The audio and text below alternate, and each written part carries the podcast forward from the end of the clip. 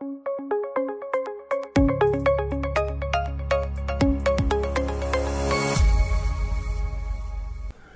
юм бууалын өрөөтэй Идрис подкастын дугаарт улсын хурлын гишүүн Дорж ханд орж байна. Тэгээд Дорж ханд гишүүнийг танилцуулах ямар ч шаардлагагүй хүн гэдгийг мэдэн. Тэгээд өнөөдрийн ярилцлагаараа хөтлөгчийн зүгээс жоохон тийм системийн шинжтэй том зургаар нь харсан ялангуяа тэгээд мэдээж Монгол улсынхаа хөгжил цэцгэлтийн төлөөх юм яри. Тэгээд залуучуудад маш ойлгомжтой хэлээр ярин тийм болохоор зөв улсын хурлын гишүү орж байгаа юм чин аав ээж нарын юм гэж бити бодоор аль болох залуучууд маань ингээд ийм залуу гишүүнийг дэмжиж гоё шеэрлээд сайхан үзээрэй гэж хүсье. Тэгээд манай өнөөдрийн нэвтрүүлгийн албан ёсны спонсороор манай хүнсний одоо эрүүл ах мэндийн манлай үйлдвэрлэгч Монс компани өөрийнхөө төлөө өдөрт нэг Vitagriп Vitagriп гэдэг витамин орж байгаа. Тэгээд витамин С өдөрт 1000 мг гэж байгаа. Энэ болохоор ерөөхдөө хүний өдөрт ууж явах ёстой доозоор нь ингээд савлчихсан ийм витамин байгаа. Энэ тэгээд чацрагны гаралтай. Чацраг нь бол байгалийн одоо супер бурхны бэлэг болсон жимс гэдгийг бүгд мэднэ. Тэгээд нэг ширхгийг өдөрт нэгийг гэдэг өрөөтэй байгаа шүү. Тэгээд өдөрт нэгийг 1000 мг-аар нуугаараа. Тэгээд ер нь бол яриад байгаа шүү дээ. Одоо энэ дэлхийн ханаад томоотой хэцүү байгаа энэ үед А витамин С маш хэрэгтэй. Тэгээ витамин D бас маш хэрэгтэй гэж яриад байгаа. Монголчууд бол экватороос хоошоогоо байдаг.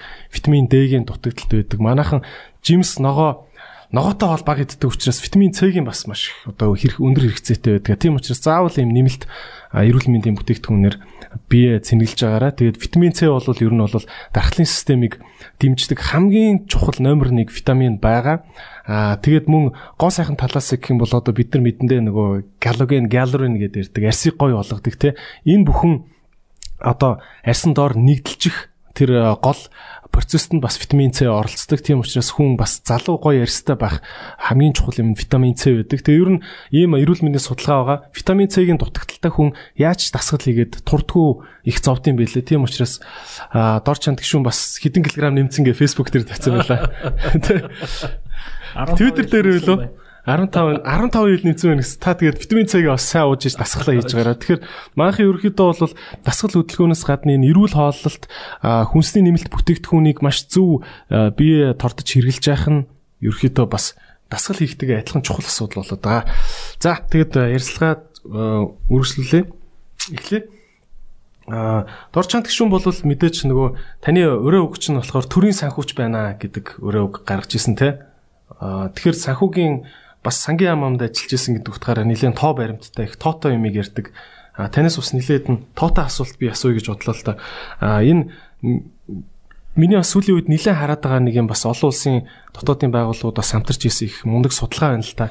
Энэ судалгаан дээр ерөөхдөө залуучуудын бүх нийгмийн үзэл бодлыг судлахаар нэг иймэрхүү тоонууд бас гараад байна.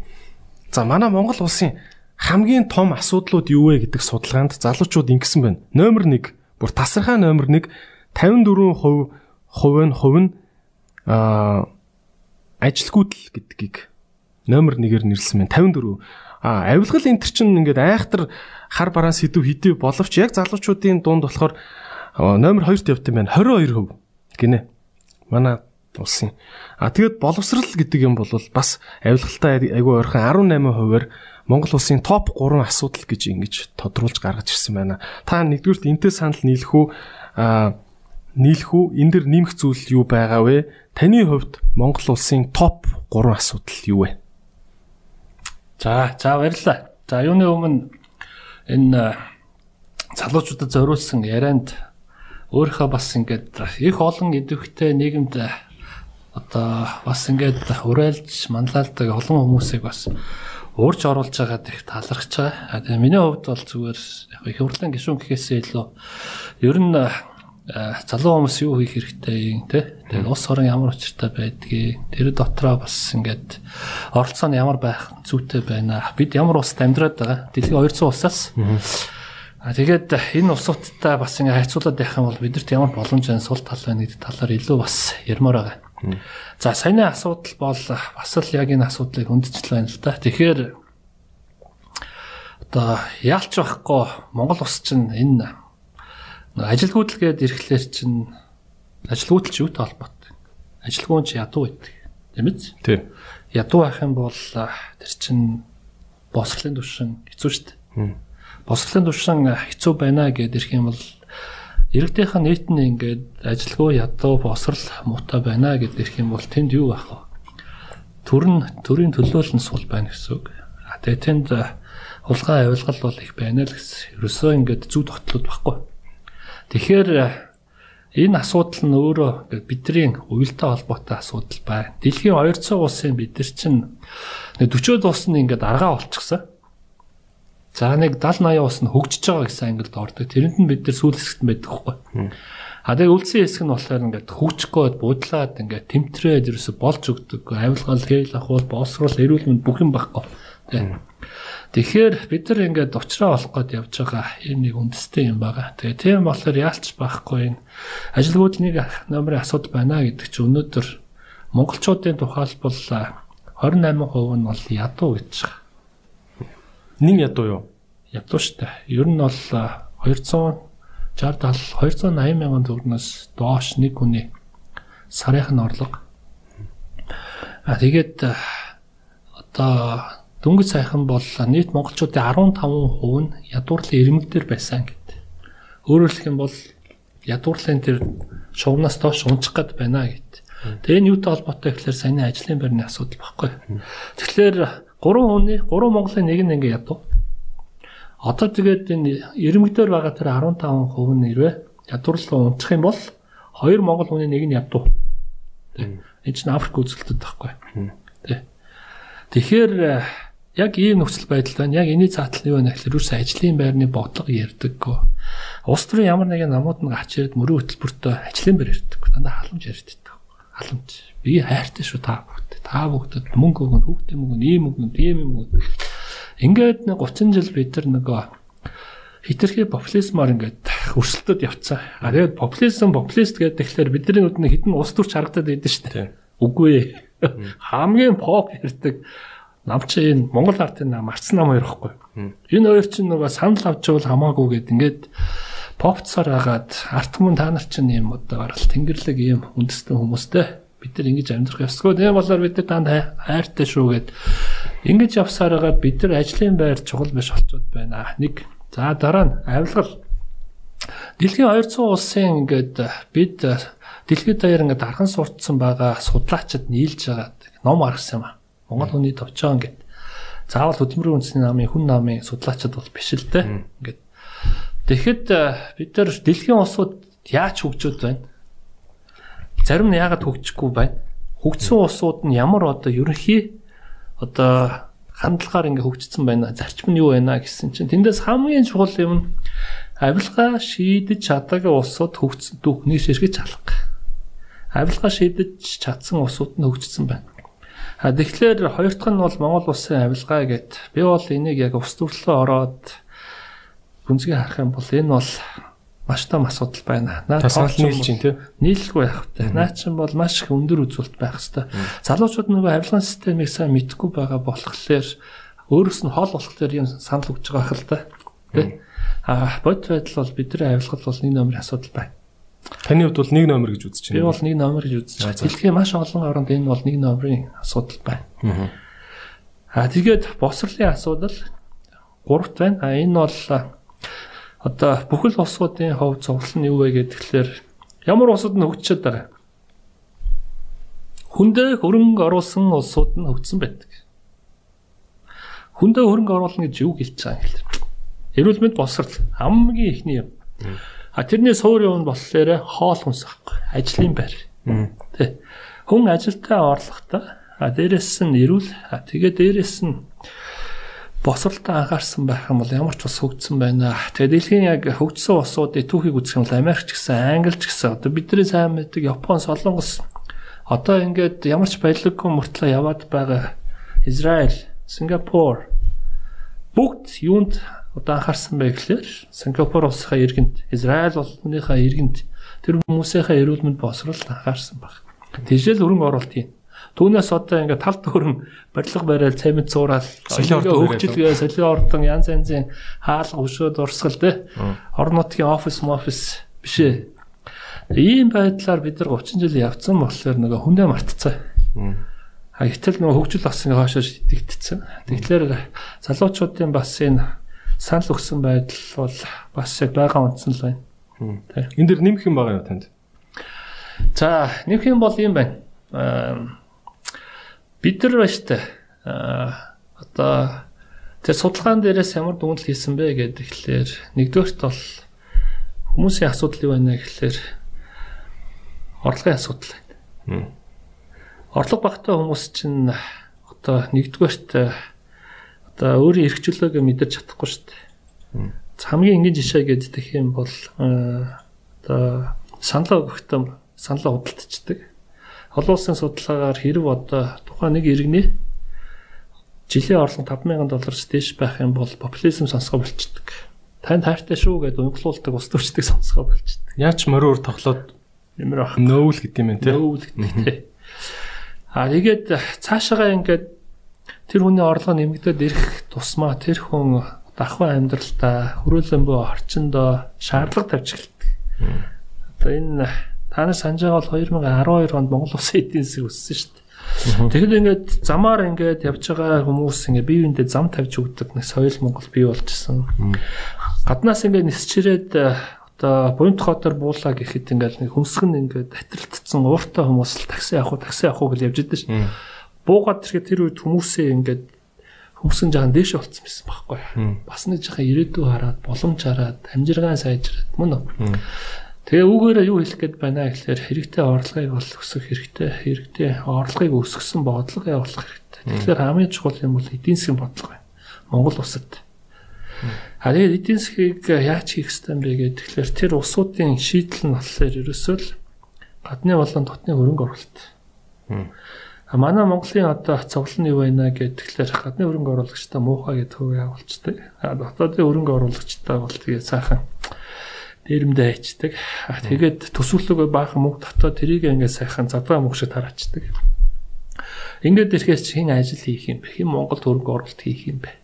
Тэгээ энэс чинь болоод суур асуудал үүсэт байна. Тэгэхээр би эдийн засгийн хувьд хэлж байгаа юм биш шүү. Монгол улсад өнөөдөр эдийн засгийн маш сайн бодлого хэрэгтэй. Маш сайн бодлого. Тэ тэрийг авч хэрэгжүүлж явдаг сайн засгийн газар хэрэгтэй. Тэрэнд нь бас ихтгэл өнөмшлөлтөй иргэдэн ингээд нэг чиг рүү хараад явах юм бол Монгол улсад бол боломж байна. Окей. За эдийн засгийн бодлого гэдэг үгийг бол одоо баг би одоо төрснөөсөө хойш сонссон багтаа телевизээр хүн болгон эдийн засгийн бодлого одоо эдийн засгийн гэл суур эдийн засгийн тэргэлэг тийм үгнүүд те. За би тэгвэл танаас ингэж асуумаар байна л да. А танаа нам хүн нам гэдэг намд бол миний бодлоор ард иргэд маш их найдлага тавьж байгаа. А та хэллээ арчилсан нам Монгол ардын нам энтергээд одоо том намууд нь хэдэн жил би энийгээ давж хүүхдээ мөнгө яасан эрдний хувь юу жилээ баахан мөнгө тараацгаа авцсан ийм байгаа. Тэгээд тэр нь яванда ажлын байрыг байхгүй болгоцсон. А танаа намд тэгвэл яг юм хөвлөд тавьсан бодлого гэж юм байна уу? Бүр яг энэ энэ бол манай бодлого энийг бүр ингээд төрд хэрэгжүүлнэ гэд ингээд ийм зузаан бодлого байгаа юм. За тэгэхээр Монгол хүний товчоон гэдэг тэр номыг бид нар гаргасан үндсэн зорилго нь бид өмнөх одоо хүнөөгийн үеэс нааш ярьж байгаа. Түүхэндээ үнэлгээ хийж байгаа. Тэ. Гэхдээ эдийн засгийн бодиттой үнэлгээ хийж байгаа. Өнөөдөр дэлхийн улсуудад бас яаж хөгжсөн бэ гэдэг үнэлгээ хийж байгаа. Манайхтай ижил төстэй улсууд байна, хөгжсөн улсууд байна, халтцсан улсууд байна.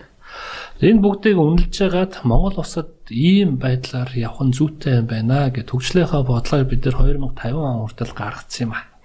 Тэр нь 2015 онд. Одоо энэ нэг алсын хараа 20 50 биш ээ. Энэ бол нэг ардын наамхны хийсэн зүйл шүү дээ. Ардын наам чинь ийм бас зузаан ном гаргацсан ба ш тий. 20 50 бодлого гэдэг.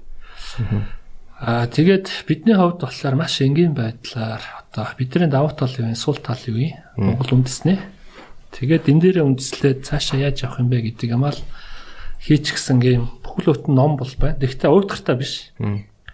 Ямар ч хүн уншсан бол ингэ шимтээд ингээд уншин маш энгийн хэлээр. За хаанаас тэр номыг олж авч уншиж болох вэ? Аа за номын сангуудаар байгаа, номын дэлгүүрүүдээр байгаа Монгол хүний товчоон гэд. Аа. Бүүг нь аваад ирдэг байж. Аа Тэгэхээр энэ бол их олон одоо судлаачдын бүтээл тухайлбал одоо юу гэдгийг аа солонгост байгаа хүн бичиж байгаа тий.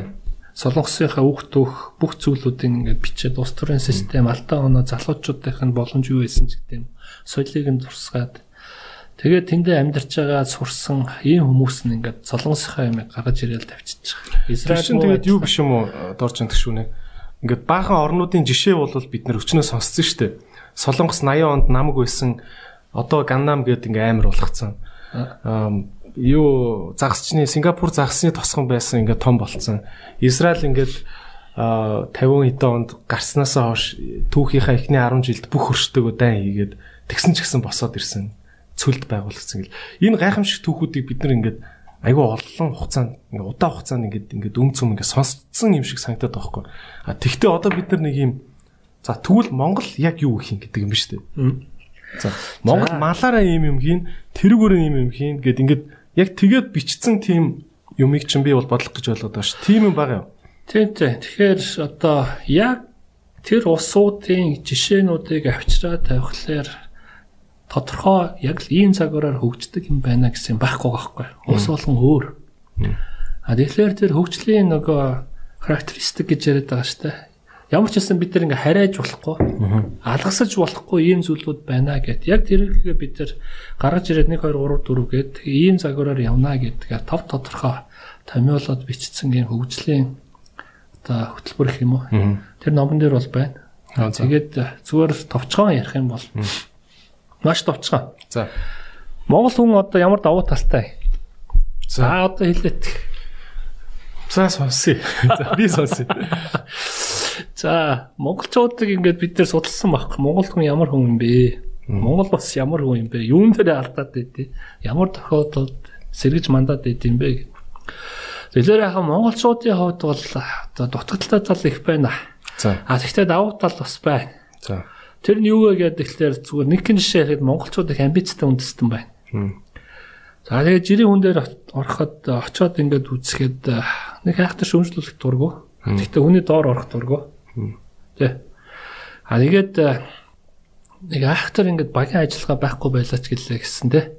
Аа одоо юу гэдэг хин нэгнээс хамаарахгүйгээр чөлөөтэйгээр өөрийнхөө одоо ингээд үзэл бодол дээр тууштай байх бас юм боломжтой үндэстэн байна. Давуу тал нь. За тэгээд энэ хүмүүс хизээ ингэж бид нар үндэснээрээ боссон бэ гэдэглээр дандаа гадагшаа чиглэсэн ямар нэгэн арга хэмжээ хийсэн тохиолдолд маш их амжилттай байсан байна. Өөрөөр хэлэх нь бол за урд туршаа очиод эзэлчихье. Баруун тишээ дайлаар мордё гэл тэ. Яг тэрнтэй адилхан үндэстэн нэг тишээгээ ингээд гарч ирээд нэг дайсныг ингээд харуулчих юм бол тийшээ бол ингээд нэгдэж чаддаг үндэстэн байна түүхээ судлаад үзэхлээр эсвэгээрээ ингээд дотроо ингээд гадна талдаа ямар нэгэн чаленж байхгүй те. Асуудал байхгүй дотроо ингээд үзэхлээр дандаа ингээд бие биенээ ухсдаг тэгээд босож сэргэж чаддаггүй. А тэгэхээр энэ үндэстэнд юу ихтэй нэ гэхлээр дотоод асуудал биш гадаад асуудал хэрэгтэй байна гэж бид нар харж байгаа. Өөрөөр хэлэх юм бол одоо бол ингээд сайхан сэлэн барайл те буу барайл байлдаг цаг биш шүү дээ. Одоо бол эн чинь бидэрт маш их том давуу тал гаргаад өгчлөө. Энэ юу вэ гэхээр технологи бидэрт интернет. өгчлөө. Маккензигийн судалгаагаар одоо энэ ажил төрийн дөрөв дэх хувьсгалгаа хачирснээс хойш ямар усууд хожих вэ гэд. Ямар усууд хожих вэ? Аслагдмал эрчим хүчний нөөцтэй. Аа тэгээд хүмүүс нь ингээд илүү их багаараа ажиллахаасаа илүү компьютерийнхаа орд нэг код мод бичээ сууж байдаг. Мөн үү? Эсвэл бас нэг апп гаргаад дэлгэр рүү зарчих боломжтой. За ийм одоо үндэснүүд тожих нэ гэт. Тэгээ энэ дотор бол тухайлбал Монгол орж гин, Оросын Сибирийн нутаг орж гин. Одоо Хятадын хойцог өвөр Монголын хэсэг орж байна, Канад орж байна. А тэгээд Африк орнууд орж байна. Ирланд Ирланд орж ийн, Эстон орж ийн. За яагаад вэ гэд тэгсэн. Энд чинь бол ингээд эрчим хүчний хямдхан их усэр байна. Бас Иргэд нь бас ингээд чөлөөтэй бас одоо бас одоо ажиллах боломж бас байна. Бидэрт бас ингээд арчлал байна шүү дээ. Тэ давуу тал нь. Тэгэхээр эрчим хүчний хямдхан нөөц бас байна. Нөгөө нэг өрн нүрсчин бол ингээ хог шиг байна шүү дээ. Тэгэхээр Монгол улсын давуу тал нь бас юу байна гэд тэгэхээр бид нар хойдолд Орс гэдэг доктортой бүтцтэй. За Орсыг одоо давуулаад ч гэдэг юм уу ямар нэгэн занал хэл орж ирэх боломж байхгүй. Байхгүй ч байхгүй. За урд одоо бас нэг хятадын супер павер гэдэг одоо дэлхийн 2 номер удахгүй нэг болно гэж үзээд байгаа. Бас нэг доктортой том бүтц байна. Тэ. А яа хоёрхан ингээд хэлтэй. А яа бидэрт тухайлбал цунами байна уу? Баггүй шүү дээ. Газар хөдлөлтөд идэвхтэй бүс биш. Мөмж. Тэгэхээр юм хайрцангуй юм доктортой юм орчин байна. Илүү их тайванч. Өгөгдөл нь юм байна шүү дээ. А нөгөө талдаа бид нар чинь арчлалтай орон баггүй. Тийм. Тийм үү? Тий. А тэгээ дээрээс нь залуучуудын хувьд болохоор маш их тийм одоо бие шахаад дайчлаад ажиллахад бол маш их амбицтай. За ер нь бол энэ урд цагийн нөхдүүд юу юм бэ? Тэ цаашаа дэлхийн жоох юм бийжж бас ингээд цөөхөлөө юм бийжж бас айгүй яадаг дэлхийг эзлэх тухай боддог. Оо бодсон шүү дээ. Тэгээ ийм болохоор ийм үндэстэн байгаа болохоор одоо ийм давуу тал байна. Бид нар технологиг хөгжүүлэх боломж байна. Эрчим хүчний маш хямдхан их усүр байна. Энэ дээрээ ашиглаад янз янзын одоо data center-уудыг тий байгуулах боломж бол байна. Маш олон хөрөнгө оруулалтыг энэ салбарт татах боломж байна. Яагаад гэвэл эн чинь доктортой шүү дээ. Amazon эдрээс ахуулаад маш олон компаниуд ирж Google эдэр сонирхож ирсэн мөлөө шүү дээ. Монголыг ихтэй харамсалтай хөлбөрс үйл болтгүй мэл шүү дээ. Тий. За, ийм нэг давуу тал байна. Энэ бол манай залуучуудын хорон зай. Нэг А Монголын өөрийн өгдөл нь юу вэ гэхээр хөдөө аж ахуй. Тийм ээ мал аж ахуй. За газар тариалан бол ах дотоод хэрэглээл анх мал аж ахуй нэг дараагийнхан давуу тал үүх түүх байна. Тийм брэнд. Ээ Монголын одоо эзэнт гүрэн чинь бол дэлхийд одоо яг эзэнт гүрний empire гэдэг юмыг статустыг хадгалсан 4 5 хон empire-ыг нэгшүүлдэг. Тийм. Тэ? Ромот байна. Ами Роман гэдэг би Ромын хүн байхын төлөө татвар төлөө дахуул өгөө доор Ромын иргэн болдогтой адилхан. Тэ хятад байна. А монголчууд бас мөн адилхан. Одооны empire чинь бол Америкт болчиход байна шүү дээ. Тийм. Тэ Америкийн Холливуудын кино үзэх, кологын нуугч гэдэг юм. Яг ийм түүхийн давуу тал бидэнд байгаа болохоор мөн дээрээс нь нүүдлийн соёл байгаа болохоор аялал жуулчлалч маань үндсэн салбар байхгүй. Аялал жуулчлалтаа хямдхан биш миний бодлоор өртөг өндөртэй аялал жуулчлал гэж ойлгодог шүү дээ. Цөөхөн хүн ирж их мөнгө өртөг. Төрлийн аялал жуулчлал тийм. Яг бэкпакинг хийхэд манайх ч газар зүйн хувьд бол хэцүү л дээ. Надад бол хүн болгон ирээл 3 300 5 500 доллар төлчөөл пурганаар хамаг талаар нь давхиад тахаар арай жоо хайран санагдаад идэв шүү дээ. Ирээ ямар ч мөнгө өрөхгүй байж байгаа яваад өгдөг. Баах ямар одоо сервис үзүүлж чинь дээ. Тэрэнд нь таарсан жуулчд ирнэ штэ. Тий. Тэ. А тэгэхээр бид нар нөгөө чанараа ахиулах юм бол илүү үнэтэй зулчдыг авах боломжтой. А тэгээд хүүхдүүд одоо ингээд нүүдлийн соёлыг хадгалж байгаа үндэстэн бараг л бүхлээрээ Монгол биш те. Бүс нь ингээ хэсэгчлээд явандаа байхгүй болно шүү дээ. Тэгэхээр энэ нэг нүүдлийн соёл тэ хүүхдүүхийг чинь бид нар мөнгө олох боломжтой. Тэ. Тэгэхээр инхийн тулд яах ёстой юм бэ гэхээр нөгөө нэг гаднаас ирж байгаа нэг хонгоц Монголын яатын төлбөрийг чинь дүнийг буулгаад асгаадах хэрэгтэй байхгүй. Хамаагүй өнөөдөр бол үйлчлэгээ муу аж болно. Гэхдээ уулаасаа дэлхийн дүүхэнд тийм яаж аль жуулчлууд нөгдсөн бэ гэхээр эхлээ жуулчлууд асгаад бай. Тэгэхээр тэр чинь дагаа зах зээлээр голохгүй үйлчлэгээ тийм чанар сайжирна. А өнөөдөр нэг цөөхөн жуулчд ирээд байгаа болохоор ийшээ чи хөрөнгө оруулалт оруулахгүй шүү дээ. Тэгэхээр энэний одоо үндэслэл нь юу вэ гэхээр зүгээр л одоо нислэгийнхаа шугам хоолоонуудыг нэ өөрсдөө чадахгүй бол гадныхныг оруулж ир. Өрсөлдөөнийг бий болгох үнийг нь унаг Монголд ирэхийн тулд эн чинь Япон солонгосоос 1000 доллараар ирнэ гэдэг чинь уучлаарай. Чинь зах зээлээс 3 дахин үнэтэй шүү дээ. Тэгвэл гişүнээ ингэж байгаа юм шүү. Одоо сүүлийн үед ингээд аа э одоо яаж юм те аа Азиана Коренээр нэгдэж гин гэж байна. Эр юу ч үлээ бас ингээл а одоо Австрал энэ Малайз энтрийн хямдхан эйрлайнууд баг дампуурч ин те а Дельтагийнхан бол бүр онгоц монгоцныхоо суудлуудыг авч хаяад баг карго болгож ин энэ гээд тэгэд ингээд мэдээгээр гараад ихний энэ одоо энэ пандемик болоод энэ халдварт өвчин гэдэг юмыг ойлголт авцснаас хойш хямдхан нислэг гэдэг юмыг мартаа гэж яагаад вэ штэ дэлхийн медиа яриад штэ Гэхдээ одоо энэ пандемикаас болоод хамгийн одоо цохилт авч байгаа нь бол аюул жуулчлалын салбар. Тэр дундаа бол агарын дэв шүү дээ. Тийм. Тэ. Хүн төрөлхтөө одоо нислэгийг үнэтэй байна гэдэгт зүгээр дасаа хямдхан эйрлайн гэж одоо байхгүй шүү л гэж зарлаад шүү дэлхий үчи өөрөө. Гэхдээ одоо дэлхий чинь өөрөө мөнгөтэй хэсэг нь хэд? Хэдэн хувь юм? Аа дунд жорлоготой хэсэг нь хэдэн хувь? Тэ.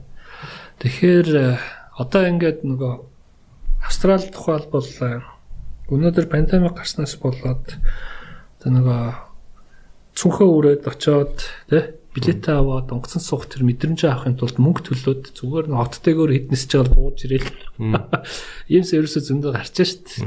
А тэдний чинь одоо промошн гэдэг юм уу те PR нь бол өөр байх. А Монгол улсын хувьд бол яг өнөөдөр Монголыг сонирхож байгаа ямар хүмүүс байгаа юм бэ Тэ тэр хүмүүс нь тийм чинэлэг хүмүүс үгүй юу гэж.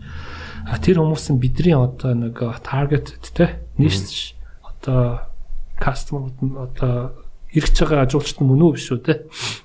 Тэрийг харах хэрэгтэй. Өнөөдөр Монгол руу хин хамгийн их ирдэг ингээд. Өмнөд хойд өршөөс хамгийн их ирж байгаа шүү дээ. Нэг тэгээ нэг нэмэлнээ Солонгос, Францууд, Япон тэгээд нэг Франц, Германаас бол өстой жинхэнэ нөгөө нэг ийм хүмүүс л ирж байгаа шүү дээ. Түрүү чи ярьдаг те.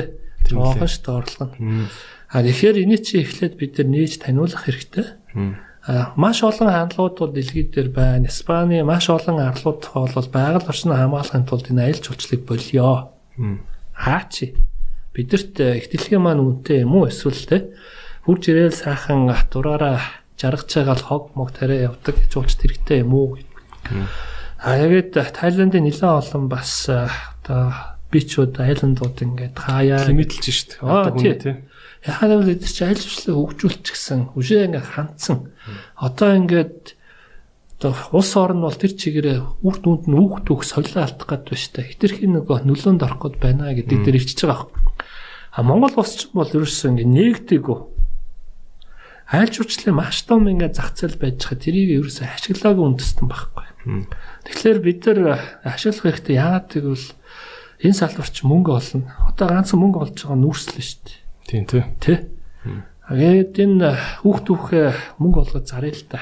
Тэгжээчний залуучуудаа босолтоо мэдлэгтэй энийг 7 тэрбум үнэтэй өрсөлдөх чадвартай болгочих юм бол дараагийн удаа тэр залуучууд маань энийг хязгаарлах юм уу гэдэг яриг л та. Тийм ээ тий. Таны уучлаарай олон асуултаа болохоор би бас яаруулаад байгаа шүү. За таны тэгвэл хэлж байгаагаар Монгол улсын одоо ингээд судлаад судлаад тэ 200 судлаач судлаад Монгол улсын хамгийн ирээдүйтэй гурван салбар нь технологи, мал аж ахуй, а аялал жуулчлал гэж харж байгаа юм зөв. Энэ гурвыг хөгжүүлэх бодлого хийх ёстой юм гэж ойлгож байна зөв. За хөсөн хөсөөгөө уул уурхаа бол бидний давуу тал. Уул уурхаагаа хөгжүүлэх хэрэгтэй байгаа нэг. Дараагийн давуу тал нь юу вэ гэхээр мал аж ахуй байна. За дараагийн бидний өгөгдөл нь шүү дээ. Энэ бол аялал жуулчлал байна. Дөрөв дэх салбар юу юм бэ? Дөрөв дэх нь би бол технологи гэж бодож байна. Яг үнэ. Технологи байхгүй юу? Интернет тэр тусмаа тий. А тэгээд энэ чинь өөрөө нөгөө хүндээ оруулж байгаа хөрөнгө оруулалт. Өөрөөр хэлэх юм бол залуучуудад англи хэлний заа, залуучууд технологийн платформ нээж өгнө. А эн чинь бол буцаад дараа нь эдгээ нөхөн штэ. Тий. Тэгэхээр үндсэн салбар бараг энэ технологи болж байгаа байхгүй. Тэгэхээр хүн намын зүгээр бодлого гээд явах юм бол бид нар хүндээ үзэл санаа, хүндээ чиглэсэн хөрөнгө оруулалтыг инээлэгд. Тэр нь бол босрол эрүүл мэнд. Тэгээ бидний барьдаг зүйл нь бол Монгол үндэстэн богино хугацаанд англи хэлийг эзэмших хэрэгтэй байна. Энэ бид нар давуу тал өгöd байныг. А хоёрдугаарт бол зөрөгтэйгээр технологиг хүлээж авсан ашигласан үндэстэн байя гэж байгаа. А тэгээд ийшээгээ орохын тулд түрүүчийн нэг гурван нөөц ба штэ бидэрт те. Зараад мөнгө олох. Энийг энэ гурван нөөцөө ашиглаж энэ гурван салбараа мөнгө олчих. Осон мөнгнүүдээ болохоор хүнлүгээл хүнлүгээл босрлол нь эрүүл мэнд рүү хийя. Ийм л бодлого бидний бодлого те. Тэгээд энэ бол ингээд нэх ахтар одоо бодоо бол бясалгаал олж иж байгаа юм биш. Ерөөсөө бидний өгдөл нь Тэгээ дэлхийн түүхүүдийг бид нар судлаа гэдэг нь энэ ус ийм гоё байхад бид нар ийм байштай биш ээ. Энэ ус яагаад тожчих? Энэ хоцсон нь өөрсдийнх нь өгдөлтөөр байна уу, үгүй байна уу? Өөрсдийнхээ даваа салтгалыг ашигласан байна уу, үгүй байна уу гэдэг дээр тэд нар хожичоод байна л та. А бид нар тэднийг дагчих юм бол нөгөө алдаа болчихно. Тий, яг хуулж бол болохгүй те. Тий. Яг энэ дээр би нэг анц юм хэлчих. Одоо олон улсын валютын саанд ажиллаж байхад одоо ингээ кофе уугаал манай хэд чи эдийн засгч чинь ингээд цуглаад юм ярина штэ. Тий. Тэгээ энэ олон улсын байгууллагын давуу тал нь олон орны эдийн засгчд байдаг байхгүй. Би одоо Монголын эдийн засгч гэж Монголоо ирэх штэ. Лүүх түүхээ яриад. Тэрнтэй адилхан одоо улс улсын эдийн засгч нар нэг хөгжсөн байрсан түүхүүдээ яриа. Тэгээд эдгээр чинь бас судалгаатай ярина штэ. Тийм. А тэрэн дээр тухайл зүгээр нэг жишээ хэлэхэд одоо хамгийн сонирхолтой надад хэдтэн жишээ санагдчихсан байхгүй.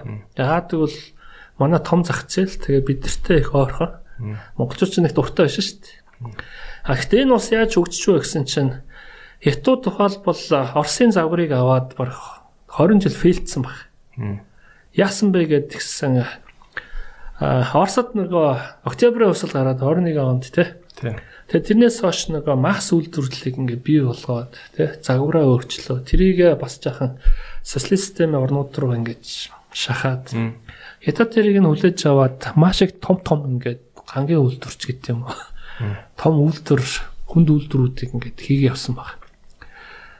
Тэгээ нас нь 50 60 он хүртэл үр ашиг байдаг. Хүмүүс нь тэр үйлдвэрүүдээс суулгаа хийдэг. За тэгээд нөгөө эдийн засаг нь өсөж өгдөггүй. Хятад хүмүүс амьдралын чанар нь сайжирч өгдөггүй. Тэгээд тэр full stop хийгээд за болохгүй байна. Яах вэ? Тэгээ өөрсдийнхээ заврыг гаргаж ирсэн баг. За. Тэгээд энэ сапны үед л та. Тэгээд бид нар яаж гаргаж ирсэн бэ гэхээр ерөөсөө бид нар өөрсдөө таньж мэдье. Хятад хүн гэж ямар хүн бэ гэд. Тэгээд хятад үнэ тодорхойлох гэж нэлээ өвдсөн чинь хамгийн сайн тодорхойлт нь бол энэ бүр манай ерний өмнөх рүү ингэж ухаж байгаад нэг хятадын тулгуур гурван нөгөө философчдоос ингэж харж байгаад нөгөө күнз гэж яриад байгаа шүү дээ. Конфушныг оруулж ирээд энэ бол яг хятад үнд нэг тодорхойлсон ийм философи байна гэдэг.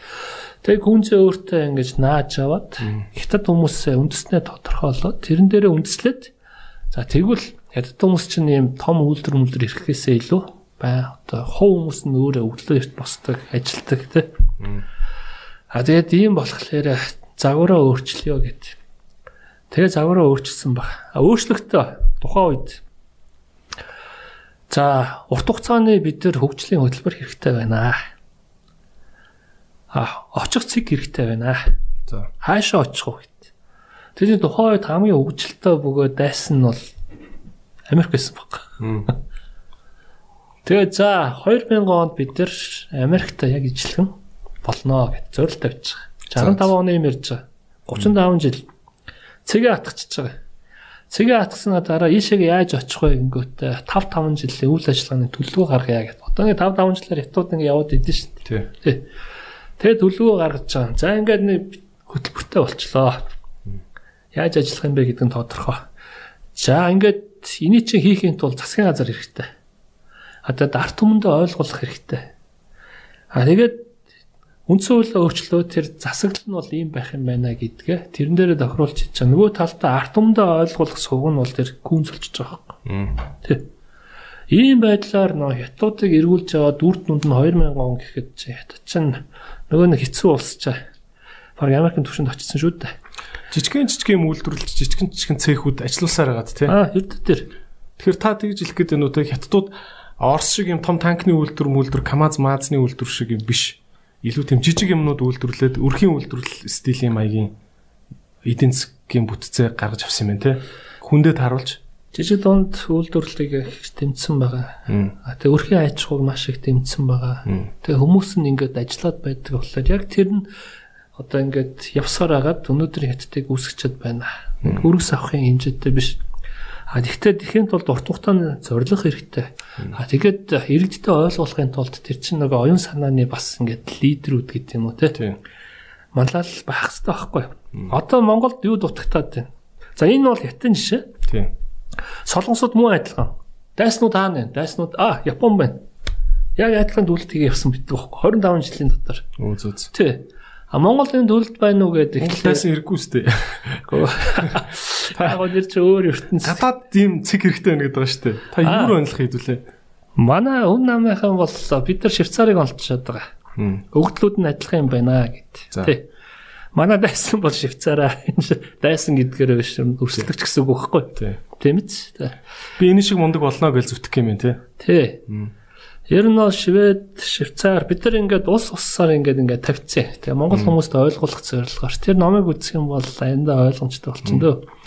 Тэгэхээр бид нарт юу хэрэгтэй байна гэд тэгэхээр нэг тийшээ очих хэрэгтэй байна. Маш тодорхой аваачих тийм машин хэрэгтэй. Засгийн газрын бүтэц хэрэгтэй. Ард түмнүүдийг залуучуудаа нэг тийшээ харуулах тийм одоо оюун санааны нэг тийм үзэл санаа хэрэгтэй байгаа хгүй. Тэ. Тухайн үед Шингис яасан. За. Одоо тийшээ дээрн, ийшээ дээрн. Тэгээд ингэн гэл тухайн үеийн хаадууд бол үндсэн одоо байдал нь бол одоо үүсэхгүй нь болтол байсан тий. Ингээд амбиц бол байгаа болохоор монголчууд нэгдэж чадчихсан. Одоо бидний нэгдэх зүйл нь юу байна гэхэлэр одоо энэ хажуул төрөнд үрд хөвсгөл гараад ирчихжээ. Тэгээ би залуучууд бас эдэлмээр байгаа юм л та. Энэ бол бидний боломж байна. 100 жил мөнгө хийгээд хийгээд хөгжөөг Африкууд ч өнөдөр хөгжөөд штэ. Яагаад гэвэл энэ хажуул төрөнд үрд хөвсгөлчийн боломж өглөө гэд. Одоо манай IMF дэлхийн банкны нөгөө панелууд дээр яадаг байсан бэ гэхээр намайг IMF дэж хахад ер нь ингээд нэг 5 хүн панел сууж хахад дөрвөн шар байдаг хгүй. Цагаанууд. Тэн ганц нэг Аз байдаг гэсэн. Одоо ингээд 5 хүн сууж хахад хоёр одоо Африкийн нөхөр сууж штэ. Тэгээ өөрийнхөө жишээнүүдээр бид нар ингээд болж чинь хөгжиж чинь энэ салбараа ингээд өөдөн татчихлаа гэх мөн үү? А тэгээ энэний давуу тал нь юу гэхээр технологи байна. Тийм болохоор технологи бол бүх хүмүүст ижилхэн байна. Та Манхэттанд байгаа тий өндөр одоо оффист ажиллаж гин нөө үнэтэй машин унж гин үл хамааран өнөөдөр одоо гэр ороолын хүүхэд энэ хөдөө орон нутгийн хүүхэд интернет нь байгаа болоод те боломж нь бол ижилхэн байна. Гагцгүй босрлын төвшин хэрэгтэй байна. Энийг нь засгийн газраас хийгээд өгөх юм бол энэ бидний хөгжлийн давуу тал болох нэ. Бид нар заавал төмөр замаар хэдэн үрсээ хэцөөхөөс илүү бид нар шилэн кабелаар дэлхийн 7 тэрбум өөртөөхөө одоо бүтээгдэхүүнийг зарах юм боломж байна. Бидний үед ийм боломж байгаагүй одоо залуучуудын үед бол байна л гэж. Өөрөө өөрөө апыг л зараад авах хэрэгтэй шүү дээ. Тийм ээ. Технологийн тэгтээ яг технологийн ингээд боломж байна гэдэг инкэр хүнд бас айгүй хол сонсогдоод байдаг л та. Тэг яаж ч одоо ми апи гэдэг юм чи зүгээр наазахын аппликейшн App Store руу ингээд ороход хүний бодож болох бүх апыг хүмүүс хийцэн шиг байгаа тий. Тэгэхээр нэг тийм дунд надаа юу ч үлдэг юм шиг бас сэтгэл төртгөлтэй хүнд. Гэхдээ боломж бол байгаа. Яач утсан те. Одоо энэ дээр бол бас жаахан судалсан юм аа. За. Одоо ингээд э, стартап компаниудыг бол хийгээд боожуулаад явах шаардлага бол байна л гэт. Тэгээ өнөөдөр хүртэл хэн хамгийн сайн хийцэн бэ гэхэлэр Израилууд хийцэн байна те. Израилууд яаж хийсэн бэ гэхээр хуулийнхаа өрөөнд их сайн хийсэн байна. Хоёрдугаарт нөгөө санхүүжилтийг нь одоо нэгийг харьцах нэг гээд гаднаа санхүүжилт орж ирэх юм бол тэр фанд руу засгийн газар нь мөнгө хийгээд тулж тэгээ ингээд боожуулаа явцсан байхгүй. Тий. А гэтэл одоо сая ингээд та нар Netflix дээр нэг кино үзсэн үгүй стартап гэдэг нэг солгосон кино.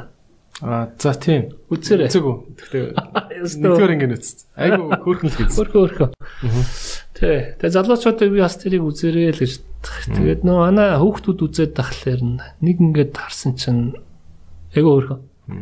Тэгээ тэрэн дээр бол яг стартапыг яаж ингэж бий болгож байгаа солонгосын яг ингэж жишээ дэнд гарч ирж байна л та.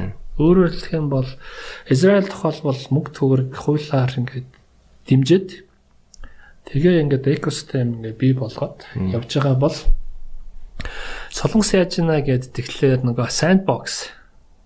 Тэгээ sandbox гэдэг чинь бол зүгээр агуулга нь ингээд аа одоо ингээд мотор үрэлчихсэн ингээд илс байгаа шүү дээ. Тийм. Тэгээ тэр ингээд түүхүүд дээр нь ингээд савлуулаар ингээд савлар савлууртахад газар дээр унах юм бол өвддөг. Доор нь ингээд ил сасгаад түүхтэд савлууртаад унахад тэр хүүхэд ингээд өвдөлт нь баг, гэмтэл нь баг. Зүгээр санаан дээр байхгүй. Тэр кинон дээр бол хөөрөн гарч ирж л. Философи гарч ирж шүү дээ. Философи нь яг тийм. Технологийн салбар хөгжүүлсэн философи тий. Тэгэхээр маш олон залуучууд яг энэ IT-ийн салбар руу, хай-тек тий шинжилгээ ухааны салбар руу орж ирлээ өвдөлт ихтэй байдаг. А тэрийг ингэж зөөлрүүлэхийн тулд ингээд зохиомол ингээд орчин үүсгэж штт. А тэр нь яаж үүсгэж байгаа нэлэр их өөрхөн одоо Израиль тухай бол мөнгө төгрөг хуулиар ингэж хийж байгаа бол тэнд ингээд залуучуудыг ингээд шууд дуудаал шүгэлдэж авчраад за та нар одоо ингээд sandbox гэдэг ийм нэг гоё байшин байна. За. Тэгээ тэр байшин дотор хоол унд идэж уух юм үнэгүй. Тэ? Офис нь үнэгүй. Интернет нь үнэгүй. А бас та нарт бас их гарааны бизнесийн мөнгө гэдэг өгчнөө. Эхний 2 жил татваргүй. Оо юу бах татвар матар бүр энэ гоё Хонконг ч бүр ихнэр их- Хонконг бас Нью-Йорк бас адилхан тэгээд эхний 10 жилээ үнэгүй болгоно гэдэлж технологийн компаниудтай. аа үнэн. За тэгэхээр одоо тэр киноны солонгосод хийж байгаа хөөх юм юу байна гэхээр бага хүүхдүүдийг цуглуулсан гутаа залуучуудыг 5 таваар ингээд бүлэглэнгүүтээ нёгийгээ ингээд захирал болгоо. Тэнгүүтээ тэр захирлуудынхан дээр хурдан маневрлах чадвартай тестүүд ингээд хийчихэж байгаа. За за. Тэр залуучууд орж ирээл ялгараал нэг 40 захирал болчихж байгаа байхгүй.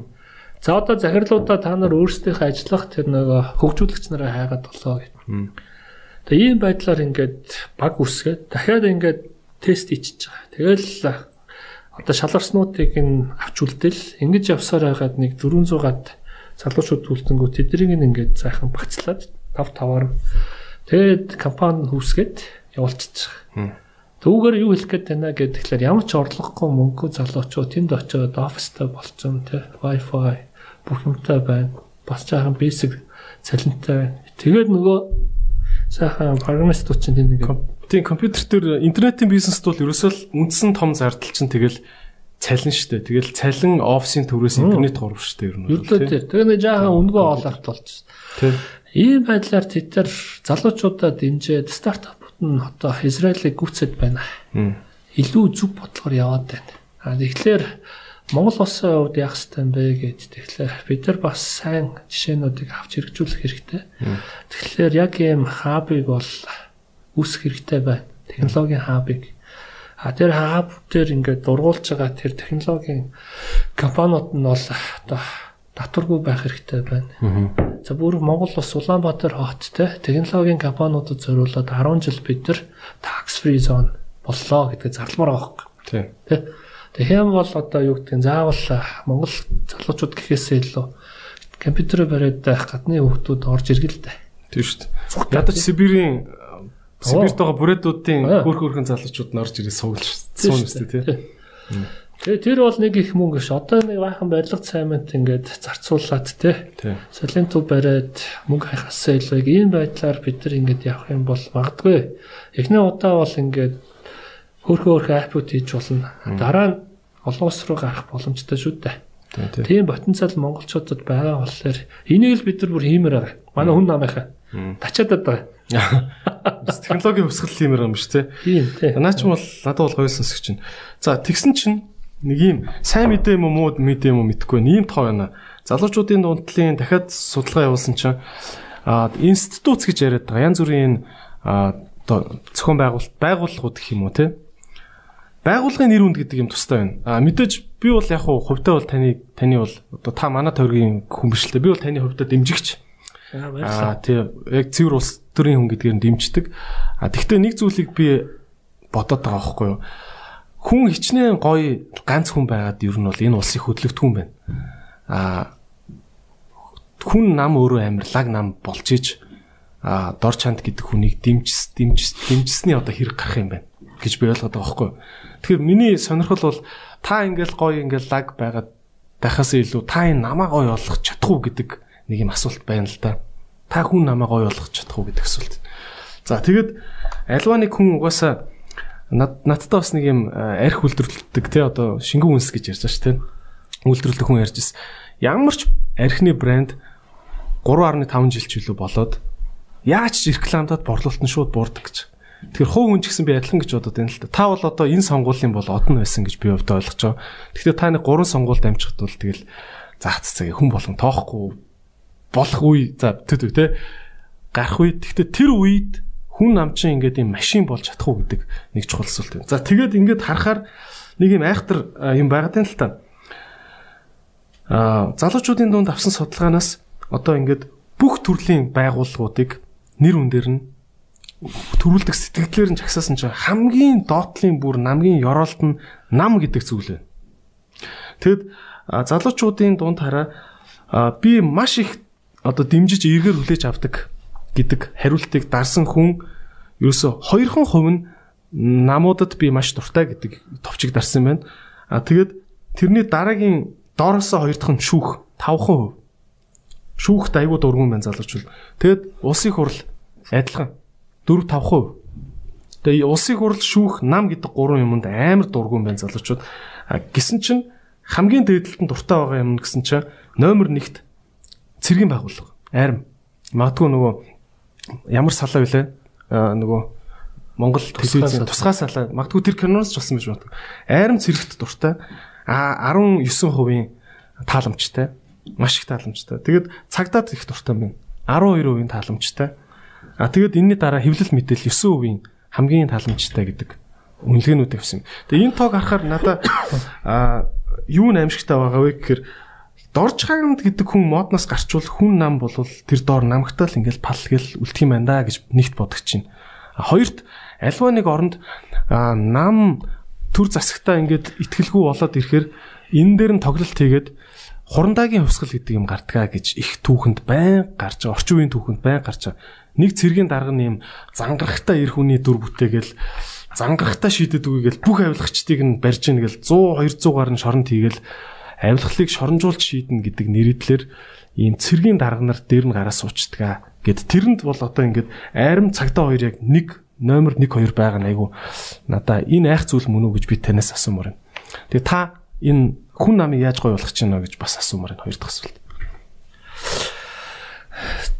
За, за маш тодорхой хариулъё. Хүн нам бол одоо та нарын бид нар чинь дунджаар 70 оныхан байхгүй. Тэ. Би энэ одоо 44 настай. Манай хан бол ер нь 44 5 настай. Яг 40 хүрэл анх хүн намыг байгуулж ирсэн юм залуучууд байд. Улс төрд бол нэг 4 5 жил болж байгаа. А тэгтээ тэр нийгмийн хүлээлт бол байсан. Тэр нь юу вэ гэхээр энэ хоёр нам чи хоёулаа явах болсон баг. Хоёр өвтэй шүү дээ энд тий. Тий. Тэг өнөөдөр ингээд залуучууд нам муухай гэд баг үндсэн шалтгааны намуудад итэг итгэл байхгүй болсон баг. Хажуугаар нь баахан юм цаасны намууд гарч ирээд Тэг инглээс чи бидний хүртэл ураг өрсөн баг. За тогмтын доош чанд гээд миний хувьд бол би одоо хүн намыг бас шинжилэн зохион байгуулад үүсгэн байгуулад явсан олон залуучуудын л нэг. Ганцаараа гарч ирээд нэг соло ус төр хийгээд явна гэсэн ямар ч тийм хүлээлт байгаагүй. Таашаа ус төрд орё ч гэсэн хүлээлт байгаагүй шүү дээ. Биллов сангийн аманд ажиллаж байгаад дараа нь олон улсын байгууллагууд руу яваад валютын сангаас тэндээс тэтгэвртэй гарнаа л гэсэн ийм л боталтай байжсан. Тэгээд нэг Африк орнууд, Латин Америк орнууд, Төв Азийн орнуудыг бас хариуцаад явж ирсэн чинь дандаа тэр нэг болж бүтэхгүй. Танаа л нэг ус төрийн буруу шийдвэр уучраа олохгүй юм цэгцгүй байдлаас болоод тэр усууд яаж зовж байгаа юм бэ гэдэг ингээ нүдэрээ харахлаар ингээ зүрхлөө орчт юм бэл. Тэ. Тэгээ зүрхлөө орцсон болохоор за fuck зуучлаа.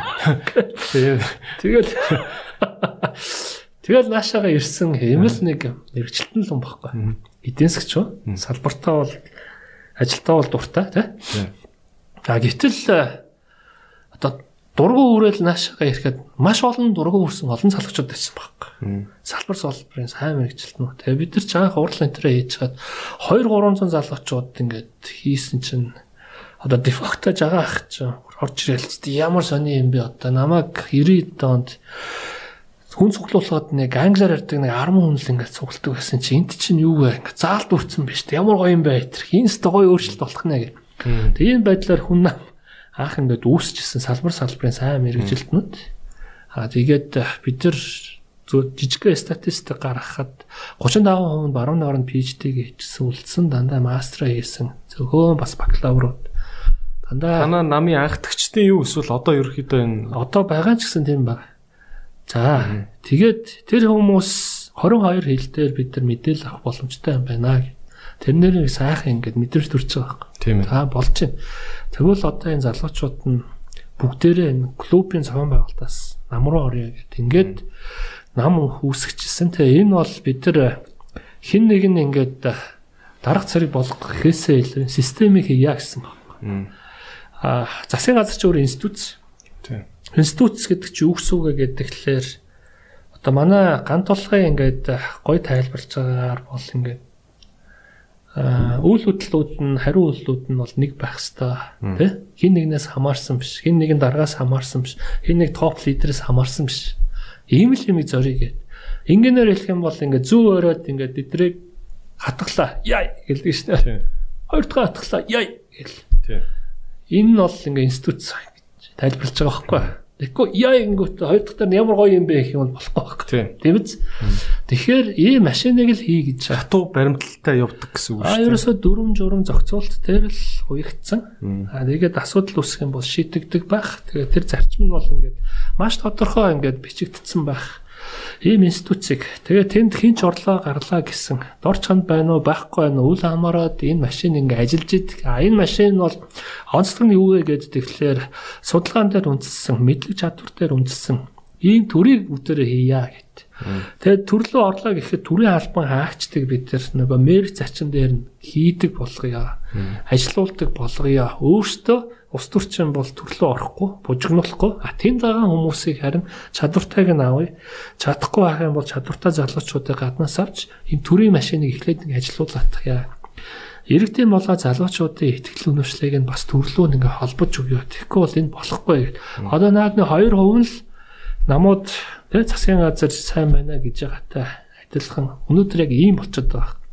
Ингэж явсан маш олон орнуудын жишээ байна. Африк орнууд, Латин Америкийн орнууд.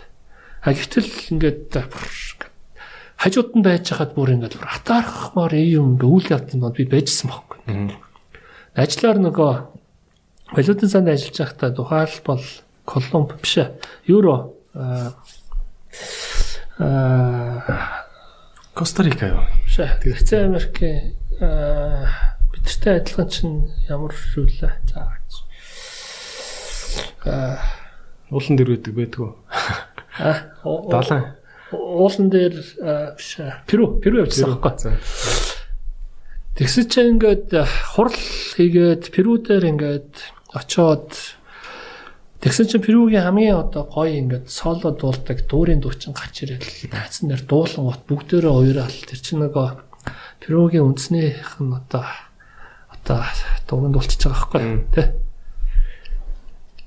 Тэгсний дараа ерөнхийдөө чинь гарч ирээл да да да да да да гээл тэнгууд заалч ингээл босч ирж байгаа байхгүй үү гээл Тэгэл ерөнхийлөг чинь пауз аваад дуусангууд бүх цуудлал дээрээ суугаад дахиад ирэнгууд бүх цуудлаасаа босч ирэл би бас ингэж давхар босч ирэл шүү.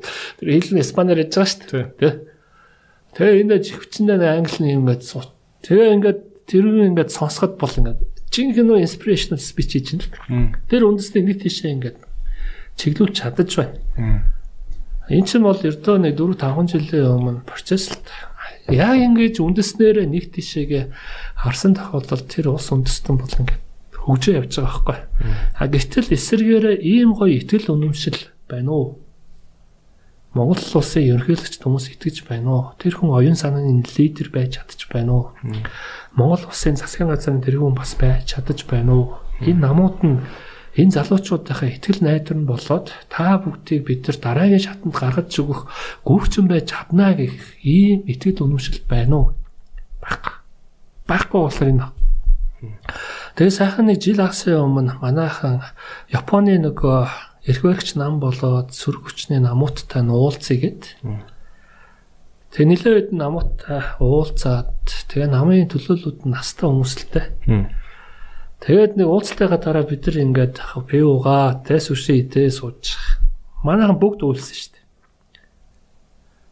Бид нар тав сургуулаа явчихсан. Яг үйлж байгаа.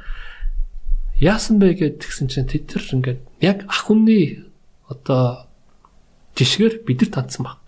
Монгол бас ийм байна. Одоо Япон тохиолбол худагтаа ус төрч гэж байдаг юм аа. А тэгээд худагтаа ус төрч гэдэг чинь юу гэсэн үг вэ гэхээр хүн улс төрд орохтой ингээд хадгаламжтай, машинтай, байртай, хашаатай, худагтай байдаг. А улс төрөөс гарахлаараа хадгаламж байхгүй, машин байхгүй, байр байхгүй гонц хонгорхоо удагтай үлддэг юм аа. Ийм улс төрчдийн ачаар бид нар өнөөдөр энэ улсыг бүтээсэн юм аа. Залуучуудаа та нар удагтай улс төрч болоорой Монголдо. А тэгээд ах нар нэм зовлон үзэж байсан. Та нар хайрын энийг ингэж даваараа. 1900 яг 90-ад онд Японд тухайлбал хитрхи их авилгал автаад бүх хүмүүс цемент зурдаг байсан. Тэгээ бид нар цемент бишээ хүн чухлаа гэд хөдөлгөөн үүсгэжсэн. Яг та нар энийг хийж байна. Наа чи ингэдийн тэгдийн ингээд. Тэгээ босрал мэдлэг ямар чухал юм бэ? Энэ усыг авч авсан нь энэ шүү дээ. Гэтэл танаа ус төрчд ойлгохгүй байна гэл. Ингээд ирсэн чинь манай чинь хасгартлаа уйлаа. Яагаад тойлоо гэсэн чинь одоо бидэрт тийм ахнар алга байна. Байсан байна. Яг ингэж гоё. Одоо халуун сэтгэлээр ус орны хөгжил ярьдаг, бидний үеийг ярьдаг, дараагийн үеийг яах вэ гэдэг ингээд биеэрээ туулаад жишээлдэг, илэрлдэг тий.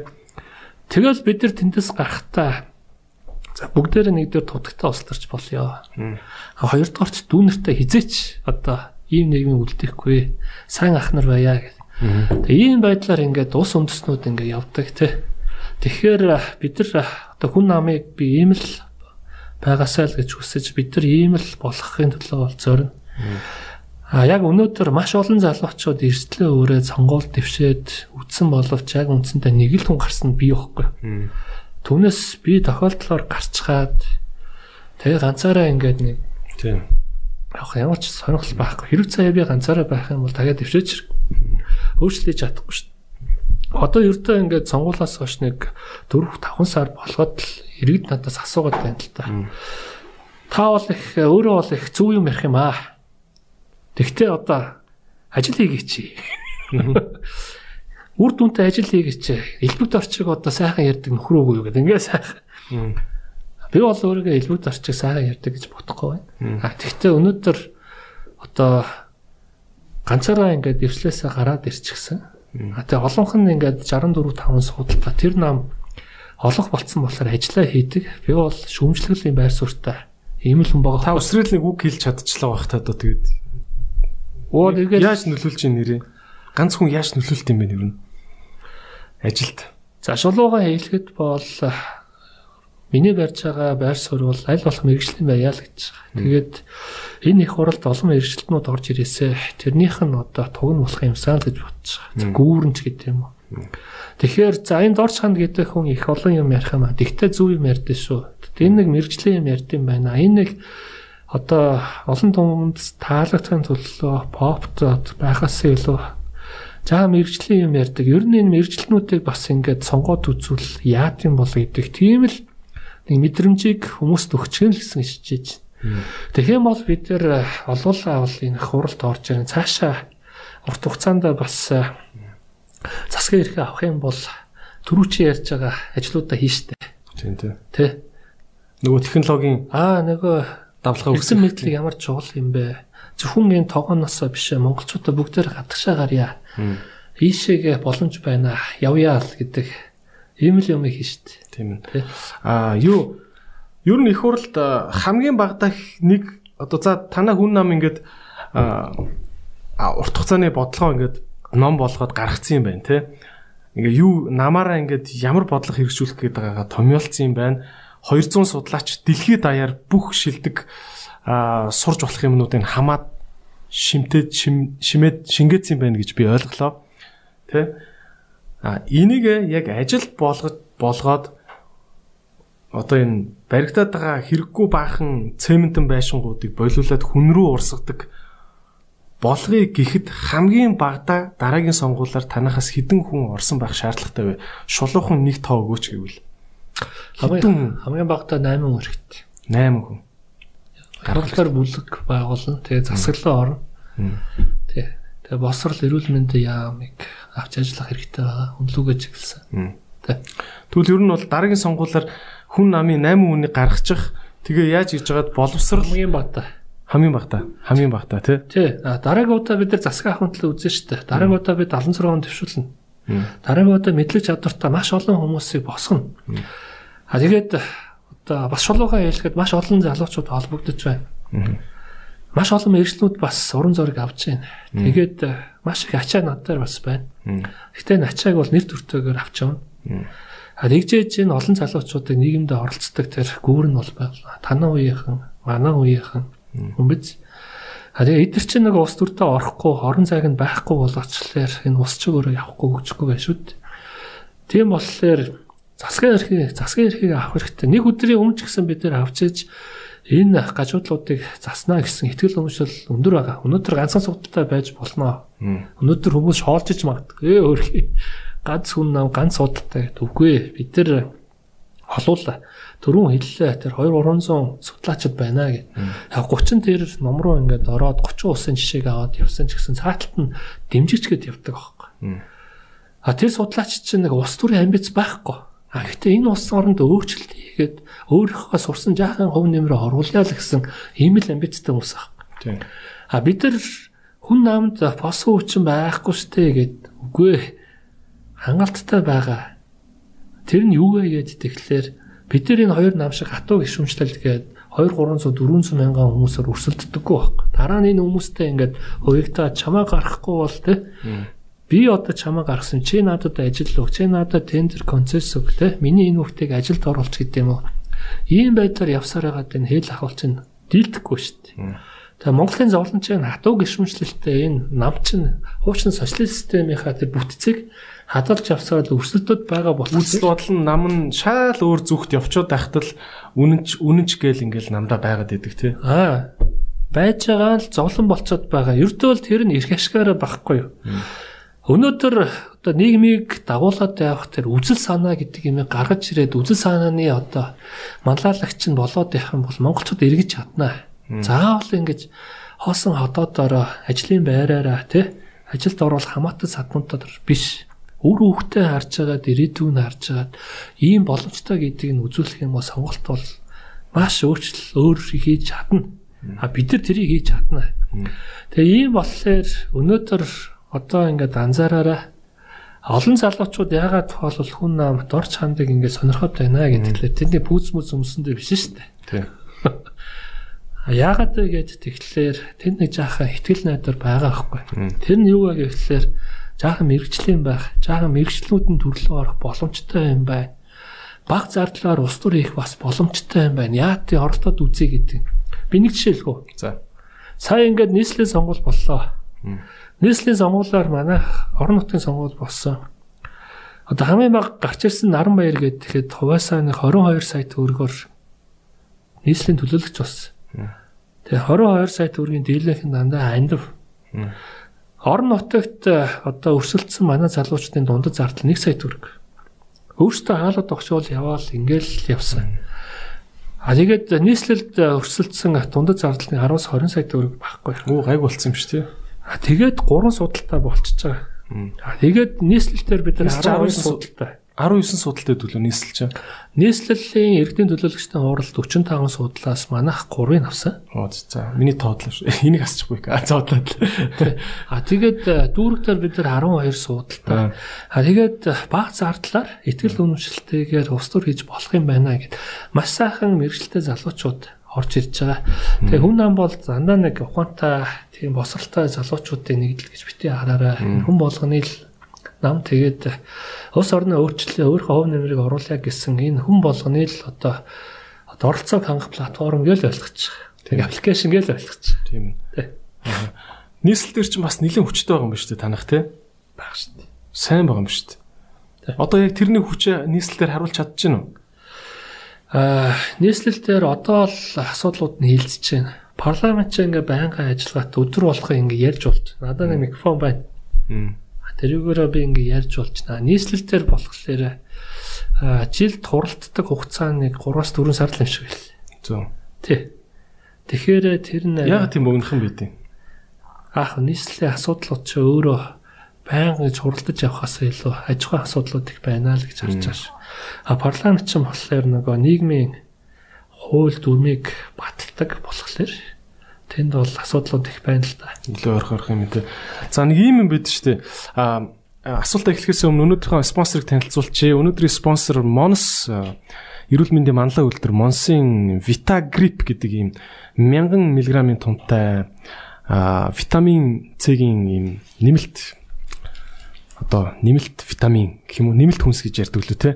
За тэгээд өдөрт нэгийг уугаараа гэсэн үрээтэй байгаа. Тэгээд энэ яг хүний одоо өдөрт авах витамин С-ийн бүх хэрэгцээг хангасан ийм хүнсний хаан гэж ярьдаг, жимсний хаан гэж ярьдаг чацарганаас гаргаж авсан юм витамин байгаа. Та бүх өдөрт нэгийг уугаараа ханиад том уу гоо сайхан те фигүр бүх юмд ерөөсө хоол боловсруулалт сайрууд юм тий. Тий. Тэгээ ер нь бол тий гоо сайхны витамин гэж ярьдэн шүү витамин С гэж чинь. Тий. Арсыг айгуу гой болгодог. Дархлаанд хамгийн сайн ийм витамин байгаа. Тэгээ та бүхэн авч уугаарай. Аа тэгтээ гişүүнээ нэг ийм юм байгаа штэ. Аа хүний хүний зан аршин гэдэг бол таашгүй тийм үү? Ямар ч мундаг үзэл бодол эх орно хайрлсан сэтгэлээр залуус нэгдэж болно. Хүн нам ингээд нэгдсэн байгаа юм байна. Ойлголоо. Гэхдээ эн чинь юм ингээд цаг хугацаа явахын ирээр нөгөө тэр дунд чи янз бүрийн ашиг сонирхолтой хүмүүс шургалж орно. Та бүхний ингэж босгосон сайн нэрийг ашиглаад энэ намын нэр хүндийг ашиглаад нэг суудалтай болчих. Тэгэнгүүтээ хувийнхаа ямиг хийчи ч юм уу тийм санаатай хүмүүс орж ирнэ. Оронгуудаа ёс зүйн асуудалтай хүмүүс ингээд нам дотор чи ингээ яваа л байна тий. Тэгэхээр танах өөрсдөө энэ намаа ёс зүйн кодгүй, моралгүй цаана наана ингээ авилгалын эсрэг тэмцдэг мөртлөө цаана болохоор өөрөө улаан авилгач чинь тийм хүн нам дотор ч байгааг танаа нам чин илрүүлэх хэмжээний юм дархлааны системтэй юу. Тэгээд үнэхээр одоо тэр нөгөө гант тулгаахын ярддаг шиг те одоо тэр Английн ингээд мундаг аудитын хороо мороо гэдэг шиг юм ёс зүйн алтаа гаргасан хүнээ өста цавчиж чадхаар хэмжээний тим дотроо зохицуулттай байж чадчихээн үү те намынхаа доторх дархлааг та яаж хамгаалах чинь За манайх хариуцлагын хороо гэж байдаг. Тэгээд хариуцлага тооцох айхтар хатуу дөрвөн байдیں۔ намд. Тэгээд тэр нь одоо манай үүрх цах гэдэг нэг хуульч байдэн штэ. Германд бас олон жил болсон. Айхтар хатуу үнэлтэй. А тэгээд манер биш систем хэрэгтэй штэ. Тийм тийм манер болохоор нэлээд олон тийм хуульчтай сууж байгаад тэр Германы за тэр баруун Европын нэлээд олон улсуудыг судалж байгаа тийм амар юм гаргаад ирсэн. А тэгээд тэрүүгээр бол хэрв заяа бид нар тухайлбал манай намаас хэн нэгэн авилгын хэрэгт орлоо гэдэг юм бол бид нар өөрсдөө очиод хууль хяналтын байгууллагад нь өөрсдөө өгнө гэд. Ийм зохицуулттай. А тэгээд хэн нэгэн биш өөрсдөө. Нэг бол өөрөө өгөөд бид нар өөрсдөө А тэгээд энийгээ бол дөрмлөө журамлаад бүр ингээд сайхаа хүү гэж жагаад ингээд тамгалцсан. Тэ. А тэгээд ёс зүйн код гэж бас бидэрт байдаг. Нэг за хандгаа гэд. Хандгаа бас өргөжчихсөн. Тэг яг уламжлаад агж байгаа ч гэлээ гэсэн нөгөө талтаа бас ёс зүйн хувьд бид тэр одоо бидний амьдрал гэхээсээ илүү Монгол улсын амьдрал шүү дээ. Тэгээд Монгол улс төрийн нам гэдэг чинь бол институт. А тэгээд улс төрийн нам гэдэг чинь одоо усынхаа бодлогыг авч явах тий засгийн газрын эмхлэн байгуулахын төлөө улс орноо хөгжүүлэхийн төлөө байдаг ийм бүтэц болохоор энэ бүтцэн дотор бол мэдээж янз янзын хүмүүс байж болно. Гэхдээ эний чинь дүрмээрээ л зохицол. Тий. Тэгээ намын гишүүнээсээ бол хасна. Тэгээ цаашаага бид нар өөрсдөө хуулийн хэлтийн байгууллагад бол өгнөө. Ингэчээс нэг арт юм итгэдэг. Өөрсдөө ч гэсэн бас итгэж явах нь бол зүйтэй. А тэгээд Люку Янаас ахвал маш олон улс төрчд байдаг шүү дээ. Найз нарыгаа авчиж оронд хийчихсэн тий. Тийм. Тэгэлж авсан намынхаа найз нарыг ихэнх шоронд хийсэн шүү дээ. Явж явж. Тий. Тэгэхээр эн чинь том эрх ашиг. Тэгээ энэ дээрээ л бид нар нэгдэж байгаа. А тэгээ бас нэг зүйлийг хэлжмээр байгаа. За. Ер нь бол дархандаа жаахан номж гисэн гэдэг юм уу? Бас амьдрал үтцсэн ийм хүмүүс бол нэг шун шунхаа байдаг юм дөө. Яагаад гэвэл тэр хүмүүс амьдралаа ойлгоцсон байдаг. Өөрөлдөх юм бол байгаадаа сэтгэл ханамжтай байгаа сурцсан байдаг. Нэг их одоо хоёр машинтай байх шаардлагагүй, хоёр аяг хоол идэх шаардлага бас байхгүй. Одоо бид нар ярьдэн шүү дээ. Тий. Нэг гурван өрөө байртаа тэгээд нэг зургатаа зургатаа тойруулаад хүүхдүүдтэйгээ тий суугаад тойлолтоо нэг унших номтой байхад л хангалттай шүү дээ. Тэгээ ер нь би ч бас ярьдэн да маш олон залуучтай уулзахдаа монголчууд ч хүүхд түүхээс бид нар чинь нүүдэлчд байхгүй. А нүүдэлчтэй хамгийн том давуу тал нь юу вэ гэхээр бид нар нэг цэгээс нөгөө цэг рүү нүүхтэй хамгийн хэрэгтэй юм бол авч явдаг болохоос хамгийн хэрэггүй үнэтэй юм авч явдаггүй байхгүй. Одоо аялагчд бол сайн мэдэн дээ. Маш их цомхон бүтцтэйгээр л явахгүй л чи илүү ачаа байдаг. Тийм. Яг тэр шиг нүүдэлчд бид нар ийм юм аа. Тийм болохоор бид нар нэг хайхтар том байшингуу, том машинууд тэгсэн чинь танаа нэг намын нэг нөхөр зайс уучлаарай яриг тасланд танаа намын нэг хүн тэгсэн чинь богдуулын амуудад ам болгонд нэг нэг хаустаа гэд ингээд PR гараад ирвэл яах вэ? Яг актер том бизнес хийдэг хүмүүс бол тэр хүмүүсийн сонголт баг. А би бол хүм намын одоо цугларчаад байгаа энэ олон мэрэгчлэнүүдийн онцлог нь юу вэ гэхээр анзаарах цаан бол тийм юм дээр маш их нэгдэж байна. Тэр нь юу вэ гэдэг тэгэхээр одоо ядаж нэг гадаад дотоодод яваад амьдрал үзээд аяг таваг уугаад явцсан хүмүүсийн хувьд. А тэгээд тархилууга нэлээд олон ном жигцэн хүмүүсийн хувьд бол тэр амьдралын шуунал байхгүй болчтой байна да гэдэг. Аа тийм амьдрал үзээгүй хүмүүсийн хувьд бол шунал бол байх шиг байна. Тэгээ тэр шуналтай хүмүүс нь засаглаа орчихлоор одоо самраад шүү дээ. Тэгэхээр хизэж барагдахгүй тийм. Барагдахгүй бах. Тэгэхээр яах ёстой юм бэ гэхээр бид нар яг энэ системийг засаглаа оруулаад засгийн газар мөнгө хийдэг авилгалын үүр биш. Эсвэргээрээ хувийн сектор нь илүү их боломжтой ийм л юм хийнэ л гэсэн хатуу тийм зорилго бол байх. Өөрөөр хэлэх юм бол та өнөөдөр засгийн газрын нэг ажилтан болоод авч байгаа цалин тэгээ боломжтой тэнд авилга авах юм байдаггүй. Эсвэргээрээ засагт ажиллагаасаа илүү хувийн сектортой та 2 3 дахин цалин авдаг, хамт олон бий болгож чаддаг. Тэндээс амьдралаа анамжийг авч чаддаг. Ийм л бүтцийг хийчих юм бол засаглан хүмүүс тэмүүлээд шаардлагагүй болчихно. Тэ. Тэгээд авилгалыг буурсан жишээнүүд маш их байгаа. Бидэрт маш тов тодорхой. Засаглуу шуналтай хүмүүс угаасаа ороод ороод нэмэргүй болч болчхоор ердөө л тэр ард түмнээ амьдралаа гэж байгаа шунал багтаанууд нь л ордог урсгал болж хувирах гэдэг юм. Засаг дээр байдаг мөнгийг л багасгах хэрэгтэй. Аль болон аутсорс хийж хувьлуу гаргах хэрэгтэй. Ердөө л энэ. Засгийн энэ хамгийн том авилгалын үржин төрийн хүчин компаниуд байдаг. Энэ чинь хамгийн том ажил эрхлэгч дандаа ялсан намынхаа. Яагаад бид нар өнөөдөр ингээд хатуу гişүнжтэл байхгүй? энэ хоёр намыг дуурайхгүй байна гэдэг юм л хэрвээ энэ хоёрыг дуурайгаа салбар болгоно нэгэл бага хатуу гişүнжил үүсгэж юм бол дахиад энэ хүмүүсээ ажлын байранд оруулах гал бөөн зовлон болно шүү дээ. Гişүүдээ арчлах үүрэгтэй болчин тий. Тий. Тэгэх юм бол чин сэтгэлээрээ хөдөлмөрийн үндэсний нам хүн намд би ингэж ажиллаж байхад яахлаараа намайг албан тушаал тавьдаггүй юм бэ гэдэг гомдол гарч ирж шүү дээ.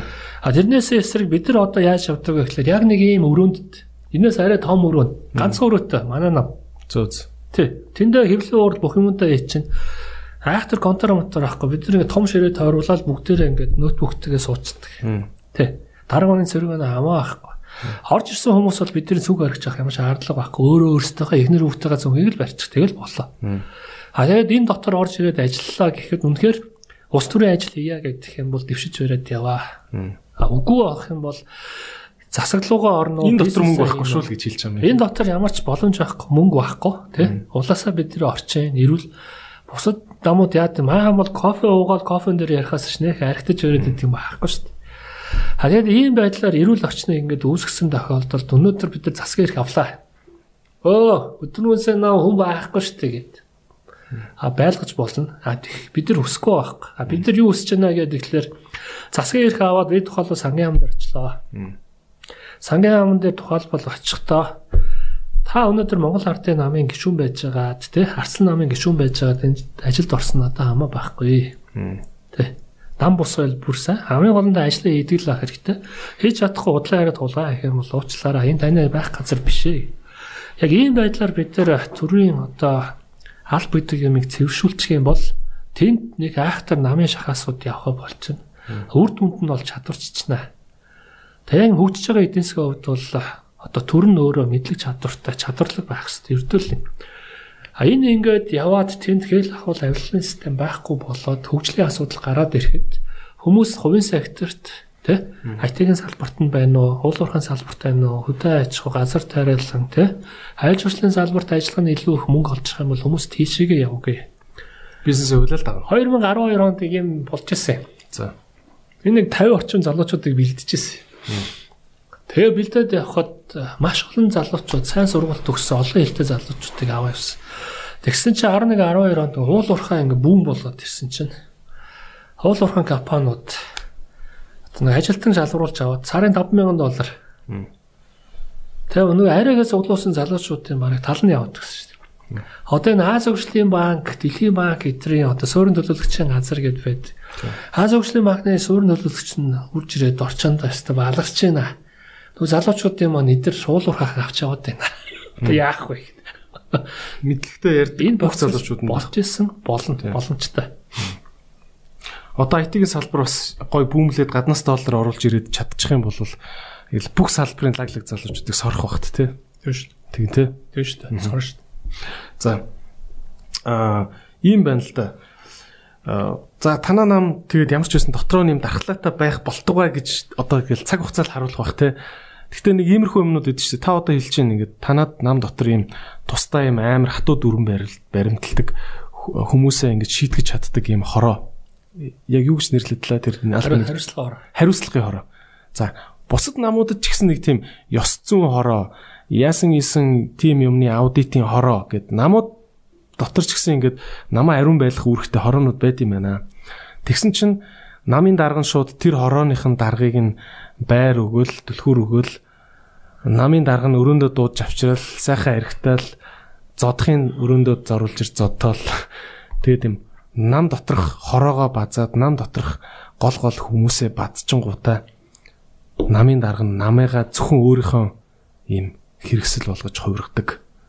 А тэгээ тийм хүн ингээд дээшээ гарчих юм бол доор нь хичнээн шудраг залуучууд байгаад байгаад хизээш тэднэрт нь ингэж тойрог өгч сонгуульд нь явуулдаггүй. Ингээд намайг ингээд бас хүн хүн гэдэг чинь бас нөгөө ингээд үнэхээр хорон санаа гаргах юм бол гаргаж чаддаг амт шүү дээ тий. Тэгэхээр тийм юм хэмжээнд хэр өндөр дархлаатай байгаа юм бэ? Яг нам дотроо худалдагтаад эхлүүл яах вэ? За хариуцлагын хороогоор дүгнэлтээ гаргаад тэр дүгнэлтээ одоо намынхаа төлөөлөх хурлуудаараа оруулж танилцуулаад олгын шийдвэр шийдвэр гаргадаг юм систем байна. Түүнээс хариуцлагын хорооны хэдэн хүн сууж агаад тийм байна хас биш. Зөвлөмж гаргадаг. А тэгээд зөвлөмжөө бол олонхоор гараад тэрийг хилцдэг. Бидний даваа тал бол бид нар онлайнаар уралдчихдаг. А ер нь бол бас Монголд анхны онлайн нам болно гэдэг блокчейн дээр үндэслсэн платформ өгсроод явж байгаа. Тэгэхээр одоо ингээд намын урал ихлээр ингээд бага хүмүүсийг автобусаар зөөж авчраад Туг мандуулаад. Тийм шээ онлайнаар ингээд бүгдээрээ хуралдаад шийдвэрүүд гаргачнаа. Тэр дотор магадгүй бас нэг худалдагдсан хүн байж болно. Тэгтээ дийлэнх нь бол тийм биш баха. Үнэт зүйлтэй. А тэгээд энэ бол Монгол одоо хөдөлмөрийн үндэсний намын одоо зөв соёл Монгол улстай оруулах бидний хувь нэмрэл гэж харуулж байгаа. Өөрөөр хэлэх нь бол ёс зүй шудраг байдал, эрхэм чанар тий. Монголд алдагчаад байгаа энэ ямыг бид нар оруулахгүй бол хэн оруулах вэ гэсэн байдлаар л явж байгаа. Тэр танаа энэ нөгөө өмнөх намуудтай бас битээ харьцуулаарай. Монголчууд ч ингээд ман ингэсэн, ан ингэсэн гэтэл энэ адилхандаа гэсэн байдлаар хараад үгүй нэг юм өөрчлөгдсөн. нам дотор ч байгаа өөр инновацлог том чухал юм юу вэ? Намын чи одоо намын чи одоо магтууштай лаг юм нь юу вэ? За бид нар одоо хөдөлмөрийн намын гишүүн болё гэх юм бол баярлалаа. Тэгэх юм бол одоо онлайнаар бүртгэн дэмжигч гишүүн байж болно. А жинхэнэ гишүүн болох юм бол та татвараа төлнө. Тэ. Дэмжигч гişүүн жинхэнэ гişүүнгээ хоёр юм байна те. Ялгаатай тий. Аха. Тэгэхээр Татвар нийт байх уу? Татварын сая бид нар хэрвээ аа аа 12 мянгаас 120 мянган төгрөгийн хорт жилийн. Аа за. Тий, ялгаатай. А тэгээд зарим нь амьдралын боломжгүй байж болно, зарим боломжтой байж болно. 120 мянган төгрөг юм биш дээдлэн те. Дээдлэн 120 мянган төгрөг. Тоотал нь 12 мянган төгрөг. Ер нь сарын мянган төгрөг гэсэн үг л дээ. А тэгээд татвараа төлжиж та улс төрийнхаа үйл ажиллагаанд идэвхтэй оролцсноо л гэсэн. Өөрөөр хэлбэл та таны өөрийг бол те. Одоо би бол ийм мундаг хөө. Тэ эрдэм мэдлэг босролтой. А тийм болохоор одоо та нар намайг авч ашиглаа гэж байгаа хүн бол биш. Эсвэргээрээ та мэдлэг чадвартай байж болно. Гэтэ та нэгдүгээр татвар төл хоёрдугаарт тэр тойргийнхаа иргэдтэй ажиллаа. Ажиллахдаа илүү мэдээлэлжүүлэгч гэхлээр ажиллаа л гэж байгаа. Тэ мэдлэгжүүлэгч гэхлээр. Тийм болохоор тэгж оролцож байгаа хүмүүс бол нэлээд committed гэж яддаг шүү дээ. Бэлэн. Тэгээд ус төрлөө бол явхад бол болж байгаа. А нөгөө талд нь дэмжигч гişүүд гэдэг юм бол тухайлбал судлаачтай. Тийм. Олон судлаачид бид нар бол ус төрлөө ороод те туг бариад явхасаа илүү чаддаг зүйлээ салбар салбарын дээр одоо бодлого судалгаан дээр ажиллаж өгөө гэдэг. Манай хүн намын онцлог нь бид нар бодлого судалгааны хүрээлэнтэй. Тэрэн дээр бол маш олон судлаачид ингээ ажиллаж идэг. А тэгээд аливаа гарч байгаа шийдвэрүүд нь бол дандаа судалгаан дээр үндэслэн байдаг байя гэт фильтр шүүлтэн тэр судалгааны үргэлэн баггүй тий. А тэгээд онлайнаар ингээд ажиллаад явчихлаар нэгдүгээр зардал багтаа. Тий. Хоёрдугаар хүртэм цайтай. Гуравдугаар хурдтай шийдвэр гарна. Тийм ээ. Удаан бол биш. А дөрөвдүгээр тэн нэг нэг ингээд багцлаа л тий. Хурааж авчраа. Хурааж аваад саналын аваад заа чи шүү. Тийм боломж бол байхгүй. Тий. Тэгээ энэ чинь бол а, одоо технологи бидэртийн давуу талыг гараад өчөж байгаа болохоор бид нар энийг ашиглаад явна л гэсэн байр суурьтай. А яг энийгээ бид нар ингээ цаашаага аль болох төрлөө орох юм бол төрийн бүх үйлчлэгээнүүдэд захимжуулна гэсэн маш том амбиц байна. 100% захимжуулдаг гэж. Стон стон шиг тий. Тэр хүн яриа л байгаа шүү. Окей, за ойлголоо. Аа нэг юм юм байна. Аа манай Монголын энэ хуулийн тогтолцоо гэж байна. Бид нар би ойлгохдоо нэг иймэрхүү зүр буруу бол та аа, нөгөө нөгөө өнцгөөсөө бас засаараа тий. Аа Монгол улс яг уу 21 оноос өмнө те одоо арда ардын усгал Сүхбаатар Жанжин манжнаас өмнө оо нэг юм одоо хууль гэхэд одоо үнд хууль гэхэд одоо юу юм бэ нэг илүү тийм ёс заншил дээр тулгуурласан хуультай байсан юм уу? Тэгж жагаад яг нөгөө 60 онд ч манах нүүбэд илсэн штэ. А нүүбэд илсэх айгүй олон шалгуурууд байгаа штэ. Яг ийм ийм ийм ийм байж аж бид нар та нарыг улс гэж хүлээн зөвшөөрнө гэд тэрний нэг нь болохоор ингээд үндсэн хууль мөлтэй айгүй боловсронгуй хуультай байхыг шаардсан. А тэгээд миний л ойлгосноор а одоо энэ богдхаанд заскаас эхлээд одоо яг нөгөө одоо Оросын одоо социалист Оросыг зөвлөлт Орос те зөвлөлт дагаар ороод нэг нэг удирдахчтай одоо дарангуулагч гэж хэлэх нь хайшин. Гэхдээ удирдахч гэж хэлэх нь хайшин. Гэхдээ ер нь бол дуртай үнэ барьж аваад буудах тийм эрхтэл том улсын дарга хүн байсан шүү дээ. Тэгээд 39 онд ч манайх ч хэдэн 20 30 мянган иргэнэ зүгээр л тэгэл ямар ч хээрийн шүүхээр оруулаад майхан дотор зүг бурууг Тийм тэг яг бид нар одоо ингээл яг нэг түүх болохоор нь л аа тийм нэг 30 мянган лам буудцсан гинлээ гэж ярьдаг болохоос биш яг өнөөдөр ингээл орцноос ч шууд хоёр лам гаргаад орцны ч үүдэнд буудвал амар шүү тий. Тэгэхээр тийм хэмжээлшгүй эрэхтэй а дарга хүн одоо Монгол улсыг ингээд аашаар зүгээр өөрийнхөө аашаараа шахуу удирдахжсэн үе Монгол улсад байсан билээ л дээ. Гэхдээ тэгээд түүхийг бас шүүх би ч одоо химбтэй. Гэхдээ ер нь хуулийн талаас ярьж байгаа шүү. Тэгэхээр ер нь нэг тийм хуулийн засаглал гэж бол байгаагүй. Тэгээд миний ойлгосноор 21 оноос хойш тэгж даргын гараар явжгаад 60 онд нүүбд илсэх дээр тулахаараа манай Монгол улсын цогц хуультай ямар ч үсэн болсон юм шиг байна гэж ойлгосон. Тэгээд энэ хуулийг ГЯС одоо улс байндаа эн чинь хуультай болъё гэж шийдэд ГЯС Герман Мэрман маягийн хууль ГЯС копицын байна гэж ойлгосон. Тэгээд яг тэр чигээрэл одоо ингээл өнөө хүртэл явж байгаа. Хизээч яг энэ хууль хуулаа бас ингэж цогц бодлогын хэмжээнд яг ямар төрлийн хуультай байх юм гэдгээ бас ингэж дөрвтөө сууж яриаган болов гэж санагддаг байхгүй. Тэ таны үзэл бодол юу байна? Манай хууль ер нь тэр чигээрээ Монгол улстай яг одоо Монгол хүнийхээ зан мандаа зохиж чадж байгаа юу? Нэгт нь.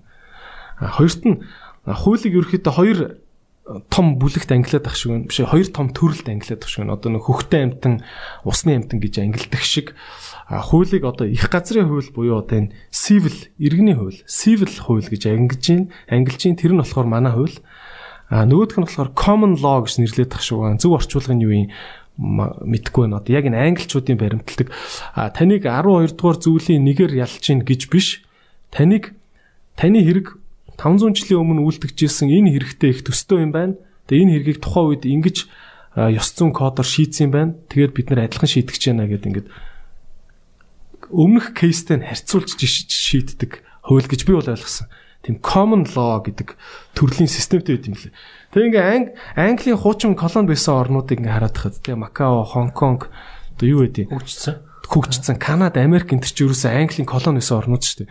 Тэгээ энэ орнууд чи яг энэ Английн энэ common law гэдэг хуулийн системтэй болохоор хөгжсөн гэж би тамглаад байна.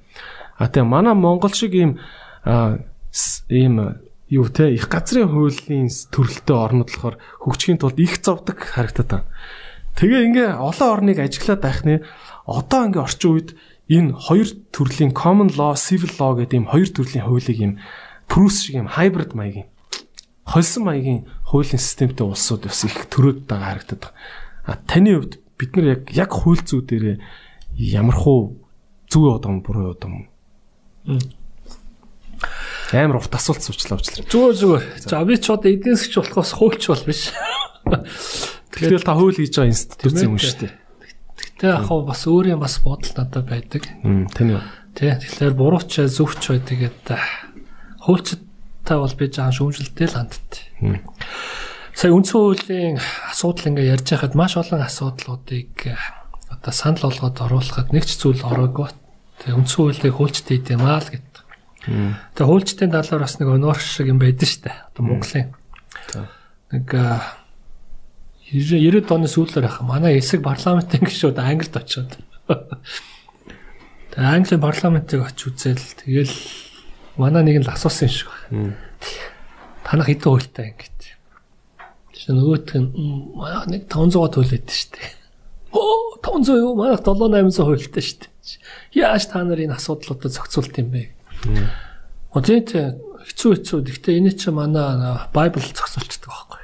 Шашаа. Тэ. А тэр шиг манайхан нэг маш их хууль хийгээд байна. Тэгээ тэр зохицуулт нь өөрөө үр дүн байна уу, үгүй байна уу гэдэг нь бол одоо яг л өнөөдөр үр дүнгээс харах нь бол байхгүй л баг шүү дээ. Олон хуулиуд дээр зохицуулт дээр. А дээрэс нь тэр төрүүчэн ярьдаг тэр common хууль уу, үгүй юу гэд. Би бол бас нэлээд хэдэн одоо зөвхөн хуульчдын тавьжсэн постуудыг ингээ харж явах зүг юм байна даа л гэж бодчих. Өөрөөр хэлэх юм бол тэр хуулийн систем нь илүү амьдрал дээр буудаг, амьдралаар тестлэгдсэн тий. А тэгээд илүү бас ингээд хүний одоо шүүгчин шүүгчүн чинь бол эцсийн шийдвэр бол шүүхэн шийдвэр болчиход байгаа шүү дээ. Тэр хүн зөвхөн тэдийн тэдийн тэд гэж үзэхээсээ илүү ийм жишээ байсан байна. Ийм юм байна гэд илүү нөгөө хүн чанар талаас асуудалд ингээд хандаад явдаг байх юм бол илүү энэ нь ингээд зүг болчих болов уу. Тэгэхгүй маш олон замбраагүй хуулиудыг ингээд хийчихлээр хүнийг буруутгах гэх юм бол ямар ч хуулиас тодорхой заалтыг татаж гаргаж ирэл буруутгах болж байгаа. А хүний хамгаалъя гэдэг юм бол бас ямар ч дурын заалтуудыг гаргаж ирэл хамгаалч болчих. Зовлон дээр байгаа. Тэгээ бид нар энэ хууль дотор живчээд байгаа юм байна л гэж. Тэгээд тэндээс чи үндэслээд бааг нөгөө хууль төр лоббинууд явдаг тий. Тэгээ шудраг байна уу, шудраг биш байна уу гэдэг. Эцээ эцээс шудраг байна уу үгүй юу гэдэг чинь шүүгчийн хувьд бол одоо бичсэн байгаа. Энэ залтыг л барьсан штэ гэд. Тэгээ хиний бүрэн их хурлын гишүүдэн л буруу штэ. Яахад ч юм хууль хийсэн. Ийм рүү орчих гээд байгаа байхгүй. Гэхдээ их хурлын гишүүд нь тэгвэл тийм хууль зохиочхоор хүний амьдралыг те таньж мэдчихээр ийм одоо мэдлэг чадвартай хүмүүс байна уу гэхлээр нийтээрээ тэр хүмүүсээгээ 76 хулгаач гэдэг. Одоо би баг нэг хулгаач нах ингэж явхаар чинь яаж сайн хууль гарч ирэх вэ? Дээрэс нь ийм газраас одоо дэвшиж гарч ирсэн тэр гişүүд нь гişүүдээ муу болж байгаа юм шиг л дээ. Гэхдээ одоогийн ер нь бол манай өмнөх гişүүд ч гэсэн бас шаардлага хангадгүй л байсан шүү дээ.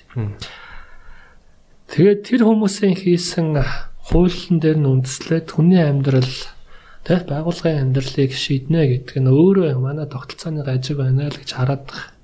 Тэ. Тэгэхээр шүүх бол нөгөө харат тус байх хэвээр гэдгээсээ илүү бас шүүгч нь өөрөө маш сайн чадвартай. Дээрээс нь бас ингээд шийдвэр гаргахтаа энээсээ илүү бас нөгөө ёс зүйгөө барьдаг. Хуулинд үнэхээр тусгагдаж чадаагүй. Гэхдээ ёс зүйн хувьд заавал байх ёстой зүйлийг шүүгч оруулаад ирчиж болдог байх хэрэгтэй гэж хэлж чинь тий. Тийм шүү дээ. Тий. Одоо тэр нэг хөөхөн нэг фейсер яваад байдаг постууд байдаг дээ. Тий Нэг баха Америкийн нэг настай нөхөр одоо а машин цашаана одоо тикет авчихсан тий нөхдүүдийг заа гэл алгаа төгшөөл ойлгож гинөө амьдрал ийм байдаг гэвэл канселтал тий Ээл өөрхөн хүүхдэд бүгдээрээс болгож чихэр өгч байгаа л асуудлаа шийдэл. Чин гоё амьдралд ойрхон бохгүй юу? Тэгээ гарч байгаа шийдвэр нь ингээд эдгээр хүмүүс таалагдж байгаа ч гэлээс амьдралтаа шийдвэр гаргаад байна. А гэтэл манай шүүхийн шийдвэрүүд чинь бол алж штт. Сая манай бүхэл бүтэн намыг одоо сонгуульд оруулахгүй гэт. Юу болчих вэ? Яач вэ гэдгсэн чинь зүгээр л хуулийн байгууллагаар нэг гомдол үсгээл тэрүүгээр нь шууд уяал танайг оруулахгүй. Гомдлоо шийдүүлжээч гээд. Тэгээ гомдлоо эзэн шийдвүлт ингээд тэгэхээр сонгуулийн дараа гэх хугацаа тавьчих. Зүгээр санаад. Тэгэхээр сонгуул байхгүй. Тэгээ монголчин сонгуулгүй байх юм бол арчлал байхгүй шүү дээ. Тэгээ арчлалгүй бол түрүүч яриад байдаг нөгөө нэг хүний систем рүү орчихно. Тэг нэг хүний системийг бид нар үтсэн шүү дээ. Түрүүчэн дээр 30 40 мянган лам чинь үнэхээр геноцид хийсэн үү хийсэн. Зүгээр орсноос нь гаргаж ирээд буутгаас илүү ингээд тухайн үед чинь түүхээ судлах юм бол шоронгууд нь дүрцэн. Газар байхгүй хар гэрт хүлж хийчихсэн мэт. хөлн ачааны машинд тэр жирэмсэн эмгтэйгээс ахуулаад те эртээчүүдийн бүгднгээ навчаад одоо нөгөө гитлер чинь бол ингээд нэг өрөөнд хороод бүгднгээ ингээд шүршөө дутаад те шатааж алж ирсэн бол манай монголчуудыг хөлтөж алж ирсэн шүү дээ. Зүгээр юм өвлөө өвтөнд чинь хас хор хучин хэмээ өвтөнд чинь зүгээр ингээд дан дэлтэй гаргаал машин дээр суулгачдаг талан дэгээл замдаа өнгөрчихөж байгаа шүү дээ. Тэгэл шорон дүрлээ гингүүд нь заа цагэл маа гэл буудал буудал жалганд очил буудал буудал хаваалагч гэж хайчиж байгаа шүү дээ. Тэгээ тэнд ямар нэгэн одоо шүүхэн шийдвэр байсан уу тий? Ямар нэгэн одоо үндэслэл байсан юу ч байхгүй зүгээр л ингээл дураараа.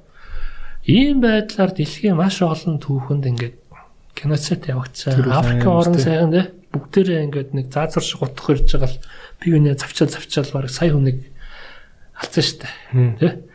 Тэгээ иймэрхүү юм бол дэлхийн төвхөнд их байдаг. Тэгээ энийг чинь бид нар одоо хаалгасч биш өөрсдөр хүлээгээд авцсан хохирч нар аахгүй. Тэгэхээр ийм зовлон өвдсөн арт түн энийгээ сэргиймэр баг. Тэгээ би бас нэг тийм асуудал нээсэн болохоор өнөөдөр бид нарт арчлал ямар үнцэнтэй юм бэ гэдгийг залуучуудаа ойлгуулмаар байна. Одоо энэ 90 оноос хойш төгсөн энэ залуучууд ойлгохгүй шүү дээ. Ийм л байсан, ийм л байна гэдэг. Гэтэл энэ чинь олж авахын тулд маш олон хүмүүс цусаа урсгасан. Тэ 90 онд ингээд цус урсахгүйгээр л тэ арчил бий болцсон гэдэг чинь үлгэр штэ. Нилээ юм тэмцчээж анх удаага бид нар арчсан хувьсгал хийгээд монголхон үг хэлэх тэ бизнес эрхлэх бүх эрх эрх чөлөө нь ингээд нэгдчихсэн энэ хоёр системийн дунд байгаа энэ том зүйл чинь бидний одоо хамгийн үнэтэй зүйл хамгийн үнэтэй зүйл. Энийг чинь олж авахгүй 100 жил зарцуулж олон монголчууд цусаа өгсөн, амь насаа өгсөн, хилмигдсэн. Тийм биз? Тэгээ энийг ингээ залуучуудад ойлгуулах юм бол залуучууд ядаж сонгол өгөх байх. Тэгээ сонгол бол бас миний амьдралд хэрэгтэй юм а гэдгийг ойлгуулчмаар санагдаад байна. Тийм тий. Яа тэгтээ тэр өстө тэгэл чанга асуудал та тий. Энэ мэдээж би бол Монголыг ингэж хараад байгаа юм л та. Одоо манай подкастэд а ман арчлан нам одоо ингээд хүн те танаа намын хүмүүс ч гэсэн бас манай ярилцлаганд орж исэн мэдээж юу те ямарваа нэг юм дээр заавал олон талын байр суурийг бүгдийг нийл гаргаж агаад тэндээс хүн өөрөөхөө авах гээх ухаанаар оюун бодолд авах хэрэгтэй тийм үү тийм болохоор би болохоор ярилцлага хийж байгаагийн хувьд бол хинтээ ч хамаагүй бол ярилцлага хийнэ гэсэн байр суурьтай байдаг а яг үүнтэйгээ адилхан би бас ингэж боддог байхгүй. Одоо надаа ингээд таньдаг ах нар байна, эгч нар байна, үеийн бас найз нарч байна. Бас ингээд дүнгэж залуугаар улс төрлөө орж байгаа те. Ингээ харахаар бүх наамд ингээд яг үндэ ингээд тулаад ярихаар сайн хүмүүс байдаг байхгүй. Яг ингээд нам ингээд төрийг харахаар ингээд амар өвөөгүй юм хийгээл иргэдийг амар охироогод байгаа мөртлөө ямар ч намын ямар ч хүнтэй ингээ яг үндэ ингээ ороод ингээд нүр тулаа ярахаар яг тийм ингээд харвас муу хүн ч юм уу тийм муу хүн байхгүй юм санагдаад байхгүй. Тэгэхээр би зүгээр харах нь ингээд нам гэдэг систем нь л өөрөө ингээд буруу дизайн хийгдсэн болоод л яаж сайн хүн тийшээ ороод эндээс муу үр дүн гараад байна гэж хараад идэм л та. Аа одоо хүртэл би яг ингээд нүүр нүрээ тулаа ярахад энэ дахиж хизэж би энтэй уулзмаар гэнэ гэмээр тийм муу хүн хизэж таарлаж байгаагүй санагдтыг. Тэгээд одоо хүн нам жишээ нь ингээд үнэхээр супер лаг намыг байгуулад онлайн блокчейн ямар ч мөнгөтэй хүн мөнгөөрөө хөдөлж авч чаддгүй тийм намыг байгуулж чадах юм бол энийг дагаад арчилсан нам, ман нам энэ төр нь бас айгу гой болчоосоо гэж бодоод байгаа байхгүй юу? Бүх нам гой болоосоо гэж бодоод байгаа. Тэгээ тэгээд бүх нам гой болохын тулд энийг бас нэг араас нь ингэж цохиж өгөх, тэ шахаж өгөх нэг гол юм нь намуудын тухай хууль юм болов уу гэж байгаа. А та намуудын тухай хууль яг өнөөдөр хамгийн болохгүй болохгүй заалтууд нь юу вэ? намуудын тухай хууль яаралтай ямар болох хэрэгтэй гэж бодож байгаа юм. За бас их гоё асуулт байна өө. Ямар ч сайхан сайхан асуулт асуудیں۔ Тэг ярмаа санагдаад байна. Тэ. Тэг ойрд бас ингэж бүү алсангүй. Тэг нэгтээ бас залуучуудтай тааруулаад аль болох нөгөө энгийн үгээр л ярмаар санагдаад байна. Туйл мөлийн үгээр биш те. За нэгдүгээр өнцөгч нь бол хүн нам супер нам болох юм бол бүх юм болчихно гэж бид харахгүй байгаа. За. Тий. А бидний үүрэг байна. Үр дүнгээ өгөөд байна гэдэг бид харчаад байгаа. Юу вэ гэхээр хүн нам Монгол хүн чинь хамгийн үнцэнтэй юм шүү дээ гэд 15 16 онд бид нар үзэл баримтлал үзэл санаа гаргаж ирээд ярьсан. Одоо ингээд дугаалал эргэрж байгаа нам бараг л үзэл санаа эдэр нь бол манай нам шиг л болсон шүү дээ. Хүн л ярьдаг болчиход байгаа шүү дээ. За. А дээрээс нь тэр бид нар 2015 онд Монгол зорилго 2050 гэдээ явжсан. Одоо ингээд нэр нь өөрчлөгдсөн боловч адилхан л юм байж байгаа. Алсын хараа 2050 гэдэг. Энэ усад урт хугацааны хөгжлийн бодлого хэрэгтэй юм байна гэдэг чинь энэ намууд ойлгоод ингэ хийгээд байна шүү. За дахиад нэг жишээл. Сая 2020 оны сонгуулиар Монгол Ардын намынхын тухай маш олон залуучуудыг дэвшүүлсэн. Яагаад яагаад гэвэл хэрэг заяа хуучнараа байх юм бол хүн намд яста хуу тавиулах юм байна гэд. Тэгэхээр бидний эсрэг маш олон дөрүүдийг гаргаж ирсэн байд. Тэ. Тухайлбал одоо аав уул дээр миний эсрэг гэдэг юм бол амар төвшин гэ. Мэдэн шүү дээ. Шарк гэдэг. Тийм. Амар төвшинж гэдэг юм уу? Шүү. Болгондоо яаж юм тий. Тэр чинь намын систем айх тэр судалгаа хийгээд үтсэн. Би ч 5 жил бас гэр ороолоор явцсан байхгүй. Тэ. Та манайхан чи ингээд бүгдээрээ ажиллаад байдаг. А тэгээд хүмүүст залуучуудад уг нүн намыг таалагдаад байдаг. Гэхдээ сая яагаад Монгол ардын намруу хамтарсан бэ гэхээр олон залуучуудыг ус төрлөө оруулахад ардын намыг аюулсаа ажилласан баг. Бас нөгөө талдаа нөгөө инфлюенсер дээр ягуус ажилласан юм лээ л дээ. Аа, эдгээр бол яг мөнгөтэй бүтцтэй. Бид нар ч юм бол ингээ мөнгө бүтцсэн байхгүй шүү дээ. Тэгтээ бидэрт бол бас нэг жаахан юм бас байна. Аа, тэгээд үүгээрээ бид нар бол хардын намд бол нэлээд их сайн эрэг үрдэн түлхэж өгсөн байна да. Хардын нам одоо ингээ цэвэршээд зүв явах юм бол Монгол улсад хэрэгтэй юу хэрэгтэй. Ардсан нам мөн адилхан. Ардсан нам сая одоо ингээ дуухайгаа хөдөлгөөн дээр бид нар бас ингээ оролцоод Арслан намын аягүй сайхан залуучууд орж ир явсан байхгүй. Яг дөрөв жилж чад ч өмнө. Ардын намын Арслан маань аягүй сайхан залуучууд байна. Ах нар ч гэсэн бас тийм хүмүүс бас байна. А нэгтээ дугаалбасаа Арслан намынхан бол тэр залуучуудаа хоошоо хийж хагаад өөрсдөө гарч ирээд арчулж байгаа байхгүй. Тийм. Дараагийн удаа Арслан намынхан үр дүнтэй явъя гэдэг юм бол тэр залуучуудаа урдаа гаргаж ирж явахгүй бол нийгэм өөрчлөгчэй гэдэг дүнэлтээ бол бүгдээр хийцэн л арчуулна штэ. Тэд гарч ирэхгүй бол. Тийм. Ардын нам нь ажиллаад байна. Тэгээ үүнтэй холбоотойгоор энэ хоёр нам тухайлбал үнэхээр нийгэмд хэрэгтэй гэж байгаа юм бол бид нар түүнийх нь бас нэг түлхэх хүч нь болчиход байгаа. Бол энэ хоёр бидэрт арчуулна штэ. Тийм. Бид нар арчин штэ. Манай нэг одоо шулууган л хэлээ. Ийм байдлаараа явах юм бол арчиж чадна. Яагаад гэвэл нийгэм өөрчлөгдөж байгаа. Технологи нь гараад ирсэн. Бид нар үзэл санааг нь гаргаж ирээд Өнөөдөр ганц хүн байлаа гэхэд маргааш 10 хүн нөгөөдөр 30 хүн ингээд ярахад юм өөрчлөгдөн шүү. Тэг ажиллаа хийгээд үзүүлэхэд тэг. Тэгэхээр ийм байдлаар нөлөөлөд явж байгаа. За одоо намуудын тухай хууль Намуудын тухай хуулийн хамгийн одоо зовлонтой юм нь юу байна гэдэг тэгэхээр түрүүчэн хэлдэг энэ хатуу намын систем. За Идрэгөө наа чи одоо ингээд сайхан өвлдөж байна уу? За ингээд сүүсээ сайхан уу? Алуу даралт мартан зүгээр үү гэл. За энэ айх сүүтэй цаа. Чан чуугаараа гэж сүгэ барьж ороод. За тэгээд одоо манайх чи ахмтуудаа зориулаад нэг юм. Арга хэмжээ хийж байгаа та ирээрээ. Тэ таны тэнд амраана. Гэл ороод суцсыг натгаал зүрхийг натгаал гар авчиж байгаа систем чинь. Тэгэл байнгын дээр ажиллагаатай. А тэгэл за манай намайг шүүн болоорой гэл нэг тэмдэг зарж өгөөл тэрч аваад эн чин хана өвөөг чи нам эмээг чи нам гэл. Арцнаа бол арцлыг бид нэр хийжсэн бид нар юу гэж. Хардын намаас дутгавтай алив та ингээрэ тэгэрэ гэд ингэж явсаар байгаа л энэ нэг хоёр систем чи ингээ үүсчихэд байна. Зовлонны өвөө гэдэг тэгэхээр одоо энэ гарч ирсэн хүмүүс чинь бол бүгдээрээ нэг юм өртөө байнгын дуудлагатай гişүнээ ингэж тус болооч, ийм болооч, тийм болооч, би ажил оруулмаар байна, хүүхдээс олонгос явуулмаар байна мөн үү? Тийм. Энэ тендер концесси юм байна гэд ингэж яваад болохоор нөгөө гарч ирсэн гişүнт ч юм бөөн зовлон. Тэ. Юун дээр хууль мөл батлах яаж нэг дараагийн удаа тойрог дээр гарахын тулд нэг тойрог дээр нэг ганц юм төсөөсний тавьчих юмсан. Нөгөө нэг цолын төвөө чинь тавьчвал тэгэл очоод тууцаа ажиллаа. Манайхан барьцаануудад яаж нэг нэг юм өөх ажил өгчих үү гэл тэ. Ээ. Инглээр чи хөөрхий хэцүү шттэ. Ийм системэнд эднэр чи ингээ идэгдэт байгаа байхгүй. Одоо тэгээ сая яаж яах нэхлээр сонгуулаар тохиолол арц намын зарим хүмүүс, ардын намын зарим хүмүүс үрж ирээд та дэвшиж байгаа юм байна. Манай энэ хүмүүс бол мөнгө төлөхгүй юм байна. А та мөнгө төлөх юм бол бид таныг дэмжье. Тохирчё. Нөгөө хатуу систем нь ингээд бүр мөнгөний систем болоо явчихж шít. Өөр хүмүүстэй ингээ 8-алцаад нөгөө нэг 5000 лист байна, 100000 лист байна гэдэг Ингээд яваад ирэхлээр нөгөө нэг систем чинь ингээд задраад тий.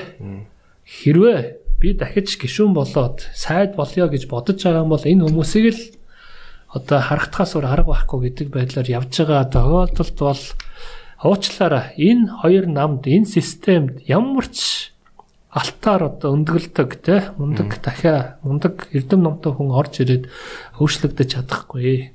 Тэгэхээр хамгийн чухал юм намын тухай хуулиар энэ хатуу системийг халах хэрэгтэй. Нэг хоёрдугаарт энэ хамгийн чухал юм бол энэ сонгуулийн тогтолцоо байхгүй. Сонгуулийн тогтолцоо. Жил болгон өөрчлөгддөг. Сонгуул болгоны өмнө өөрчлөгдөнө. А тэгээ одоо зовлон ингэж штэ. За би одоо ингээд нэг ховт аймагаас гарч ирлээ, тэ? А тэгээ ховд аймаас гарч ирсэн болохоор би одоо дахин сонгогдохын тулд энэ төсвөөсөө л мөнгө тавина гэд 30 жил өөрөө л гарч ирэхин тулд өөрөө л одоо тойрогтой тойрогтой л нэг зам барьж ивэл тэр бас хамаагүй тий. Ховд гэж жишээ авч байгаа ш. Тэгээ сайн нэг инээтэй ч юм уу юм ингээд одоо манай их хуралд ирэх юм л та ярьж болж байна нөгөө. Дөрвөн жилдээ нэг эдийн засгийн үндсэн чиглэлгээд хилдэж байгаа. Тэрнээр хөрөнгө оруулалтын хөтөлбөр хийж байгаа зодон болж байгаа. Стан яра. Нилээн болж байна. Тэр бол ингээ хаалттай уралдаал. Аа. Тэрэн дээр бол нам үл харгалцаал зүгээр. Манайхан ч дотроо алцаал, аныхан ч гэсэн яриад. Та яг явж явж н хотоос гарсан гişүүд нь бол бас тойр мөр гэх нэрээр айгүй. Хотоос нь 20 тун гарцсан. Тэд нар жаахан хөгжил мөгжил ярих гал те. А гэтэл нөгөө орон нутгаас гачсан нөхдөө чинь зүгээр өстой. Ер нь мужигнж байна А тэгээ 4 жилийн хугацаанд 50 орчим их найт төгрөгийн хөрөнгө оруулалтын төслүүд авчиад тавьчихж байгаа. Гэтэл Монгол улсын боломж нь өрдөө нэг 12 3 их найт байхгүй 4 жилийн хугацаанд. Тэрнээс 5 дахин хитэрсэн юм. Тэгэл тэрийг ингээд суулганаа л гэж чичрээд байна бүгдээр. Төсөв суулгана. Тий. Би сангийн хааманд 15 жил ажилласан 5 жил нь төсвийн газар байсан. Бидний хийсэн төсөв засгийн газар их хурл руу ороод 180 градус эргэл ирж штэ. Тий. А гэтэл би Японы сангийн хаамд ажиллаж байхад тэнд орсон юм яг тэр өгөөрөө л явдаг. Бүр хатаархмар байхгүй. А гэтэл яг ийм байдал ингээд их хурл руу дотор нь орчлоор бол маш тодорхой харагдаж байна. Яаж энэ ус өгч юм бэ? Зүүн одоо сонгуулийн систем. Энийг өөрчлөх бол Монгол хөгжихгүй. За. Яаж өөрчлөх? Яаж өөрчлөх юм бэ гэдэгтлэр монголчин ингээд нэг тойрог болоод мөн үү? Тэндээсээ тэр 76-нд байна уу? Эсвэл олон гişүүд нь ингээд гарч ирдэг байх юм бол зөвхөн дээр тойрогийнхоо ажлыг хийж өөрөө дарга болох биш. Эсвэр Монгол улсынхаа ажлыг хийж Монгол улсынхаа өнөөдөр ховдынх нь байна уу? Баяуулгын байна уу? Дорнодных нь байна уу? Тэ? Тэр хүний дэмждэг. Хөвсгөл байна уу? Өмнөг байна уу? Тохон хүнийг дэмждэг байж ич хөвсгөлийн хөвсгөлөөс гарч ирсэн гişүн хөвсгөл нутгах байж бол. Гэхдээ тэр хүн өмнө ховын төлөө өмнө ховд байгаа иргэдийн төлөө мөн үү? За тэр баруун зүүн аймагуудын Монгол хүний төлөө ингэ бодлого явуулах юм бол сая зүг болох гэдэг. Тэгжээ чинь 3.3 сая монголчууд чинь нэгдэж чаднаа. Тэгжээч энэ ус төрчин зэвшнэ. Сонгуулийн тойрог гэдэг юм ийг байхгүй болох юм уу тий? Тойрогоо номруулад нэг болох хэрэгтэй. Бүр яг ерөнхийлөгчийн сонгуул шүү. Тий. Тэгэхээр чи би одоо сонгуулаараа 76 нэр бүглэх юм уу? Аа, тэгэхээр юм байхгүй. 76 нэр бүглэхлээр айгүй хэцүү гэдэг. Аа сонгодог тогтолцоо чинь пропорционал элемент байхгүй? Тэр нам. За. Тий. Пропорционал элемент чинь 76-гийн 28-ыг нам дугуулдаг нэг систем байсан шүү дээ. Тий. А хүмүүс шүүмжлээд байдیں۔ Намын ард дандаа нөгөөт нэг мөнгөтэй хүмүүс нь орж ирээ самрах гээд байна гэх. Үгүй ээ. Нам дэрий чинь гаргаж ирнэ. Нам дүнгээ тавиулнаа. Нэг За үнэхээр хэрвээ ингээд намд итгэхгүй байгаа бол зүгээр одоо шилжилтийнх нь нам дотор байгаа 76 хүмүүсийг бол дам нь биш иргэдэн дуулчаа. Болно шүү дээ. Яагаад болохгүй вэ? Түр зүр. Нэг удаагийн та сонголт хийгээд 4 жилийн амьдралыг сонгож байгаа тохиолдолд тэр нэг 10 20 нам орлоо байна уу тий хөл хамаараа тэр хүмүүсээ сонгоч л та. Тийм эрхийг нь нэрэгдтэй өгчөлт нэг удаа туршаад үзэлт ямар өөрчлөлт гарах нь. Тэгэх юм бол ямар хүмүүс гарч ирэх вэ гэдэг тэгэхээр илүү бодлого ярьдаг. Илүү олон дүмэнд танигдчихсан. Илүү ажил их боломжтой. Тэр хүмүүс ч олон хүний сандлаар гарч ирнэ. Илүү нэг орон нутгийн ганц зам барьчих гээл чичгээд 4 жил суугаад байхгүй тий. Тэгэхээр гарч ирсэн хүн юу ярих вэ гэдэг тэгэхээр өнөөдөр технологи чи ярина шүү дээ. Яаж энэ 3.3 сая монголчуудыг ажилтаа орлоготой дэлхийн зах зээл дээр гаргах вэ? Яаж бид нар энэ усуудтай өрсөлдөж болохгүй юм бэ? Яагаад вэ гэхээр ийм бодлого хэрэгтэй, ийм ажил хийнэ гэд тухайлбал аль жуучлалын салбарын одоо хөрөнгө оруулалт хэрэгтэй гэдэг юм бол өнөөдөр яг муулаад байгаа ч гэлээ гэсэн тэр хинтэд үнэхээр аль жуулчлалаа хөгжүүлээ сайн зогсолбороо барих нь зүйтэй байна гэд бүх гişүүд үсэх юм бол тэгэх юм бол хөрөнгө оруулалтуудаа тэр орон нутагт бишээ хинтүүлөө бүгдээрээ энэ удаатай хийгээд санхүүжүүлээд зогсолбороо барьчаа болно шүү дээ болно үстэй төмөр замаа барьчаа За энэ удаа залуучуудаа босгож ирье. Монгол залуучууд боломж байна. Тийм болохоор энэ IT-ийн маркийг нь хийчих. Яг тэр нөө дид үцүүдийг ухсараад өгчээ. Ийм байдлаар ингэж явах юм бол монголчууд хожно. Сүүлийн 30 жил ингэж явж чадахгүй байгаа болохоор монголчууд хэтэрхий олон хуваагдсан болохоор энэ маань явахгүй. Яагаад хуваагдсан монголчууд? Одоо засаг заргаа нутаг дэсээр орон нутгийн нэгжийн тухай хууль гэдэг нэг хууль гарч 330 сум байна монголчууд. Тэр одоо бүр болмоор юм а тий бүр. Сүнцэн сүнцэн сумууд биш нэг төрийн хідэн байшингууд байдаг. Тэгээ нэг хаан банкны салбар байдаг. Тэгэл өөр юу ч байхгүй хитгэн хашаа байдаг. Тийм сумууд биш. Яг үнэ. Нэг сумд унтчаар 2000 үнэтэй сумын том нь болохоор 500 үнэтэй. Яг дөрөв жилд нэг банк байдаг. Шатхуун клонк байдаг. Тэгээ нэг бахан төр захиргааны хідэн байшингууд. Ажил бизнес юуч байхгүй. Тэр 500 хүн дотор ч одоо юу Египтэд өрөх. 500 хүнийх нь 100 хүн нь яг төрийн цалин авдаг, 50 хүн нь хаан банкнаас цалин авдаг. Тэгээд хүүхдийн мөнгө дахиад нэг 100 хүн нь авдаг.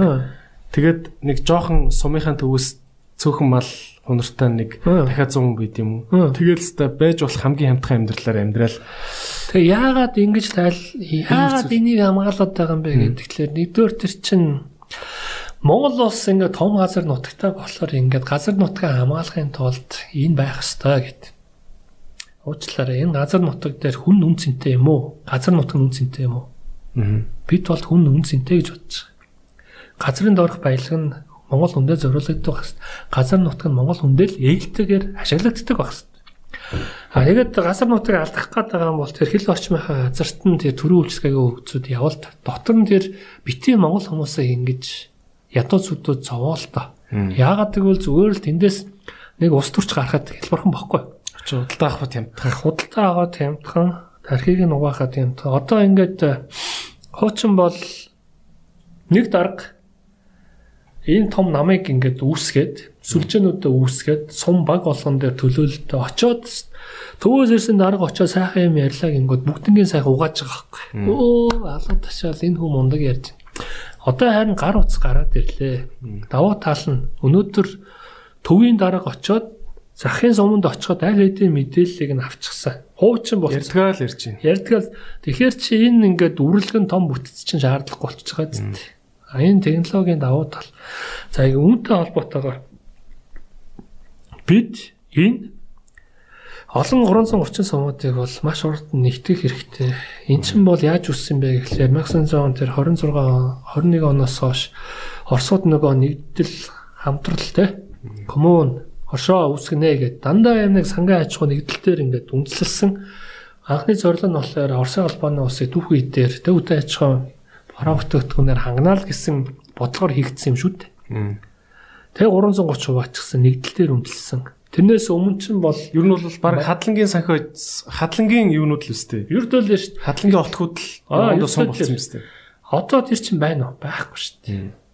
Тэрнээс өмнө хэн хуваасан юм? Манжууд хуваачсан. Яагаад гэвэл монголчууд нэгдээ төвлөрөөд ирэхлээр хүчтэй болчтой маа гэж хуваагаал хуваагаал дараа нөгөө компьютернийхээ авчирч хуваагаал хуваагаал. Тэгээ одоо тэр системээр нь бид нар ингэж яваад байдаг. Тэгээ Монгол хүн ядуу босралгүй, эрүүл биш.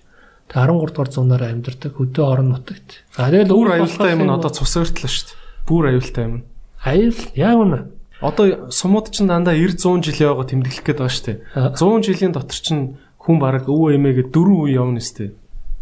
Яг үнэ. Тэгэхээр 2000 хүнтэй суман дотор дөрөв үе хоорондоо гэрлэлцэж суухаар ер нь бүгд хамаатан болно шүү дээ. Би энэ жижигхэн болж байна. Тэгээ маш их удаан хөдөлгөөнтэй болж байна. Тэгээд тархины ажиллагаа бас ингээд хязгаарлагдаж байна гэсэн хүмүүс их ярьж байгаа. Тэгээ энэтэй холбоотойгоор тухайлбал нөгөө хүнсний толгоон гэдэг одоо нэг тараагаад шүү дээ. Тэр чинь нэг 2008 9 оны хүнсний хямралаар бид нар хийжсэн юм ба. Тэгээ би сангийн хамт хийжсэн. Тэгээ Азийн хөгжлийн банкны би нэг Төв Азийн бүс нутгийн эдийн засгийн хөтөлбөр гэж байд. Тэрний focal point гэдэг. Тэгээ яг энийхээ шугамар Азийн хөгжлийн банктай ярьж байгаад одоо хүнсэнд хамрагдуулахын тулд иргэдтэй юу хийх хэрэгтэй вэ гэсэн чинь хүнсний толгой өгөл зүйтэй байт юм. Хамгийн сайн жишээ нь Филиппин гэдэг. Филиппин явжсан байхгүй. Тэгсэн чинь Филиппиний нэг хоохон нэг юм соно нэг юм дүүрэг бүр том. Нэг 3 орчим сая хүн Пүү. Тэг ингээд машинтаа дөхөөд очсон чинь ингээд нэг жоохон хөөхтүүд ингээд ингээд дивэн дээр суудсан те. Сандал мандал нөгөө хашаа машин дээр сууц хөл мөл ингээд савлаад байна. Өөх ч ямар олон жоохон хөөхтүүд гатаа байд. Ингээд яваад үтсэн чинь дандаа насанд хүрсэн хүмүүс. Тэг би хэмжээ нэг юм. За нэг метр 20 мортой юм да. Аа метр жоох юу? Тийм жоох. Метр 20 30 та. Сонин байгаа зү. Таныг одоо хүн чинь болохоор ингээ том толгойтой жижигэн хартай өөр байдаг шүү дээ одоо. Биш. Яг хүний стандарт пропорцоор. Зүгээр л хоол унд юм уу та. Тэгээ тэр юунаас болсон бэ гэхээр нэгдүгээр хоол унд, хоёрдугаар цус ортолт. Тэгээ энэ хоёр шалтгаанаас болоод ингээ хүмүүсийн би жижигхэн болоод байдаг. Зүгээр жижиг. Аа нэгээд ажлын чадвар их муутай, ажил их боломжгүй. Яагаад гэвэл энд өөрчлөлт орсон болохоор. Тэгээ тэр хүмүүстэй усаас дандаа ингээ food stamp хийдэг те. Тэгээ тэндээс сарж байгаа дүнэлт нь юу байна гэд тэгэхээр Монголд ийм эрсдэл байна. байна. Хуучин яг 90 оноос өмнө ч ингээд хооронд ингээд сэлгээд тэ чидэж чидэж хуучин ч нөгөө хоёр аймагуд дундаа нэгдсэн ийм отог гаргаад том ийм залуучуудын хадлан мадлангийн аян өрнүүлээд аймагуд ч бас ингээд аймагуд ч хоорондоо хамтарч ажиллаад залуучуудаа хооронд нь танилцуулдаг намрын ажил гэж худлаа нэрэдлэр оюутнуудын хооронд нь суулгадаг байрдаг. Тийм байсан билээ шүү дээ. Үнэ шүү дээ. Тийм шүү. Тэр үеийн дарга нар ч хөөрхий уг нь хэдийн ингээд Оросын засаг ирээд ингээд 360 хуугаа хийцэн ч гэсэн яаж хийж байгаа нийгмийн ажил зохион байгуулж байгаа залуучуудыг бас хольж чудахчдаг байсан билээ шүү дээ. Одоо бол шууд хаягдсан биз дээ. Тийм шүү дээ. Манай аав ээж хоёр тухайлбал манай аав завхных ээж усах байхгүй. Захын цагаан сумд. Тэгээд нэг тэр захын 5 сумдын Одоо тэр хавийн 5 сумдын нэг юм урлагийн тоглолт болоод тэндээс нь холлоод гутгаад цуг ингээд бүжиглээд тий Одоо бэлгээ мэлгээл хийжсэн юм шиг л тэгээ танилцаад тэгээ танилцаас утсан байдаг. Тий аа тэр чинь харин тэр чинь л хэрэгтэй гэдэг байгаа аа тий тэгээ ахаа ийм байдлаар хэрвээ бид нар одоо засаг захын нутаг дэвсгэрээ нэгтгээд Монгол хүмүүстэй боломжийг нөгөөд хооронд нь нэгтгээд зах зээлийн үүсгээд тэнд нэг зөвхөн одоо нэг төсвийн цалин хийцээ буухал аа за за цалин буухцаа юм шүү дээ дэлгүүрээ онгойлгох чигээд явдаг биш тий илүү төсөөс хамаарахгүйгээр одоо бизнесийн боломжийг нь гаргадаг. Одоо бид нар яриад байгаа бүс нутгийн бүсгчсэн хөгжил кластер нь юу байдгийг те яг энэ бодлогыг бид нар хийх хэрэгтэй байна. Тэ. Ганцхан зовлон. Ус төр Дахид сонгогдох нь энэ хүмүүс давуу талтай байгаа болохоор ерөөсөө төвлөрлийг хүсэхгүй байгаа байхгүй. Тэгээ энэ байдлаараа явсаар атал одоо энэ төсөвч өрөнгө оруулалт их мөнгө болчихлоо шүү дээ. Одоо хуучин бол төсөв ингээд 100 төгрөг байлаа гэхэд 30 төгрөг хөрөнгө оруулалт. Хөрөнгө оруулалт нь одоо ирээдүйн хөгжлийг бий болгох нь үйлдвэр үйлдвэр аж ахуйг орж идэг. Оо дид үтсийн нөхсөр. 70% нь болохоор цалин дэт тэтгэмж нийгмийн хамгаалагч байдаг. Одоо явсаар гад 90 10 болчихлоо шүү дээ. Пүүх. Тэ. Одоо нэг 3 4 жилийн дараа 100% цалин тэтгэр тэтгэмжтэй нийгмийн халамж болчих гээд байна. Яагаад? Хідэн юу ч хийхгүй байгаа унтаа унтаа сумдуудад цалин тавьдаг л ажилтаа болох юм шүү. Төрийн төсөвч. Ердөөл тийм болж байгаа байхгүй. Яагаад вэ гэдэг тэгэхээр Өнөөдөр одоо идрээ тухайлбал айл аймаг чи айл аймаг явах лээ. Хүсэл. Хөвсгөлд очлоо. За хүн намаас очиж дэвшлээ. Нутгийн бураанууд минь ухаантаа та хүүгээ дэмжээрээ. Хүүгээ дэмжээ. Аавын минь нутаг гэж хадаг барайл очно үстэй. Очиж шүү дээ. Очоо. За идрээ өмнө чи манай нутаг орондоо юу их юм бэ гэхлээр чи ярих нь шүү. Зам тавина л гэдэг Зам шүү дээ. тавна. Шонгийн утас Тагийн татлан. төв. Та нар яагаад Тий. Тэгэл эрингүүт чи нөгөө идрээ хөө худлаа ярьж болохгүй хэлсэн амдаа өрхийн тулд нөгөө мөө төсөвдөр чинь л тавьж үгэн штэ энэ чи. Нөгөө замаа оруулчих Тий. гал. Сангийн сайдын үүдэр гүгэл. Гүү штэ. Тэгэл өөрхийн нэг э, 200 хон хүүхэдтэй сумын төвд орчин би 600 хүүхэдийн сургууль барина. Ингээл яв штэ. Тий. А тэгээ үр дүндний болж байгаа нэхлээр 600 хүүхдийн тэр сургууль баригдлаа гэхэд тэр байшин гэж чинь халаана тул тулааны санхүүжүүлэн дотор нь харуул хамгаалалт хүмүүс ажиллана. Ингээ баахан Битүү дахиад зардлууд нэмэн тий. битүү зардлууд чинь тэр байшингийн амьдралынхаа насаар ирээд төсөвдөр суучдаг байхгүй. Өөрөөр хэлбэл тэр байшин чинь нэг 40 50 жил ингээд нурахгүй байшин байна гэж үзэх юм бол 40 50 жил тэр чинь ашиглана шүү дээ. Нэг нь барьцсан юм чинь. Дотор нь багш нар тий ажилчид Цалинжуул. ингээд байна. Цалинжуул.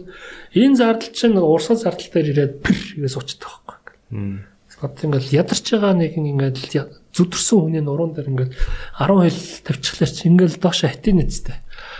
Яг тэрэн шиг манай урсгал зардал ингээд өсөөд байхлаар сүултээ эн чин хөрөнгө оруулалт их ямар ч өрөө байхгүй боломж байхгүй. Дандаа урсгал зардал. Урсгал зардал нь юу байна гэхлээр төрүүчийн үндслээс болоод манай төсөв өгчих боломж байхгүй. Та нэг яран дээр хэлсэн байлээ те. Аа Монгол улсын төсөв аа Монгол улсын биш ээ Монгол улсын эдийн засаг гэдэг нь би ойлгож байгаагаар Монгол улс руу орж ирдэг мөнгө л гэж ойлгоод байгаа шүү дээ. Манай эдийн засаг өссөн байна. Аа 90 оны усглаас хойш манай улсын эдийн засаг 13 дахин өссөн мөртлөө зөрүүд төсөв нь 70 дахин өссөн байна гэд та ярьжсэн те. Энэ бол энэ бол бүр crazy үстэй бүр. Тэглгүй яавд. Одоо яг энэ сонгуулийн сонгуулийн систем энэ э, сумдын тоо олон байгаагаас болоод энэ тойргийн тоо олон байгаагаас болоод ерөөхдөө ингэж энэ энэ өнөөдрийн төсөв ингэж бодоолчиход байгаа юм те. Зүг. Тийм шүү дээ. Өнөөдрийн 30 жилийн төсөв манай гişүүд чинь бүгд тэр орон нутагтай хайртай, малчтай бүр хайртай. Яагаад гэвэл тэдний сонгогч. Тийм. А тэгээд одоо Улаанбаатар чи хараарай. Хамгийн ядуу хэсэг чинь монголчуудын хамгийн ядуу хэсэг чинь Улаанбаатар ингээр орвол. Тийм. би бол яг яармаг дээр 5 жил ажиллаад 100000 айлын хаалгад огшоод амьдралтай нэг ойрхон байдаг болохоор тэгээ өөрөө очис гэр орооллын хөвгт болохоор хотыг Тэгэхээр гэр орооллын амьдралыг мэднэ л те өдөө орон нутагч юм бол ядаж идштэйг байдаг байхгүй. Гэтэл гэр оролт бол идэж байхгүй шүү дээ. Би л хөөхт байхдаа 3 жил бензинтэй годон идчихсэн. Юу нь толгой цувтаа. Тийм. Тий. Амьдрал тийм амар манайха өвтөстүүлдэг байсан. Нүүрс ч одоо бас л мөнгөтэй айланд төлнө шүү дээ. Тий. Тэг ядуу гэж байгаа биш зүгээр тийм тохиолдол бол үүссэн. Бас л нэг ядуу сэхэтнүүдийн л хөвт тахгүй юу. Тий.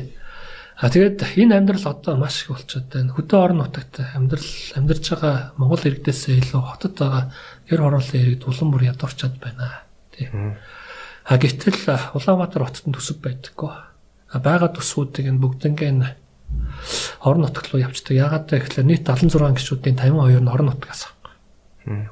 А гэтэл Улаанбаатар хотод төсөв байхгүй. Эсэргээр улсын төлсөн төсөвт мөнгө өгдөг. А тэгээд юм хийгдлээ гэвэл нэг хотын нэг а, 5 км замдаа ч юм уу те. Төв хэсэгтэй л ус орглоор морглоор нэг иймэрхүү юм хийж байгаа болохоос нөгөө гэр орол руугаа дэд үтсэн дээр тавьдаг бодлого ерөөсөй байдаггүй. Тэгэл гэр орол нь улам тэлээл ядуурал байдаг. Ийм- жорлонгийн нөхгүй болоод идэв. Ваа бүгдээрээ л нөгөө хөөх юм Хүүхэд тоглох газаргүй болцсон байна гэж шүү дээ. Гэр орол байхгүй шүү дээ. гэр ороолын айлын хүүхэд ч одоо тэгэл булцсан жорлон дээр л тоглож ийн гэж шүү дээ. Шорон дээр л тоглоно шүү дээ. Тэ. Тэгэхээр үүгээрээ юу хэлэх гээд байна гэхэлэр сонгуулийн тогтолцоо нь ийм байгаа тохиолдолд хөгжлийн асуудал яхад хэцүү байна. Тэ. Тэгээ Улаанбаатар хот нийт хүн амынх нь одоо бараг зураг авалтаар ярих юм бол 60% байгаа? Хм. Аа бүртгэлээр болохоор 50%. Тэгээ хоттой л ярьж худалдаа 8 эмнэлэг үйлчлэгээ үзүүлэхгээл өдөнөөс ирж байгаа шүү дээ. Тэгээ явгаараа нөгөө хөдөөнийхөө иргэдэг одоо хэлээд байгаа юм биш ээ. Үгүй нийт монголчуудын 50-аас дээш нь амьдарч байгаа. Тэгээ энэ чинь бас 50-аас дээш нь гэр оролт ядуу амьдарч байгаа монгол хүмүүс бид яах юм бэ? Монгол улсын хүн амын 4-ний 1 нь гэр оролт амьдарч байгаа. Тэ? Яг. Тэгээ яаж ч орон сууцчлах хөтөлбөр явагдаад явагдаад орон сууцтай айл нь улам олон орон сууцтай болдог болохоос биш гэр ороллын айлууд ерөөсөө орон сууцтай болж чадахгүй нэ гэдэг шүү дээ бас мөнгө авахгүй шүү дээ. Орон сууцны хөтөлбөр гэдэг одоо би бас зүгээр шүүмжлэмээр л. Тэгээ одоо уг нь бол залуустай хандаж байгаа эрэг юм бэр гэсэн. Гэтэ бодит темаас мэдчих хэрэгтэй. Ипотекийн зээл гэд гарсан. Тийм. Нэг талдаа зөв. Гэтэ нөгөө талдаа эн чинь маш олон барилгын салбарын л бизнес болсон шүү дээ. Тэ. Гаргасан хүмүүс нь бүгдээрээ л цааталтаа том том оруулал их барьсан байдаг аахгүй юу? Энийг санаачилсан хүмүүс. Одоо улсын төсөв дандаа л орон нутагт бас байхан л барилга барих, цемент төгсрөх тийм л юм гэдэг байгаа. А тэгээд Монгол улсын төсөв болон мөнгөний бодлого дандаа цаагаараа барилгын салбарыг л дэмжиж байгаа. А гэтэл барилгын салбарт нийт ажиллах хүчний өртөө 7.4% л байх. 7.4. Айгуу жоохон биш. Жоохон байхгүй та. Тэ. Гэтэл энүүгээрээ бид нар ажлын байр эдийн засгийг тэтгэж байгаа гэд байдаг. Уучлаарай. Одоо орон нутагт конторын барилга бариад эдийн засаг яаж үсэх юм бэ? Тийм биз дээ. Тэгээ өнөөдөр сүүлийн 10 жил манай эдийн засаг 10 тэрбум доллар төр гацчихад шин. Төвөргөөрөө арахлаар нэг 30 хэдэн ихнээ төгрөг гэж харагдаад байдаг. Гэтэл ханшаа дандаа алдаад байдаг. Тэгээ доллараар олтаа нэг 10 тэрбум доллартай. Тэгээ гадны хөрөнгө оруулалт байхгүй. Дотоод хөрөнгө оруулалтаа дэмждэггүй. Бодлогон докторгүй. Гарчиж байгаа хүмүүс нь чадваргүй. Тэгээ хил амаа олж чадахгүй. Хэдэн төслүүдээ ингээ гацаачдаг. Тэгээ хоорондоо энэ зовлон дунд чинь яваад байгаа болохоор одоо маш олон манай найз нөхдүүд бол дор чандаа чи буруу юм хийсэн юм аа. Тэр валютын сандал ажиллаж байхгүй яасан юм бэ? Тэ? Яах гэж энд ирээл ярмаг дээр Ирэл тэгэл бүтэж бүтэж барихгүй нэг нам мам гээл ингээл тэгтээ тэрийн арт түмэн нам гэд үзэн ядж байгаа тохиол чи тэрийг одоо тэ сүрж орж залуучуудыг ингэж бас амьдралыг нь үрж яах гээд байгаа юм бэ? Маш олон шүүмжил бол ирж байгаа байхгүй. Тэгээ бид нар нэг дуртаатай намыг чинь үүсгээгөө яалтч байхгүй энэ зүрхний ус орныг өөрчлөхийн тулд чинь хин нэг юм хийх ёстой шүү дээ. Чи мэдэрч байгаа шүү дээ. Чи мэдэрч байгаа болоод энэ ингээ подкаст подкаст хийгээд би бас энд чинь оролцоо залуучуудад бас нэг мессеж чинь өгөө гэд явж байгаа юм чинь дуудлага байхгүй. Бидний үүрэг байхгүй. Тийм биз дээ. Тийм болохоор л ингэж явж байгаа болохоос шууж идэж нэг одоо ордонд нэг чихэртэй цай ууж тархлах гэж тий хоолоо шагаж явах ямар шаардлага байхгүй шүү дээ. Чи амар хөө одоо хөгжилтэй сайхан амьдрал биш гоё амьдрал бол биш дээ. Би ордоо орох юм бол над бол нэг сайхан санагддаг шулууга хэлдэг. Тий. Өө стресс зурл би нэг загас хүмүүс л идэв шүү. Стресстэйгээс гадна одоо орчин өөрөө ингээд нэг залуучуудтай ажиллаар чинь гоё энерги авдаг шүү дээ. Хурам аваад шингоо яриад өөр өөрөөр байж тэнд чинь болж ах юм bureaucracy бол байна. А тэгээ тавилгууд нь яаж байгаа тий хуучны тий. Тэгээ тавилгуудаа 50% нь өрнөөсөө гаргаж байгаа. Өнөр та нартай хуучны бөө тамхи мэг шиг гэсэн. Тий. Тэгэл энэ мод ордон дотроо тамхитдаг ус тий монголчин. Тэгээ үзэж байгаа юм нь бол одоо ингээд дандаа хууль. Уг нь би ингээд ус төрлөө хорхоос гişүн болохоос өмнө үдшилгүй байсан байхгүй. Тэгээ одоо ингээд хараа огцсон муудад яа гэхэлэр бага уйтгартай хууль ингээд уншдаг. Тэгэл мянга мянгаар орж ич байгаа юм чи. Үзэл баримтлал танилцуулга энэ төрийг сангийн аван тахта 7 хоногт нэг хууль хийдэг байсан л. А гэтэл гişүн болчлоор маш олон хуулийн унших шаардлагатай болчтой юм байна. Нэг хүсэж байх ажил биш шүү дээ. Тийм. Гэтэл энэ насандаа мэрэгжлийн ажлыг хийгээд тий одоо валютын сан дэлхийн банкн дээр Монгол руу илүү их хөнгөлтөө зээл ганц 2 тэрбум доллар наашаа явуулж бол би Монгол улсад илүү их хэрэгтэй байсан болов уу гэж бод. Даанч тэгүүлэхгүй шүү дээ. Даанч тэгүүлэхгүй байгаа болохоор дуртай юм орхиод наашаага ирж байгаа шүү дээ. Тэ. Мэргэжлийн хүмүүсийг үнэхээр мэргэжлийнх нь ажлыг хийлэхгүй бол байлгаад байна те. Нэг бол ажлыг булааж шахааны хүн тавьж гин Нэг бол огт үнэлэхгүй зүгээр мэрэгчлэн нэртэй хатааж ийн а үгүй бол тэгээд ерөөсөө нүдэн дээр нь идэж уугаад мэрэгчлэлтэн хүмүүс төрлөө ингэж таньшиг хүссэн хүсээгүй орохос үр аргагүй цаг үе байна да тий. орхосоор аргагүй юм байна. Би бол хуваа бодоод тэр нь урдаггүй байсан. Тэгээ сүүлдээ нөгөө дөрөв хүүхэдтэй болоод хүүхдүүд маань ингээд том болоод. Тэгээ сүүлдээ надтай бол ерөөс англиар яриад эхэлж байгаа. Тэгээд англиар яриад английн түүх үзээд, Америкийн түүх үзээд Монгол хүн биш болоод эхэлж байгаа. Тэгэл эн чин заа чи юу вэ? Яах вэ? Эн чин ингээд. Тэгээ нөгөө хүүхдүүдтэй контакт авахгүй болоод эхэлж. Тэгээд за энэ хүүхдүүд маань ер нь энд амьдраад байгаа тэмүүлээд шүү дээ. тий нөгөө Америкт амьдарч байгаа юм чи. Бид нар нөгөө Америкт нөгөө DC Тавилтын цаашаа хангамж өндөр болохлээр нэг хамгийн үнэтэй ингээ оролт нэг амт том байшинтай. Нөгөө л монголчуудын юм үзээгүй zangar том машин аваад том байшин гээ аваад.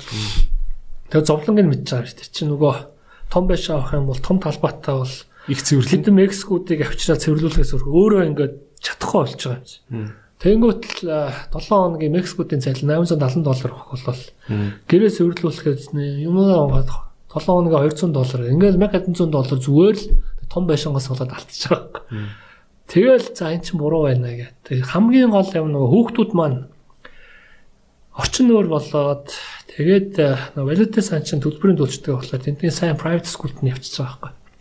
лаглаг газар. Аа лаглаг нөгөөх нэг улс төрчтэй юм болоод Та ч амар хэдэн жил амьдарчлаа. би нэг 2 3 жил тэнд амьдарсан. Ер нь нэлээд олон газар амьдарсан. Тэгвэл хамгийн сүүлийн Америкийн жишээ ихэд бол тийм байна. А тэгээд IMF дэлхийн банкн дээр ажиллаж байгаа залуучууд гэх юм бол хөөрхөн залуучууд байна. Одоо нэг та нарын үе. Нэг 90-д оны одоо нэг 30 30 та залуучууд. Нэг 20 хэдэн залуучууд байна.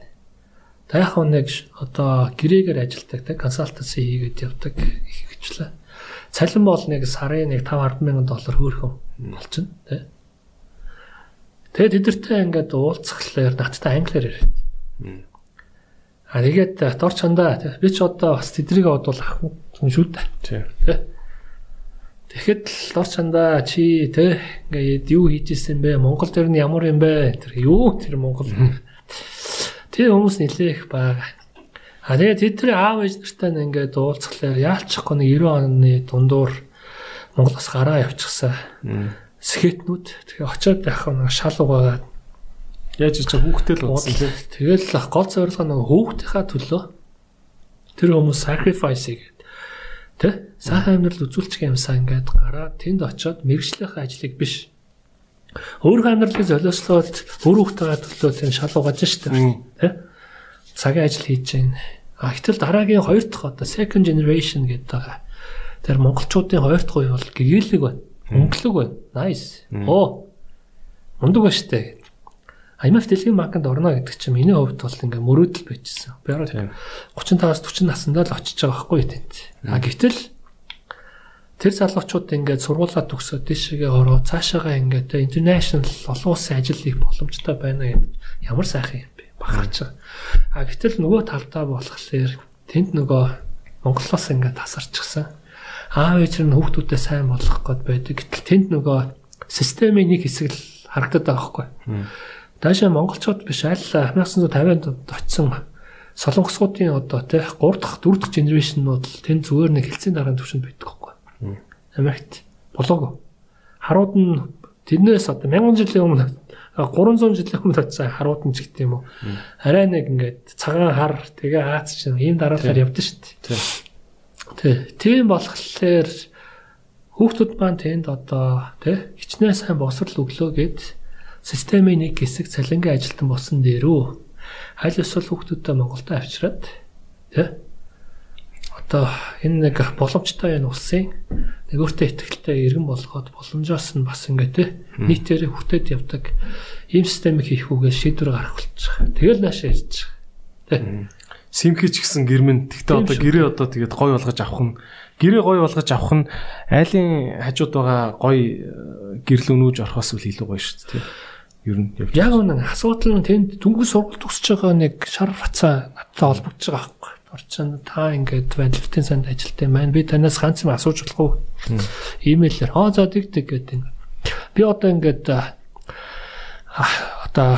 одоо дунд сургуулаа одохгүй ингээд төгснөө тий коллеж руу бол орноо. Тэгтээ би танаа усыг сонирхоод байна. Танаа ус эрчим хүчний ийм их нөхцөлтэй юм байна. Урд чинь хятад гэдэг ийм том зах зээл бас ингээд үүсэт явж байна. Надад ажиллах боломж байгаа болов би монгол хэл сурмаар байна. Ваа. Тий. А тэгээд яаж ийна гэдэг тэгэхээр Монгол бол ийм тий баялагтай орон уртан зах зээл байгаа. Асар том боломж гэж. Тэр нэг 10 жилийн бацаа хараад ингээд надаас тий Монголоор дамжиж уртан зах зээл рүү тий. Ийм бодож байхад чи манай Монгол залуучууд тэнд ингээд босролтой нэг нэг цалингийн ажилтан хийгээ тий. Одоо манаас дээс үеийнхэн болохоор нэг буулын ажлыг нь хийгээд явах нь энэ зөв үү? Буруу юу? Гэтэл монгол хүн өөрөө яагаад ингэж энийг эзэмшээд менеж хийгээд явах боломжгүй юм бэ? Тэгвэл такгээл нөгөө нэг хідэн арабуудтай уулзчихсан. Одоо юм толгоороо оож ирж байгаа байхгүй. Арабууд яаж исэн бэ гэхээр бас л хөгжлөөр их мөсөн шүү дээ. Тэгэл 70 80 онд эдгэр чинь нөгөө төслүүд явуулж чаддаггүй. Яг манайх шиг ингээл ус төрчөөл, чулуу шитэл бие биелүүгээ. Тэгэл гаднаас компани орж ирэх юм бол хөөж туугаал. Тэгээд маш өндөр үнэтэй касалтасан гот. Эренгүүт арт өмнө ингэж ядарч яхаа та нар яахлаар юм үнэтэй цагаануудыг авчирж ажил хийлгээд байгаа юм бэ гэж өөжсүү юм. Тэгээ би одоо энэ Аби Даби гэдэг том сан Кувейтийн сангийн одоо өдөртөгч нартай сайдар сангийн сайдар гэсэн үг байхгүй. Уулзаад ингээд ярьж хахад Дорчанда танаа Монголд асар их боломж байна. Гагцгүй нь ус төрөөл давж гарах хэрэгтэй байна. Тэ. Бид нар бол яг энийг ингээд давж гарч ичсэн. Арт өмнөрөө ингээд зэвүүцэл дургуцал идэж чулууш иддэг штэ. А тэгээ бид нар бол арт өмнөд яг үннээ хэлээд ил дотор ингээд зарлаад явчихсан юм аа. Тэгээд юу хийсэн бэ гэд тэгэхээр бидэнд боловсруучсан алгаа. Техник технологи нь ал бидэд нөөц бай. А бид амлаж байна 10 жилийн дараа бид нар өөрсдөө энийг хийдэг бол 20 жилийн дараа бид нар энэ мэрэгчлүүд дээр илүү олон ус төрөнг оруулалт хийж явж чаднаа гэд. Тэгээ бид амсандаа хүрсэ. Одоо бол ингээд магадгүй солонгосооч гэдэг юм японочууд бидний дэд үцэг ухсарч ирсэн. Тэ бидний цайг энтэг Пакистанууд хурж зөөж юм тэ. Бидний бохрыг одоо Филиппин эдэр ингээ хийж юм тэ. Бид нар үнтэй хүүхдүүдэд бид нар хамгийн үнэтэй scholarship-ийг хамгийн үнэтэй сургуульд орж чадах юм бол 100% scholarship-ийг өгч чадаж байна. Тэ? А тэгээд энэ бас арабуудын газрын тосны нөөцөнд дуусах юм бол эдгээр будаа болно да гэдэг үгүй. Бид одоо 10 20 жилийн дараа юу болсон бэ гэдэг тэгэхээр маш том сан үүсгэсэн. Одоо сангийн 1000 гаруй сайн менежүүд байна. Норвегийн сан энтергээл ярьдаг та байнга тий. Норвегийн сан нэг, Аби Дабигийн сан хоёр байхгүй. Ингээд явдаг. А тэгээд энэ сангаараа бид нар дамжуулаад хөрөнгө оруулалт хийж байна. Өнөөдөр бид нар ингээд дэлхийн одоо GDP гэж ярьдэн шүү дээ. Эдийн засаг Америк хамгийн том эдийн засагт 25% бол нийт хөрөнгө оруулалт 25 Америкт. Хятад одоо юу гэдгийг 15 бол 15% ч гэдэг юм уу. Ингээ явж байна. Солонгоруулаад шүү дээ. Солонгоруулж байна. Францууд юугаар сайн За тухайлбал Chanel-д нь бид нар хөрөнгө оруулалт хийж байна. Германы юундаа сайн, ирээдүйтэй. Бид нар бенз рүү хөрөнгө оруулалт хийж байна. Монголд юу байна? Газрын доорчин баялаг байна. Та нарын газрын доорх энэ баялаг руу ч бид нар олсон мөнгөөр хөрөнгө оруулалт хийж байна. Үр дүнд нь манай өмнөхөөсөө илүү бидний баялаг өсөд байна. Үр дүнд нь манай араб залуучууд сайн сургалт өгсөн. Үр дүнд нь бид нар мянган залуучуудыг гадагшаа 1 сая доллараар экспортлж байна. Ийм яриад шүү дээ дургу урж байгаа. Дургу урж авах бүр хатаа. Тий. А гэтэл монголчууд ийм боломжтой байж хахад гадагшаага нэг ганц 2000 доллар 5000 долларын цалин авахын төлөө амьдрал өгөж яв. Ойлгож байна. А гэтэл боломжтой нэг нь биш ээ. Ийшээгээ ирээд энэ устаа боломжийг нь бусдаа нээж өгөхгүй бол тэр цагаан нууч нь орж ирээд менеж хийх юм бол бид нөгөө Африк орнуудад араас орчих штэ. Тийм болохоор залуучуудаа боломж байна шүү л гэд. Тагнаа хэлмээр л жоохон томхон шиг л гадагшаагаа л харах хэрэгтэй байна да. Тэгээд энийг үе үе ингэ сануулж авахгүй бол те а бас яг ингээл улсын хурлын ингээл яриа мэрэг үзэж яхад хөө тэр дарга энэ яасан бэ гэж нэг микрофон дээр би энийгээ загнаал микрофоноо ингэж цааш нь алгацсан л хүмүүс харагдаад идэв шүү дээ. Яг ингээл а ийм тэ одоо манайхан гаднаас орж ирж байгаа долларын урсгалыг хоёр дахин нэмий гэл ийм юм ярьж байгаа юм айгу хоор сонсгдөг. Эсвэл технологийн компаниудыгаа одоо бүгдийн татвараас чөлөөлөөд суг дэмжээд үгүй гэдэг юм байхгүй те. За ийм юм байна л да. Энэ бас нэг судалгааны тоо байна. Аа бас л их хантай тоо. Иргэний нийгмийн байгууллага гэж яриад байгаа. Одоо жишээ нь миний ойлгосноор яг нам ам биш биш тэгтээ одоо нэг юм иргэний эрх ашигыг хамгаалдаг бас юм дуурдаг байгууллагууд биш үү те. Энэ байгууллагууд тэгээд яг үнэхээр ингээд хэрүүл зарах хийгээд нөлөөлж чадчих юм уу гэдэг чинь. Одоо чинь за хамгийн наазахын жишээг харахад одоо тэр ирүүс ирүүс амьдэрдэг те. А дэлхийн нийт ирүүсний чинь баг одоо 70% нь Монголд л үт юм шүү.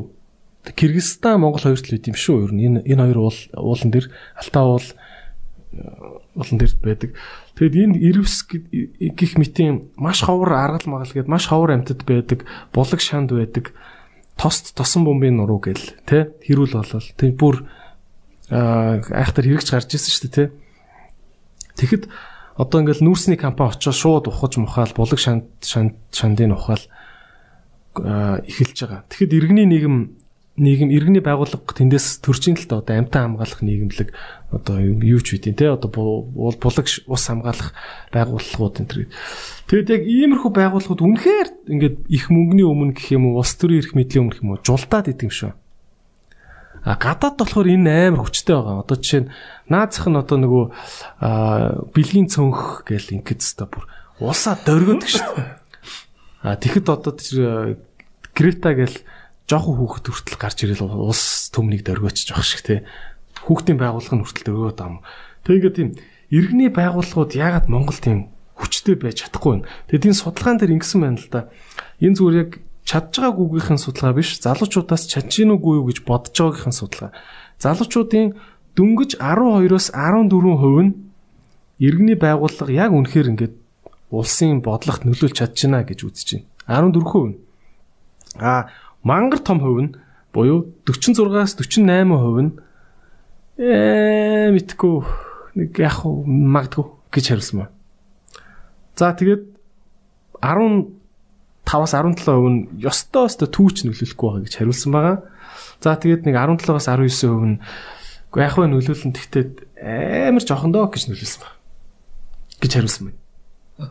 Тэгээд ингээ энэ тоог ингээ харахаар ерөөхдөө бол залуучууд иргэнийхээ хувьд нэгдээд төрд нөлөөлж чадахгүй байна гэсэн дүгнэлтийг гаргацсан сууж байгаа мэнаа гэж харж байгаа. Таны бодол. Тэгэд яаж иргэний байгууллага хүчтэй болт юм?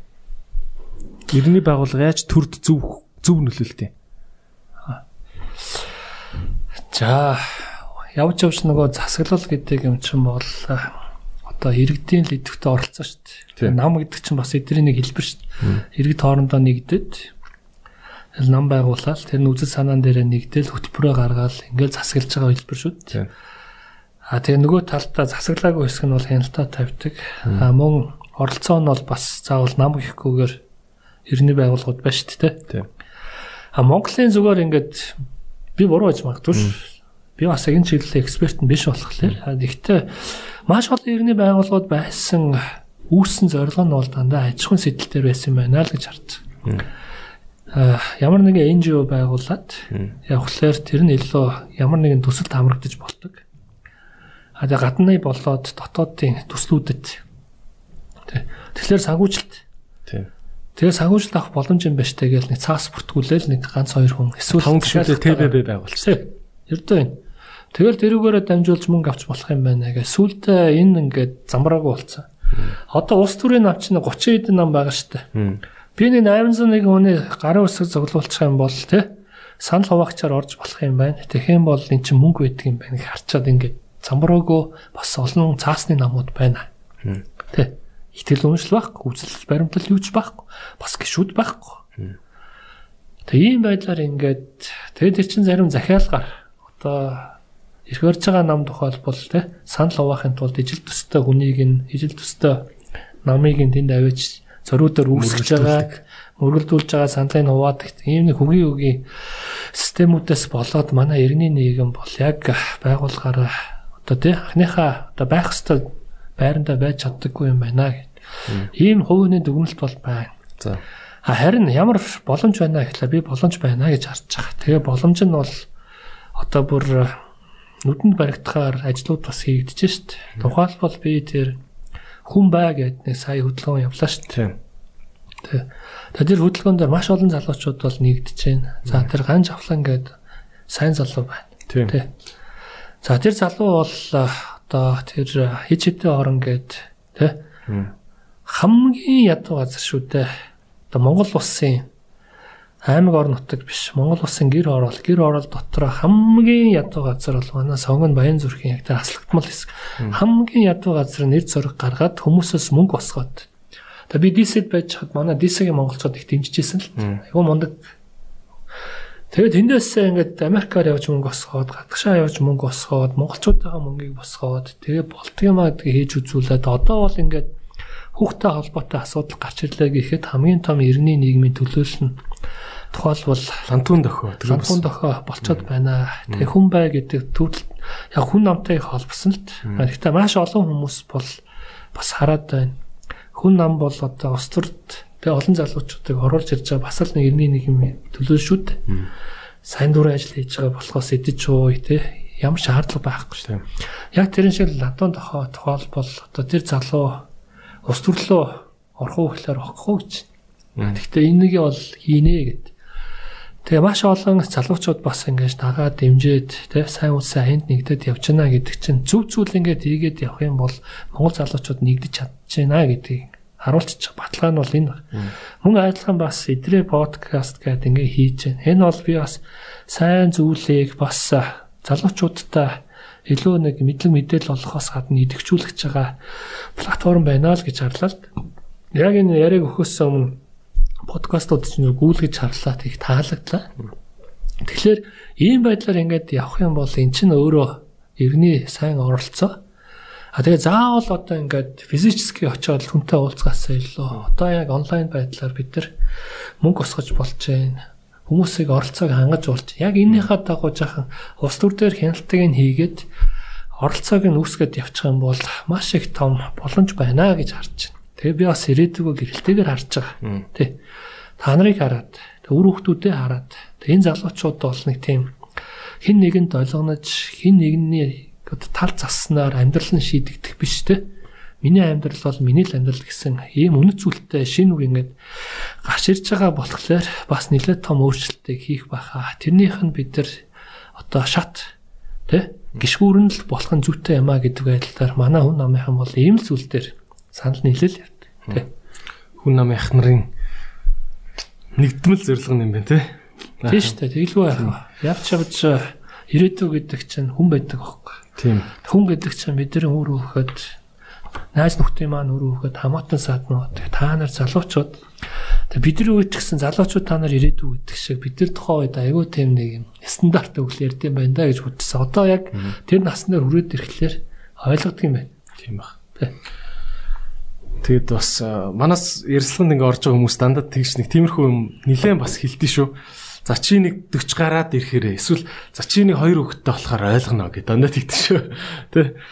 За тэгээд за ойлгохгүй ч гэсэн тэгээд захаас асуучлаа одоо тэгээд эртгэн сонсчвал нэг ийм юм байх юм. Би ийм юм сонслоо. Аа замын цагтаа нар Аа за би цагдаагийн байгууллагатай бол нэгдүгürt би одоо нөгөө идэвхтэй иргэнийхээ хувьд аяух ажилдаг. Одоо чи Никологийн цагдаатай хамт одоо юм одоо хамгаалах аяа маяа гэдээ бахан суппортник те сайн дурын ажлууд зөндөө хийлээ. Аа бас өөр юм нийгмийн ажлууд бас хийнэ. Тэгээд энэ болохоор би цагдааг муу гэж байгаа юм биш шүү. Гэхдээ энэнийг энэний дээр бас нэг юм аа хүний эрхийн мэдрэмжийн асуудал байгаад тах шиг байна. Дээр нь хууль журам хийж байгаа хүмүүстэй байгаад байна уу мэдгүй.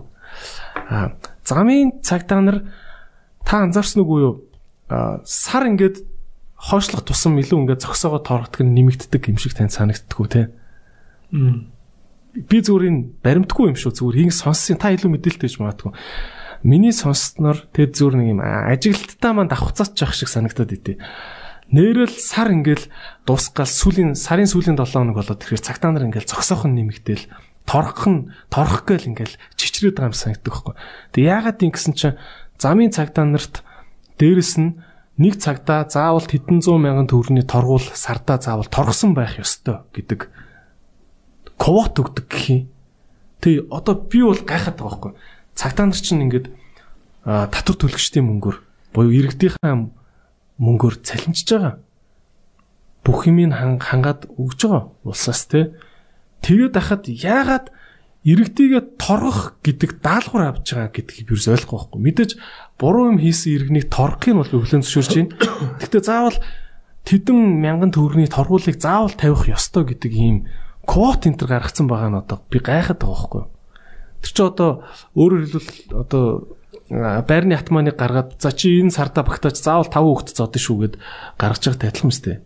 Нэг юм хүний эрхийн мэдрэмж гэдэг юм ингээ хаа ханаа ингээд амар алдагтаад байгаа юм болов гэж байгаа. Одоо тэгэл манайхан тэгэл яадаг штэ нэг ямар нэгэн тусгай зөвшөөрлийн төр олох болохоор заавал хүмүүсийг олон цагаар ингэж дугаарлуулж, зовоож, тэр доод давхар орж мөнгөө тушаагаад дээшээ гурван давхар руу гарч даргын юм цохуулаад гэдэг юм хийхээрээ заавал юм хүнийг зовоох давхрын механизм давхар давхар ажиллаулаад идэм санагдаад байгаа юм. Тэг жоохон хүний эрхийн мэдрэмж байдгүй. Энэ хизээ засагдах уу, яаж засагдах уу? Та энэ тал дээр бас мэдээлэл өгнө. Хаана хүний эрхийг ийм амар мэдрэмжгүй зөрчөөд байна. За энэ нэг хүний эрх гэхээсээ илүү тэр нэг байгууллагын л одоо төрийн байгууллагуудын л ажиллаж байгаа арга барилын л одоо зөрүүтэй зүйл байна л гэж харж байгаа. За. Аа социалист систем гэдэг та нар ч мэдгүй байх л та. Би бол хүүхд тахтай байсан. Төлгөө өгдөг, төлгөөгөө биелүүлгээд Тэгээ сарын сүүл болохоор манай ээж тухайлбал гэртээ дандаа 12 1 гэж ирнэ. А сарын эхэнд болохоор гэртээ сайхан хоолтой ээж аав гэт гоё. Тэ. А тэгэл сарын сүүл болохоор агүй ихтэй бохомдол тэ амьдрал ер нь жах онцгой. Яг ийм хандлага ийм байдал бол манай үеийнхэнд их байд юм да. Тэгээд социализм үед амьдарчсан агч нар бол бүгдээрээ сайн байгаа. Төлөвөө биелүүлнэ л гэл. Шүтэн зугаал үзээд үйлдвэрийнх нь байна уу, аж ахуйн тооцооных нь байна. Яг энэ систем чи одоо энэ нөгөө үлдэгдэл нь ингээ явж лаа л. Замын цагтаагийн газар те төлөвлөгөө өгчдөг. Тэгээл трийгээ сайхан сарын сүүл рүү сайхан нөгөөд нь явж байгаа л юу ах вэ нэг 5 дахь өдрийн орой л зам боож байгаа бол явдаг штэ. Тийм. Э нэг хэдэн японочтой 2 пив уугаад тэгээд жолооч яаралтай ажилтаа олчлоо гэхлээр за за гээл бас сарын сүүлээр юм да. Чи одоо 5 жилийн өмнө эрхээ асуулж ирсэн. Тэ. Тэгээ нөө хоёр пив уучаал за айгаа үсттэй гээл нөө хоёр Японо өргөж өгөөл тавшаа бат. Тэгэл яг ярих юм уу яах юм. Амар ёс зүйтэй болохоор за за процессыг нь үзье гээд. Очоод бүх процессыг нүгсэн чинь бараг тэр мөнгө дүүргийн нөгөө шийтцэн энэ процессоос тэ амархан байсан байна да гэд. Тэгтэл нэг зовоод юм л процессын дараа нь. Тэгээ тэр одоо зовоож байгаа зүйтэй. А би дүнгийн нэг ус төрийн нам ман байгуулаа явсан болохоор одоо ёс зүйтэй байх хэрэгтэй шүү дээ. Авилгал хээл ахвал гэдэг нь чи эсрэг. Тэгээд одоо хоёр хүн бивэл уусан шүү дээ. Наа чин гайгүй үсттэй. Гүтггүй нэг жаахан ялэмгүй ингэсэн байна. Угандаа гайгуулсан тэгтээ яах юм. Тийм л байдлаар яриа өгч байгаа. Чамаг нэг бол зовоо, нэг бол юм өөх юм байна. Юм ярьчих юм яах юм. Шууд ч хэлээгүй л дээ. Тийм байдлаар. Тэгэл яг хөө тэндээс харж байхад тест нэг сарын сүүл болохоор ингэдэг байхгүй юм. Тэгэл ингээл нөө тэнд чинь над чиг зовлонтой баахан хүмүүс байгаа шүү дээ. Тэг яг урд өдөр нь ингээл амар гоё ингээл хүн намд ороод би ч үн намын ерхий нарийн бичгэн дарга байсан юм. Орж ирсэн ахгүй яг тэнд таарчтэй. Манер бас татж байгаа ингээ барьжлагдцсан. Юм ороолгцсан. Тэгэл өглөө өдөр нь хоёлаа ингээл таараал. Тэгээ би шулган санаа зовоол ийшээ хараал. Нөгөө хүн ч бас ийшээ хараал. Тэгээ за за амьдрал тэмчин ингээл ярьж байгаа байхгүй. Тэгэхээр энэ бол хүний эрх гэхээсээ илүү тэр байгууллагын л асуудал. Энэ бол Монголын бас төрийн одоо буруу тогтолцоонуудын л нэг нь л байна эний чинь засах маш олон арга байна. Хамгийн одоо амархан зассан нь гүржүүд шүү дээ. Гүржүүд чинь бас Акшвилийн үед яасан бэ гэхээр манер чинь засгийн газар кабинетаа бүрдүүлэхдээ Оксфорд, Харвард юу гэдэг ингээд Кембриж сайн залуучуудыг авчираад ус төрд байгаагүй хүмүүсээр кабинетаа бүрдүүлээ. Тэд нар бүх юмыг захимжуулсан байхгүй. Хамгийн дөрөвний арга авч хэрэгжүүлсэн арга хэмжээнийг шууд замын цагтаа нар ажилласны халаад бүгдийг нь камержуулчихтээ. Тэгсэн чинь яана энэ одоо тий аваар бол чинь дийлдэгэ болох юм биш үү? Яагаад цагдаа нараа ингэж халж байгаа юм бэ? Цагдаа нарынхаа нэг 70 80% алдсан байдаг билүүд. Зөөз. А тэгээд эсэргээрээ нөгөө нэг аваар ослол нь тэр хэмжээгээр бууртчихдаг байхгүй. Тэ. Ердөө захимжуулсны үр дүн. А тэнгуү тэр цагдаа нар нь өөр одоо чиглэлд ажиллах боломжийг нь хувийн секторт гаргаад өгч байгаа. Яг ийм байдлаар загимжуулаад явхлаар нөгөө нэг ингээд байх шаардлагагүй төрийн том бүтцүүд чинь шаардлагагүй болоод ирэхлээр төр ингээд зэвэршнэд. Жишээ шүү. Түүнээс нөгөө замын цагдаа нар муугаа гэж байгаа биш л. Яг өнөөдрийн манай энэ захимжуулаагүй нөхцөлд бол замын цагдаа нар байхаас өөр арга байхгүй л тэгэхгүй бол хөдөлгөөний соёл юу байгаа билээ тийм ээ. Харин саяны давхар давхар дарамт өгдөг юм бол маш олон салбарт байгаа штэ идрээ. Одоо би ингээд гэр хороол руу яваад очиод өр хөвгтэй эмнэлэгт үзүүлъя гэгээд очор аваа гэд. Одоо манай энэ эхнэлгс чинь хүүхдээ үзүүлэхийн тулд 1 2 сарын очиртай явдсан шүү дээ. Чи хүүхдээ үзүүлээ гэх юм бол бодтоо. За хөвч үлэхгүй шүү дээ. Тийм шүү дээ. Настангууд чи одоо 1 2 хоног очирлж иж зүгээр нэг яханд харуулж байгаа шүү дээ. Битүү очир.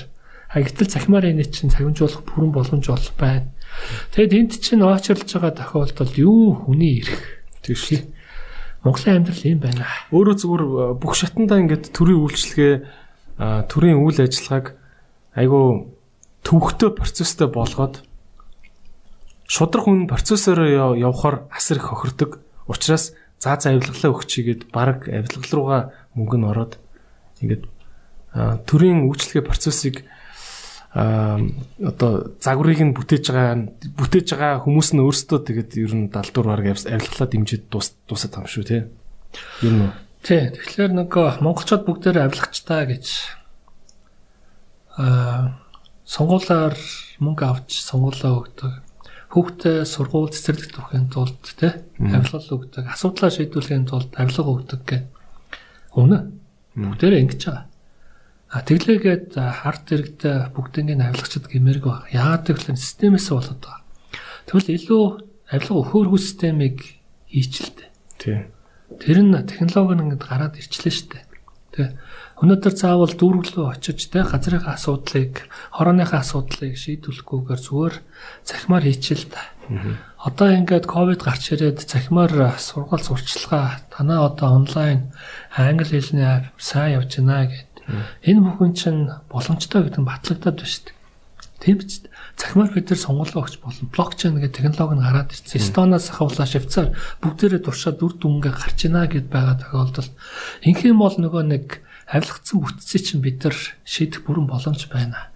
Эний чинь ингээд том олон гişүүнчлэлтэй намууд шийдэхлээр уулаасаа өгөгдөл нь болохгүй шүү дээ. Тэр систем нь ингээд идсэн болоо. Тэр хүмүүс бэжж энэ хүмүүс ялна. Энэ хүмүүс ялж иж дараагийнхаа амьдрал руу очих болохоор ингээд зууралдсан систем чинь болохгүй байна.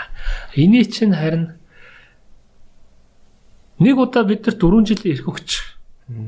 А бид нар эний чинь хийж өгөөд бүгдээр ус төрөөс гарчээ. Бид нар чадна шүү дээ. Ямар ус төртэй ингээ бог болох гэж эрх мэдэлтэй хин нэгэн хаан болох гэж бид нар хийж байгаа биш шүү дээ. А эний чинь ингээд хийгээ зөв зам дээр нь гаргаж чадах юм бол тэгэл болоо. Хүн болгонд exit strategy strategy гэж байдаг тийм ээ. Хүн болгон өөрийнхөө амьдралын басны зорилго мишнтэй байдаг. Тийм. Миний амьдралын зорилго тухайлбал дор шанд гэдэг хувь хүний том мундаг тий мөнхийн улсын дарга. Хаа биш шүү дээ. Би сангийн яамны ажилтан байсан. Би дэлхийн сангийн яамд ажиллаж байсан. Би санхүүгийн секторын сайн эксперт байх нь миний хувьд бол амьдралд аз жаргалтай болохоос биш. Тэ. Энэ бол аз жаргалтай биш л гэж харж байгаа. Ийм олон залуучууд хүн амд байгаа болохоор энэ залуучуудаар ажлыг нь хийлгээд энэ авилгацсан системийг эхний ээлжинд бидрээр нэг завчулж байгаа. Энэ Монгол улсад маш том хөрөнгө оруулалт болно ш. А энэ дээр залуучуудаа та нар оролцоод дэмжиж гэж. Яа тэгвэл бид нар энэ ах нар шиг биш ээ. Өөр ах нар байж чадна. Яа тэгвэл би тухайлбал дэлхийн 100-аад тусаар очиж исэн, заримаар нь очиж ажиллаж исэн. Ядуу зүтгээс нь ахуулаад хөгжилтэй хоронд байж үтсэн сайхан амьдралаар нь ч амьдарч үтсэн, хэцүү амьдралаар нь ч бас амьдарч үтсэн. Наад бол тийм шунал байхгүй. Яг ийм амьдралыг таньсан олон залуучууд миний үеийн залуучууд хүн нам дээр байна. Бид эндээ сэтгэл хангалуун байж чадна. Бид худлаа хийж худлаа ярихгүйгээр амьдарч чадна. Харгаа олчихно. Ийм болохоор ийм үеийнхэн одоо байгаа тохиолдолд бид нар харин наад авилгаач юм бол ёстой шийдэж чадна. Энэ боломжийг чинь гаргаж өгч чадна энэ дараагийн хөгжлийн шатанд нь залуучуудаа аваачиж өгөх сайн агч нар байж чадна л гэж. Тэгээ энэ дээрээ бол бид нар 100% нөгөө committed те Явна. Энийг бол ард түмдээ чадчих. Эсвэргээрээ таны амьдралыг сайжруулахын танд төлөө тань 1 сая төгрөг өгөө. Танаас өмнө танай ороонд нэг ийм байшин бариад өгчөө гэж бид бол чадахгүй. Ийм болохоор хүн намынхаа сонгохдохгүй байхгүй. Яг амьдрал руу н орсон өнөөдөр хэрэгтэй юм биш. Ирээдүйд хэрэгтэй юм ярихлаа. Харамслаан дээр ирээдүйн нөгөө залуучууд байдаг. Гэтэл тэр залуучууд нь ус төр муухай гэдээ оролцдоггүй. Тийм тий. Залуучуудын дунд тэгээ судалгаа авсан чинь бас ийм юм байгаад байгаа байхгүй юу? Аа за хүнийг ингээ сонгох юм байна л та. Залуучууд сонголтоо хийн. Яаж сонгох юм бэ гэдгийг анализ хийсэн чинь залуучууд бол харин нэг бодлын айгу гэрэлтэй ийм тоонууд байна. Ингэдэг гинэ 100% шийдвэр гэж үзээ л та тий. А тэрний олонний танил байх уу, од байх уу гэдг нь залуучуудын хувьд нэг л хувьд нь хамаар нөлөөлдөг гинэ. Маш бага нөлөөлт юм байна. А тэгэхээр ер нь бол олонний танил од хүн гівгэнт залуучуудын дундаас амар их санал авахгүйгээр харагдчихэв. Нэг хөв. А тэгээд эрүүл байх гэсэн үг те. Тэг нилээ эрүүл энэ талтаа. Энэ талтаа. 5% нь нам нөлөөлж байна гинэ. Залуучуудад бол нам. Тэгэхээр тэгэхээр тийм байна. А тэгээд итгэхдээ энэ нэг тоо намайг жоохон санаа зовоод байгаа. Аа мэтгэлцэх ур чадвар гэдэг зүйл нэгэн хөв нөлөөлж байна гэж байгаа. Надад болохоор тэр нь өөрөөр юу хэлж байна гэхээр Монголын сонгуул ёс зүйтэй сайхан бодлогоо уралдаж яриад тулж мэтгэлцдэг энэ систем дээр үнслэхгүй байна. Би энийг хар мэдээлэлээр хоёр талаас булаад ингээд яг та жишээ нь энэ жил сонгуул хийхдээ хин нэгэнтэй яг нүр тулж байгаа мэтгэлцсэн үү? Бид нар сонгуул дээр тухайлбал хэрэг барьж байгаа намынхны гарч ирээч мэтгэлцээ. Маш их дуудсан өрсөн нэг ч хүн гарч ирээгүй. Баг. А ямар хүмүүс гарч ирж байна гэдэг тэгэхээр нөгөө босод бие даагч нар те. Энэ жилийн бие даагч нар ч мундаг залуучууд гарч ирсэн шүү дээ. Манай аав аягүй сайн залуучууд. Баг бүгдийн сонгочмоор л хүмүүс овоорцсон шүү те. Эрхэн баг тэр аягүй сайн залуу. Тэгээ цолмон гээд маш мундаг хуулж Колумб төгссөн. За нэгэд Эрхэм баат чинь Беркли төгссөн. Аюу сайн зал. Тэгээ номт момт гээд одоо ачаа явцсан болохоос биш бас л их сонин сонин фигурууд манай тойрог бол гал гасчихсан. Нэгтээ гал гасчихсан газар нь юу байсан бэ гэхлээр би дагч нар дээр байхгүй. Тэ. А тэгээ тэдэртэй ингээд мэтгэлцээ ихэд ярихад бол их урамтай. Тэ. Нэг шуумн дээр. А харамсалтай нөгөө барьж байгаа намынх нь байдаггүй Тий. Яг уу намаас нь цаанаас нь даалгар өгцөн л ахлаа тий. Хинтээч үстэй мэтгэлцгээ. Өрсгөхийн ард орд нь өгдсөн байхгүй. Өрсгөхийн рейтинг өндөр байгаа болохоор хүмүүсийн яриул унгаачих гад байдаг. Бүгд бити яриад гэсэн юм билээ л тий. Яг тэгээ нөгөө талаас нь харахаар бас. Гэтэ ер нь энэ мэтгэлцэн энэ эрүүл мэтгэлцэн гэдэг юмыг айгүй юм соёл болгомоор байна тий. Тийш үү. Энэ ерөөсө нэг хувьтай байхгүй хүний сонголтонд нөлөөлж байгаа. Одоо ингээд их хурал дээр очиод би бол хувьдаа эдийн засгал мэднэ бусдыг сайн мэдэхгүй л тэгтээ хууль баталж байгаа хүний хувьд бол бүх салбарыг уншиж таниа мэдэх шаардлага байна. Мэдхгүй зүйл бас маш их байна. А гэхдээ эдийн засгийн салбарт бол би Монгол бүтээл нэлээд олон улсад зөвлөгөө өгöd явж байсан. Хүний хувьд бас 20 жил 10 жил номын сан суугаад нүдээр ингээд улаастал уншсан эдийн засгч хүний хувьд бол мэтгэлцмээр байгаа байхгүй. Гэтэл надад нэг 2 3 минуттай Дээр нь 1 минут өгдөг. Тэгэл хаачдаг. Тэгээ хурал дээр ерөөсөө мэтгэлцэж чадахгүй байна. Тэгээ өөдөөс маш бөөрхий ерхий хариултууд өгөөд байдаг. Тэгээ сүүлдээ нэг ганцаараа ярьсан нэг хүн болж таарчих гад байдаг. Тэгээ сүүлдээ чи юу хийсэн худлаа ярьсан болох гэдэг. Худлаа ярьсан элбэгд орч. Тэр элбэгд орч гэдэг хүнтэй яасан ч их наадгийн. Тэгээд хов хүн рүү орчих гээд байх шиг байна. Тэгэхээр бид өөр үеийнхаа хэн нэгэн ах нарын ард бол наалцсан юм байхгүй. Танаа нам энэ мэтгэлцээнийг гой соёл болгооч. Хоёрдугаарт нь бол мэтгэлцмээр байгаа байхгүй. Тэ? А тэгээд ерөнхийлөгчийн сонгуулиар одоо их гой мэтгэлцээсэ. Дээрэс нь энэ парламентын дэгийн хуулийн дээр тухайлбал олон хүн мэтгэлцдэггүй юм а гэхэд төлөөлөлд гачаад мэтгэлцмээр шүү дээ. Одоо ингээд Английн парламент чинь болгоо шүү. Та нар парламентын ордонд очиж үзчихсэн үү? Үгүй. Англи, Канада, ер нь Австрал бүгдээрээ ижлэг босч ирж байгаад дарган гарч ирж мэтгэлцдэг байхгүй. Бүлгээ төсөлж ба. Өө гэж алгадах ш. Ташаал тий. Нөгөөнөө дэмжээл. Нөгөөх нь гарч ирэл бүлгийн дарга генералуудын зодон болдог баг. Дүүх дүүх нь амар мэдэн штэ нөгөө Английн одоо офицерууд чинь тий. Атманууд нь нөгөө жагсаалынхаа урдл нь гарч ирэл буугаа ярил жагсаал яв.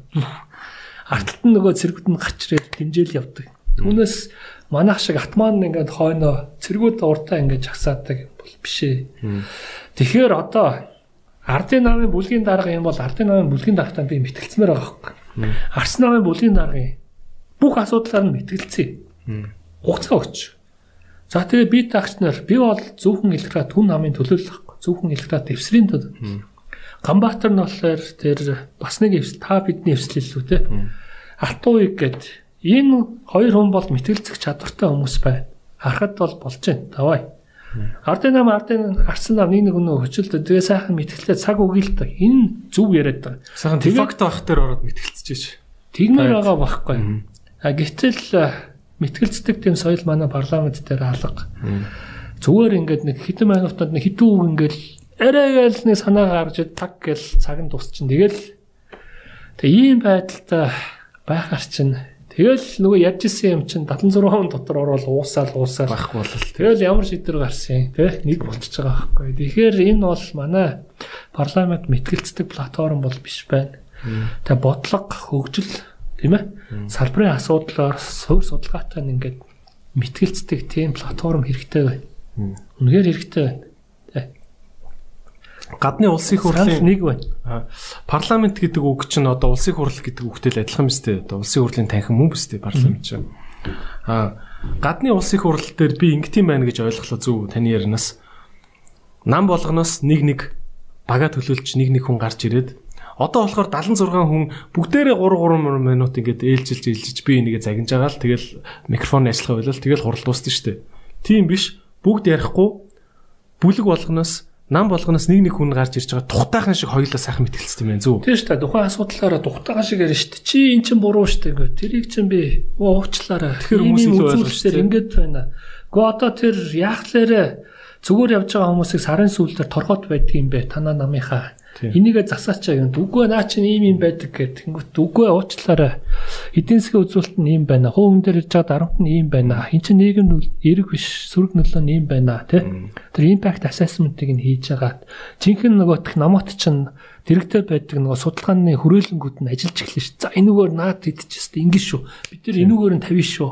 За хүн намынхаа ойлгохтой тийм мэрэгжлийн хүмүүс гээд байдаг юм бол та одоо энэгээр нь гусчихгээл ингээд л гарсан шийдвэрэнд ер нь ажил болоод явах юм бол эн чинь нэгдүгээр хүмүүс үзэн сонирхолтой. Нэ хоёрдугаартай хуулийн дэдийн дэдийн дэдэн заалт биш тий агуулгаар нь ярьдаг асуудлаар нь ярьдаг хүнийх нь амьдрал дээр нь гаргаж ярьдаг тэгж хилцмээр байна шүү дээ.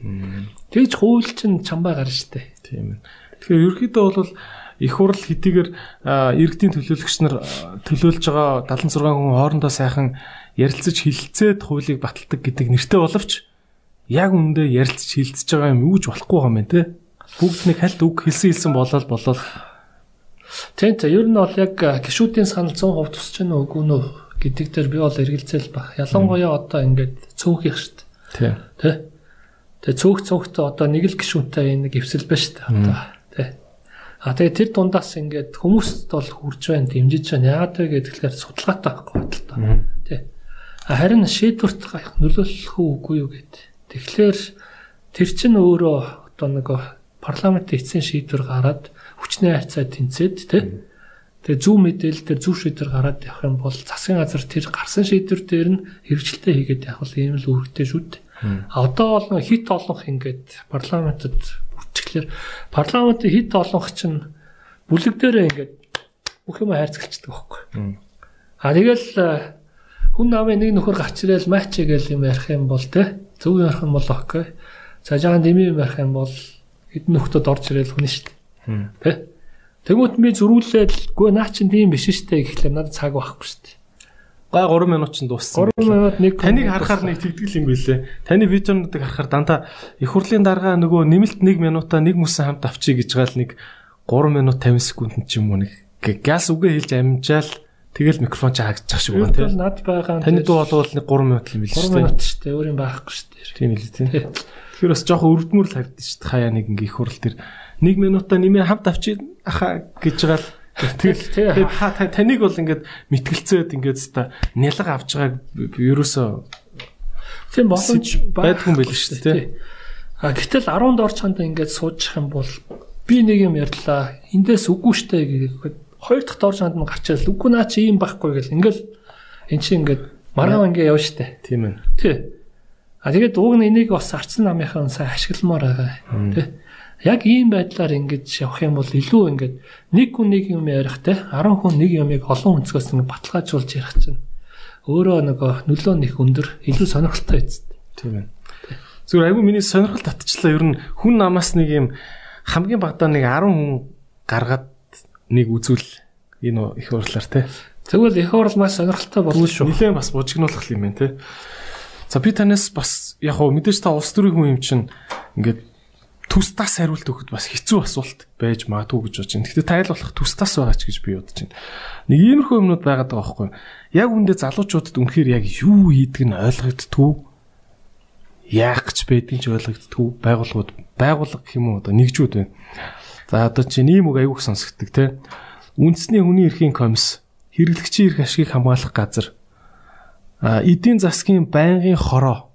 Энтергэл бодвол энэ газрууд нь ажлын амир хийдэг бол эдийн засагт хизээч хортой шийдвэр гаргахгүй хүний эрхийг хизээч зөрчсөн шийдвэрүүд эднэрийн босгоор давахгүй. Ингээд юм миний бодлоор хэрэглэгчдийн эрх ашгийг хамгаалах газар бол ялангуяа зүгээр нэг ганц хоёр компаниудыг очиж шантаажлах болохоор л амар өстой зөрчил гаргасан байна гэж хэвлэлийнхнийг дагуулж очдөг. Тэрнээс биш яг юм шудраг өрсөлдөөн, босоо монопол цаана нөгөө үнэ үнэ хоорондоо тохиролцдог штэ. Price fixing гэж ярьдаг те. Хоорондоо яг адилхан үн тавьчаад хэрэглэгчийг сонголтгүй болгодог те. Яг ийм хүн гол юмтайгаа байлддаггүй зүгээр юм шоуны газар болсон юм шиндэ санагдаад идэх байхгүй. А таны таны бодлоор яг үнэхээр ажиллаа хийх хийхгүй байна. Наа ч угсаа Монголд одоохондоо шал хэрэггүй гэж байгаа нэрийн цогох байгууллагууд юу вэ? Зөндөө штэ. За шууд нэрлэе. Энэ байгууллагууд одоо болоо зүгээр шоуддаг байгууллага байна гэж байгаа юм. За ер нь бол төрд байдаг хянаж шалгалтын байгууллагууд ч юм бол төр өөрөө хянаад ирэхлээр л тэнд арилгаа асуудал гарна дээ. Энэ чинь хин уг нь хийх ёстой юм бэ гэд тэгэхээр одоо мэрэгжлийн холбоотууд хийх ёстой. Би одоо Японы сангийн хамт ажиллаж байхад тухайлбал татвар төлж гин үү үгүй юу? Та үнэхээр төлцсөн үү гэдэг асуудал чинь Японы тэр татврын газар энэ төр гэхээсээ илүү Японы тэр мэрэгсэн холбоотууд нь хийдэг байхгүй сургалт мургалт бүх юмнуудыг нь хяналттай цуг. Тэр эрхийг нь өгчдөг. За ийм байдлаар явхлаар төр өөрөө заавал ингээд өсөр байх албагүй. А тэгээд төр дээр их олон ямдууд байх шаардлагатай юу гэхээр байхгүй. Тэ? Нэгдэх хэрэгтэй. Одоо энэ олон дид үтсэн ямдуудыг нэг тэ. За тэгээд э, төрийн аппарат нь чинь олон одоо юм төрийн захиргааны газар тэ бичээж бичээчээс ахвал янз янз юм байдаг байхгүй. Тэрийг бүгдийг нь аутсорсын хийх хэрэгтэй. Тэ. Өөрөөр хэлэх юм бол яг төрийн бодлого босруулдаг мэржлүүд нэг талдаа гараад нөгөө тал нь бол дандаа төрийн үйлчлэг нь. Одоо нөгөө аа аа юу гэж байдсан шүү дээ тэ. Жорт аа төр мөнгөө болсон тохиолдолд төрийг одоо тэр үйл ажиллагааны санхүүжүүлэхийн тулд концессор хийдгээ гэдэг Тэгээ ойлгосонгүй. За концесс гэж мэддэг. За концессын гэрээ гэлээдэг. За мэдгүй залуучууд яг би бол хайлт ойлголттой гэхдээ сайн гэж бойл. Хувьяасаа эхэлж мөнгөө гаргаж төрийн ажлыг хийчээд дараа нь төсвөөс тэр мөнгөө нөхөж авдаг юмыг концесс гэж ойлгодог зүү. За яг үнэ. За тэгэхээр бидэрт мөнгө байхгүй байна. Тийм болохоор энэ ажлыг мөнгөтэй өнөр хийлгэчээ гэдээ одоо одоо хятадтай нэг хэдэн компаниудаас хөрөнгөний гаргаад ажлаа хийчээ дараа нь цац цалин үнээс нэлээд өндөр үнээр буцаагаад одоо тий цацгаас мөнгө авчдаг энэ концесс гэж манайхан буруу ойлгоод байдаг байхгүй юу. А гэтэл концесс гэдэг бол төрийн том шаардлагагүй төр авч авах шаардлагагүй тийм ажил үйлчилгээнүүдийг урт хугацааны гэрээний үндсэн дээр хувийн секторт гаргаж байгаа хэлбэрийг концесс гэдэг юу. Тэгэхээр яг ийм төрлийн одоо гэрээгээр дамжуулаад төрийг жижиглэх юм шаардлага бол байгаа. За юунаас эхлэх вэ? Ямдуудаас эхлэх хэрэгтэй. За. Тэ? Ямдуудынхаа тоог нь цөөлөх хэрэгтэй. Жишээ нь аль аль ям goodbye вэ? За одоо дэд хуучин дэд үтсэн ям гэдэг нэг ям байсан. Одоо зам тээврийн ям, эрчим хүчний ям. Одоо юуны ям байгаа вэ? Байгуулалтын ям, барилга. Аа, барилга хот байгуулалтын ям. Эдрийг зүгээр нэг дэд үтсэн ям. Нэг үтсэн ям. Тэ.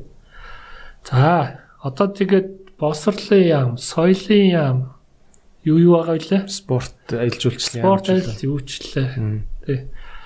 Босрлын яам бол тустай байх хэрэгтэй, эрүүл мэндийн яам бол тустай байх хэрэгтэй, сангийн яам байх хэрэгтэй, хуулцсан яам байх хэрэгтэй, гадаад иргэн яам байх хэрэгтэй. Бос салбаруудын бол нэгтгэх хэрэгтэй. А энэ дээр зүгээр бид нар өсөж байгаа юм бол хөгжлөө харъя гэж бодож байгаа юм бол одоо технологи инновацийн ямыг тусна гаргаач гэдэг саналыг бол би гişүн болоод тавьсан. Одоо хүртэл энэ дээр л байгаа. Тэгээ ийм байдлаар яамдуудаа бол 9 10 дотор бол багтаамаар одоо бол нэг 16 7 яам тий сайдтай болчиход байна шүү дээ. Бөөн л сайд. Бөөн сайд дарнаар бөөн бүтцүүд хэрэггүй. Нэг. За тэгээд одоо албан тушаал руу н орох юм бол нэг ямад нэг сайд нэг төрлийн нарийн байгаад л хангалттай. Децентр байх ямар шаардлагагүй.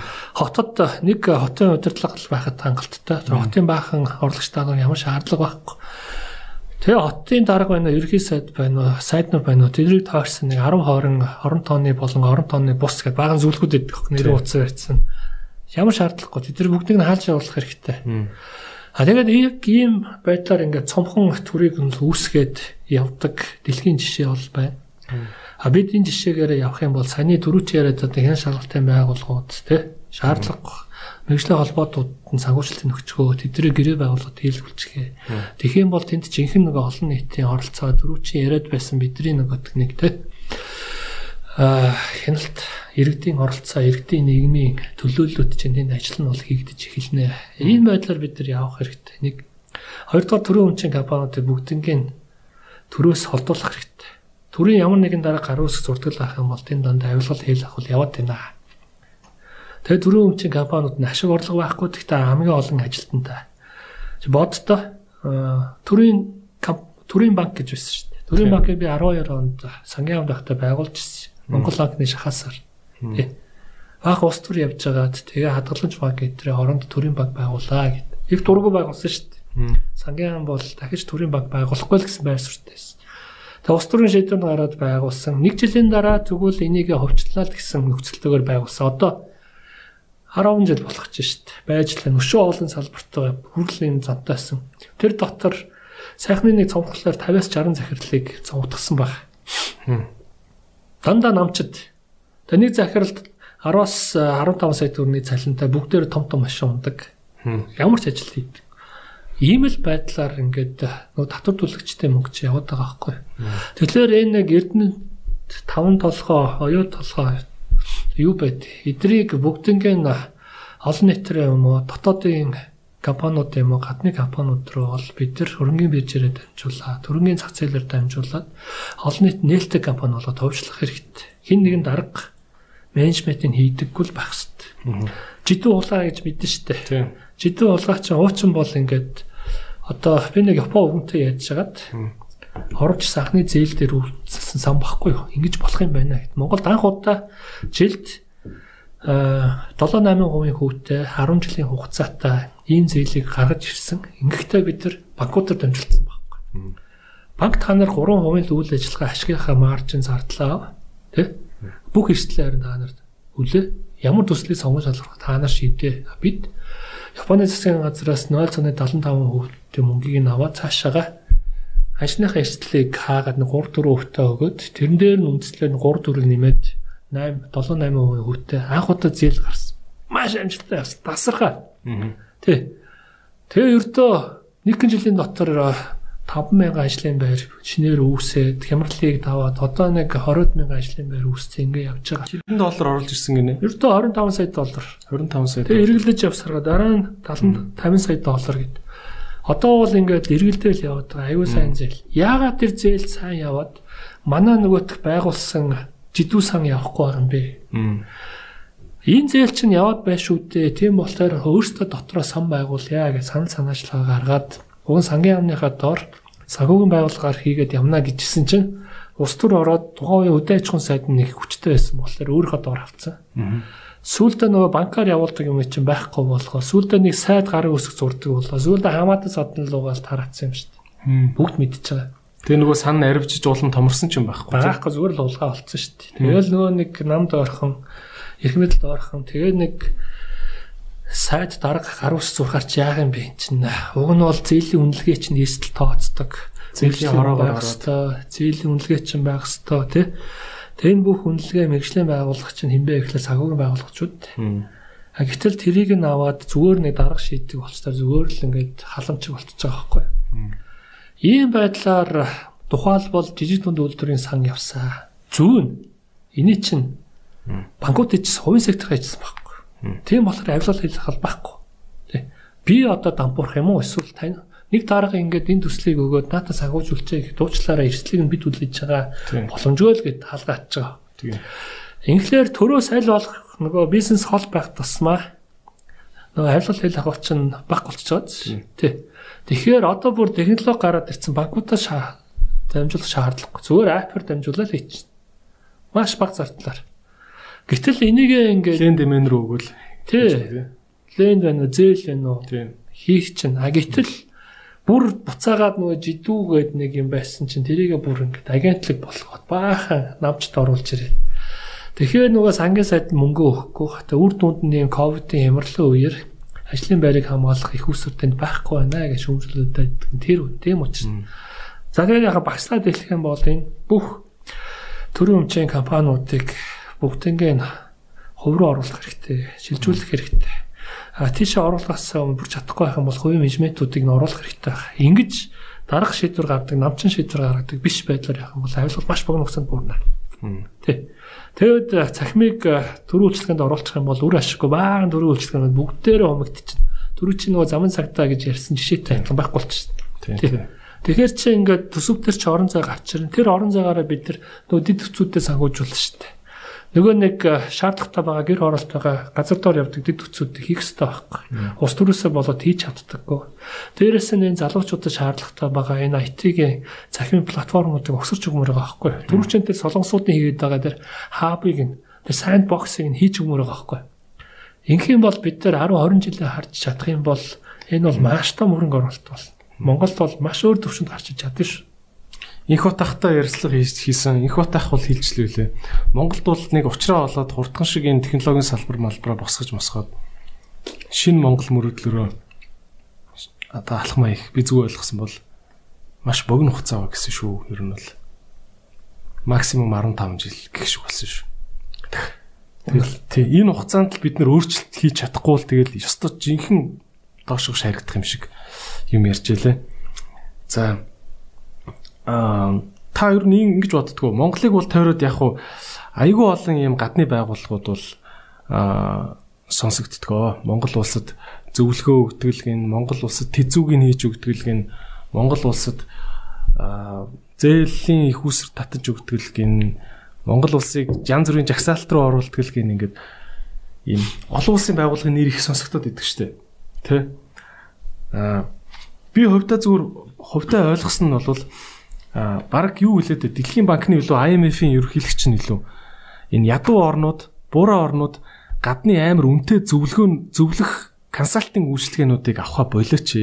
Ирж худлаа бахан цаас хөвлөл мангар их мөнгөөр өрөнд оруулчаал том том бүтээн байгуулалт явуулах хэрэгтэй гэл ийм ийм сон сон зээлүүд өгчүүл гараа авчиад бүр бүр баллаад байна тийм юм баг нөгөө предатор те нөгөө ангууч маягийн санхүүжилт гаднаас орж ирд юм байна. Боломжтой гэж ярьслагсан л нөгөө тал дээр болохоор бас таны ярьж байгаа шиг юм Японоос амар юм гоё үнэхээр хөрсөн дээр бууж чадсан зээл бол бас ороод байгаа байх шиг байна тий. А гэхдээ та юу гэж боддөг вэ? Монголчууд бас ингэдэг нөө гаднаас орж ирж байгаа юм байгууллагуудад янз бүрийн байдлаар реакцлж штэ. Та эндээс ингээ яг сайн муугаар нэг ялгаад өгөөч гэх юм бол Монгол улс маань энэ энэ энэ энэ энэ гадны байгууллагатай сайхан зузаан хамтын ажиллагаатай байгаа чи илүү ойр байгаа чи гих олон улсын байгууллагуудыг нэрлэеч. За тэгэхээр их гоё асуулт. Энэ миний бас мэрэгжлийн асуулт байхгүй. А би сангийн аавд 15 жилд ажиллахдаа 10 жил нэг олон улсын байгууллагууд гадны улсуудаас мөнгө усгадаг ажил хийдэг байсан. Дараа нь олон улсын валютын санд очиод бас миний хийжсэн ажлын хэсгээд орж явжсэн юм бол яг энэ одоо хөгжиж байгаа улсуудад очиж бас зөвлөгөө өгдөг гэсэн баггүй. Тэгээ нөгөө гайдлайн журмуудыг гаргана. Ялангуяа энэ хөнгөлөлтөө зээл дээр ямар юм арга хэмжээ авч хэрэгжүүлэхээ, өрн дээр ямар таацууд, хязгаарлалтуудыг хийхээ ингээд Тэгээд миний нөгөө ажиллажсэн туршлагачин болохоор бас энэ Азийн туршлага байгаа болохоор тэнд очиод Африк орнууд дээр бол нэлээд ихтэй одоо авч ашиглаж болох тийм журмууд дээр нэлээд их орж ажиллаж исэн байхгүй.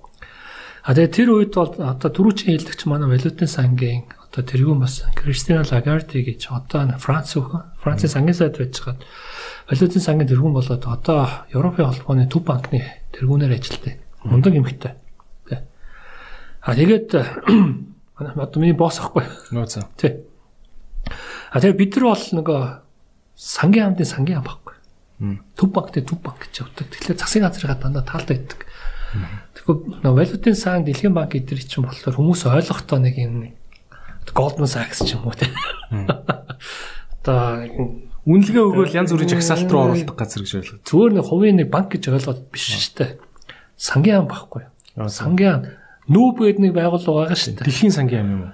Дэлхийн сангийн ам байхгүй. Нүүб гэдэг чинь бол дэлхийн төр гэж ярьдэн шүү дээ.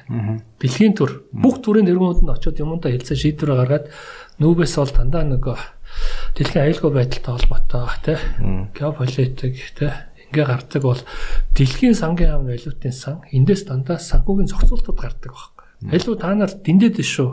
Хөгж байгаа орнуудаас дэндүү их дээр юм хийгээд чи ната полиоро гэдэг газар нөхгүй.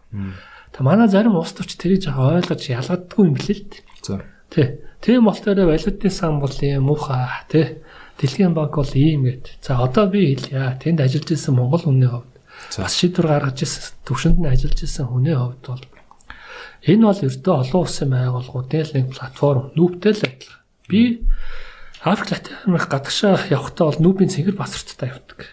Тий. Яг л нүүбийн ажилтан баггүй. Гэхдээ нүүбийн сангийн яамн баггүй. Дэлхийн төрийн сангийн яамны ажилт. Тий.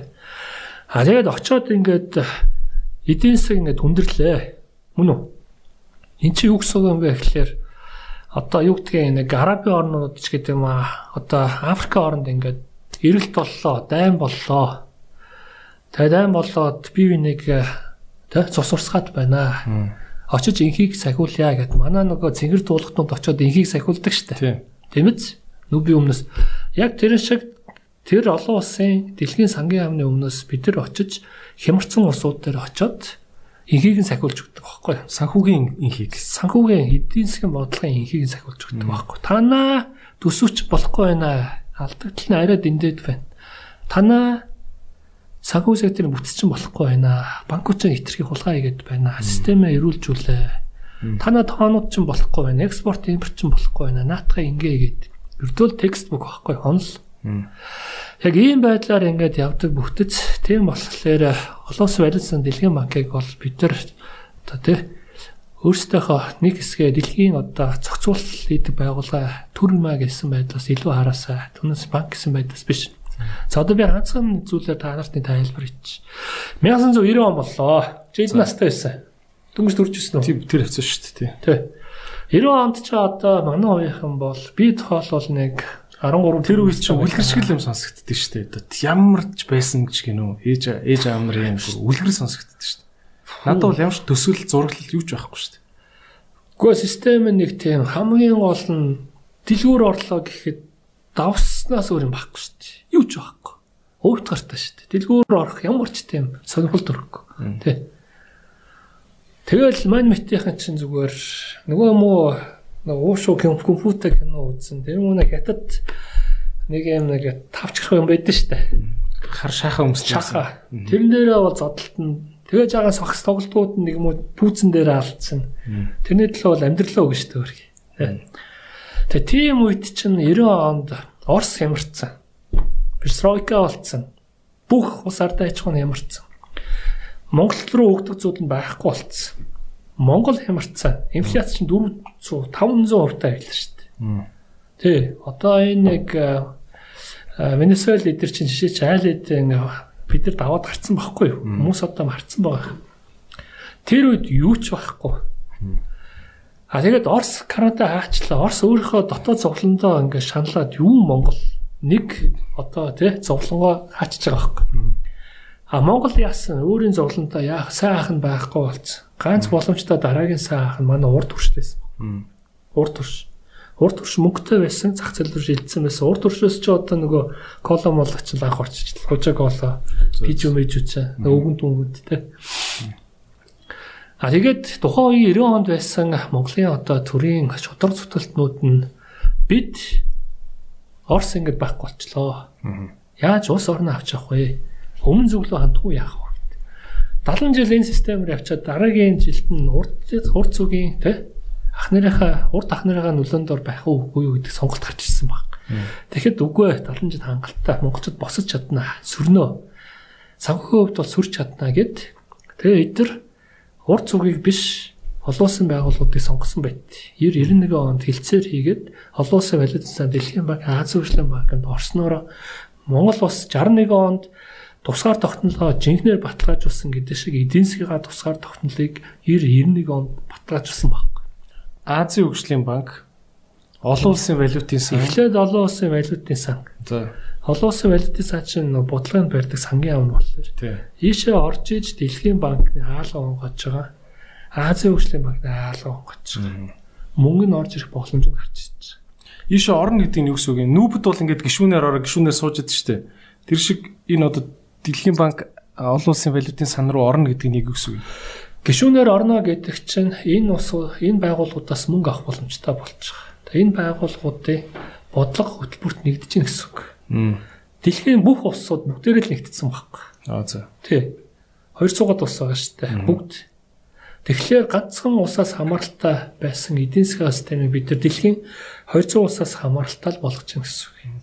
А хуучин бол хэцүүдэд байвал Орос ахаа туслаараа гэд газ мөнгө татчихдаг байсан бол одоо дэлхийн бүх улсуудаас мөнгө татах боломжтой болчихно. Зөв.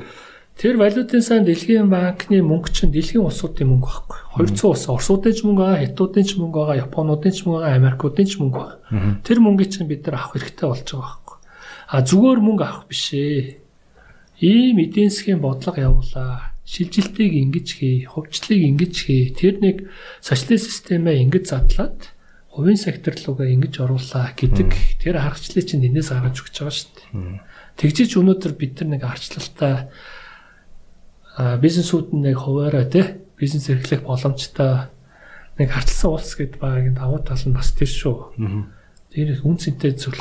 Тэгээ 1990 оны тэр одоо сэтгэл зүрэхтэй төрийн тухайн одоо хүмүүс маань ялангуяа сангийн амныхан Монгол амныхан тэр шийдвэрийг гаргаж иж бид нар орсон байдаг үр дүнд нь өнөөдөр манай эдийн засаг бүрдсэн байгаа шүү. Тий. Үр дүнд нь Япончууд бид нар туслаад байдсан шүү. Үр дүнд нь Японы мөнгө чинь Япон солонгосын мөнгө чинь бол шууд хоёр орны найрамд харилцаа гэж шууд ороод ирчдгүүл юм байна тий. Заавал тэгж IMF рүүгээ Японы мөнгө ороод тэгээ нааш орж ирд юм? Одооны энэ орж ирж байгаа ковидын тухайлбал 233 сая доллар чи валютын сандтай тохирсон хөтөлбөр байгаа шүү дээ. Тэр хөтөлбөрийн өрөөнд л Япон мөнгө өгж байгаа байхгүй юу? Тий. Яагаад тэгвэл Японы эрх шиг биш дээ. Олон устдах. Тий. А гэтэл Япон дангаараа одоо нэг Америктай ч юм уу Монголтой ч юм уу харьцахаасаа илүү Япон олон улсын нүүбийн платформыг ашиглаад аюулгүй байдлаа хангах. Япон санхүүгийнхаа асуудлыг валютын сантаа яриад хангах нь бол Японд илүү амар байхгүй. Нэг олон улсуудтай уулзаад байхгүй. Одоо валютын сан дэлхийн банкны жилийн уулздаг ингэ боллоо гэхэд бид нар тухайлбал юу гэдгийг нэг Хятад Японы сангийн сайттай очиж уулзахын тулд бөөн зардал гаргаал, ажлын хэсэг гаргаал ингэ явдаг. Тий. Тэнд бол яг ийм өрөөнд дотор бүх сайттай нь уулзсан. Бүх сайт нартай за 10 20 чам за тэнтэй ингээд уулзчих. За за дор чандаа би тэнтэй уулзмаар байна. Окей гэл бид нэгэд өгчдөг байхгүй юу. Тэнд Америкийн сангийн сайт байна, Монголын сангийн сайт байна. Яг ижлэн төвшөнд нь яг ийм ширээний ард яг хоёулангийн суулгаж аваад яриулцдаг. Тэгэхээр нэг очиж гуйлах гуугаад шаардлагагүй юм байна. Байхгүй шүү дээ. Тэгэхээр Холоос валютын сангийн өмнө хүлээсэн үүрэг бол байна. Чинь дэлхийн сангийн яам болохоор бүх улсууд хямарсан үедээ тэндээс тусламжаа авчдаг. Америк нь байна, Англи нь, Япон нь, Монгол нь хамаагүй шүү дээ. Тий. Тэгээд дэлхийн 2 дугаар дайны дараа босож ирсэн гол их усүр чинь дэлхийн баг валютын сан хоёр багхгүй. Нэг нь болохоор дэлхийн энэ чигээрээ ингээд яваад байх юм бол дайн байлдаан дуусахгүй байна Дэлхий очихгүй байна гэд алтныгаа системээс гараад энэ уян хатан мөнгөний систем рүү ороод шинэ систем хийсэн баг. Бритэн үүдний систем, валютын систем.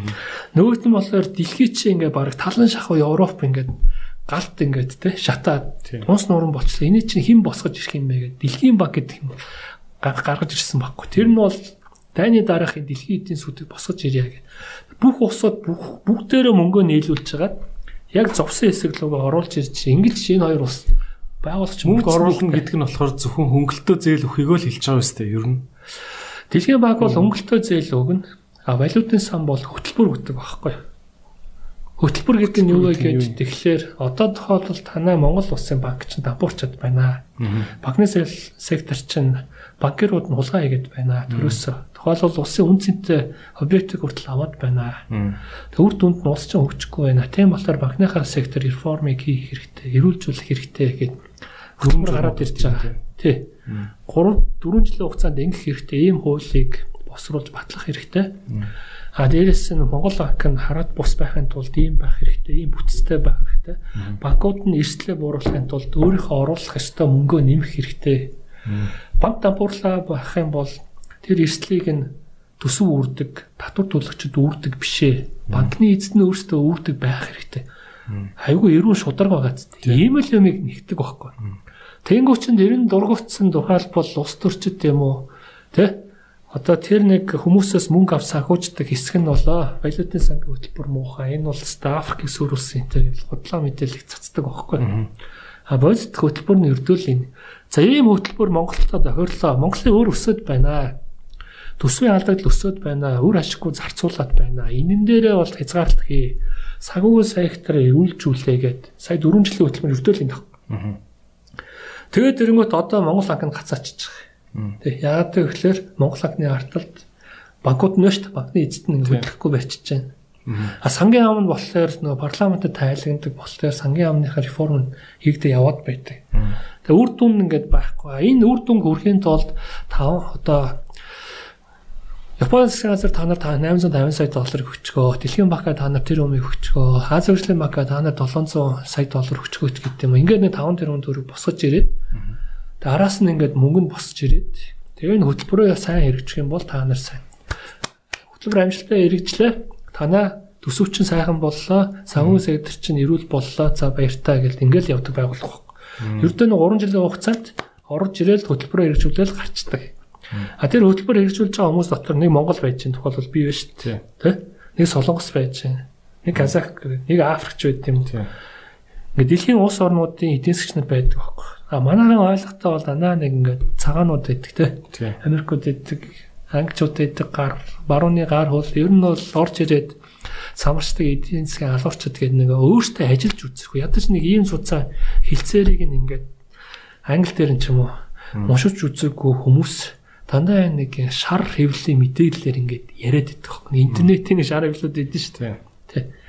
Ингээд яриад байгаа зовлон нь болохоор ард түмэн тэрийг нь ойлгочтой. Нөгөө ялгаж чаддаггүй болохоор тийм. Аль нь яг ингээд олон улсын байгууллага нь бидэрт ингээд ажиллаад байдгийг аль нь жаахан мөнгө хийх гээд ингээд яваад байдг юм бэ гэдгийг ялгад бараагийн нус төрчдийн дийлэг нь ялгахгүй дээ. Тийм болохоор энэ ялгааг нь гаргах хэрэгтэй. Тэгээд толон улсын байгууллага гэдэг бол нэгдсэн үндэсний байгууллагт бүртгэлтэй байдгийг Одоо энэ Mercy Corps гэдэг юм уу, JICA ч гэдэг юм уу, COICA ч энэ ч олон улсын байгууллагууд биш шүү дээ. Энэ ч олон улсад үйл ажиллагаа явуулж байгаа тухайн улсад бүртгэлтэй байхгүй. JICA бол Японд бүртгэлтэй, Mercy Corps, World Vision бол Америкт бүртгэлтэй. Олон улсын байгууллага гэдэг чинь нүүбд бүртгэлтэй. Азийн хөгжлийн банк ч гэдэг юм нүүбд бүртгэлтэй. Тийм. IMF дэлхийн банк, бүс нутгийн хөгжлийн банкуд нүүбд бүртгэлтэй байгууллага чинь тэндээс мандалтаа аваад жинхэнэ нүүбийн паспортаар явдаг хүмүүс аахгүй? Ялгаа нь энэ шүү. Тэгэхээр ийм нүүбд бүртгэлтэй олон улсын байгууллагууд бол манай талгыг л утчих хэрэгтэй. За дээрэс нь хоёр талд хамтан ажиллагаа гэж байна. Японы JICA. Тийм. Солонгосын KOICA ч гэдэг юм уу. Уг нэг сайн мэгэд бас сургацсан зүйл. Бид нар чинь сайн. Яагаад бид нар бидэрт мөнгө өгөөд байна гэд тэгэхээр заавал өгөх ёстой биш юм аа. OECD гээд одоо дэлхийн эдийн засгийн хамтын нийгмийн байгууллага гэж Тэр нь болохоор дэлхийн 40-од орн байдаг. Эдийн засгаараа ингээд хөгжилтэй орнууд байдаг аахгүй хөгжсөн. Одоо Америкч гэдэг юм уу, их толоо, их хорч гэдэг юм уу. Тэрэн дээр нэмэх нэгэд явдаг. Одоо тухайлбал Солонгос ч нь бол дэлхийн 10 дахь эдийн засаг болсон. GDP нь ингээд өсчихсөн. Нэг хүнд нодох орлогоор 16 мянган доллараас дээш бол OECD орох бас нэг боломж нь байдаг аахгүй тухайлбал. OECD-ийн юунд тавьчихлаа? OECD гэдэг нь Organization of Economic Cooperation Development гэсэн. Тэ. Тэгэхээр эдийн засгийн хамтран ажиллагааны хөгжлийн байгууллага гэж орчуулсан. Тэ. Парист энэ нэг сонсч л байсан нэр шүү надах чи ерөөс ойлгохдгүйсэн нэг нүүбийн л нэг юм хуралж уулгахын нэрийн багц гэж би боддог шүү. Одоо дэлхийн эдийн засгийн форум энэ гэж байдаг шүү дээ. Давосын улсад энэ чинь OECD дээр зохион байгуулалт шүү дээ. Аа зүг зүг. Тий. За тэгэхээр энэ нөгөө хөгжсөн орнууд Тэ? Баян орнууд ингээд тийшээ ингээд гişүүн болж байна. OECD-гийн guidelines гэж зарчмууд байна. Яагаад Солонгос тийшээ ингээд дөхөн хатаа орох гэж зүтгээд идэг вэ гэхээр тэр гайдлайн нөгөө чивтер ярьдаг Английн хуулийг авцсан улсад хөгжөд байна гэдэг шиг яг тэр шаардлагуудыг авчихсан улсууд бас хөгжөд идэг байхгүй.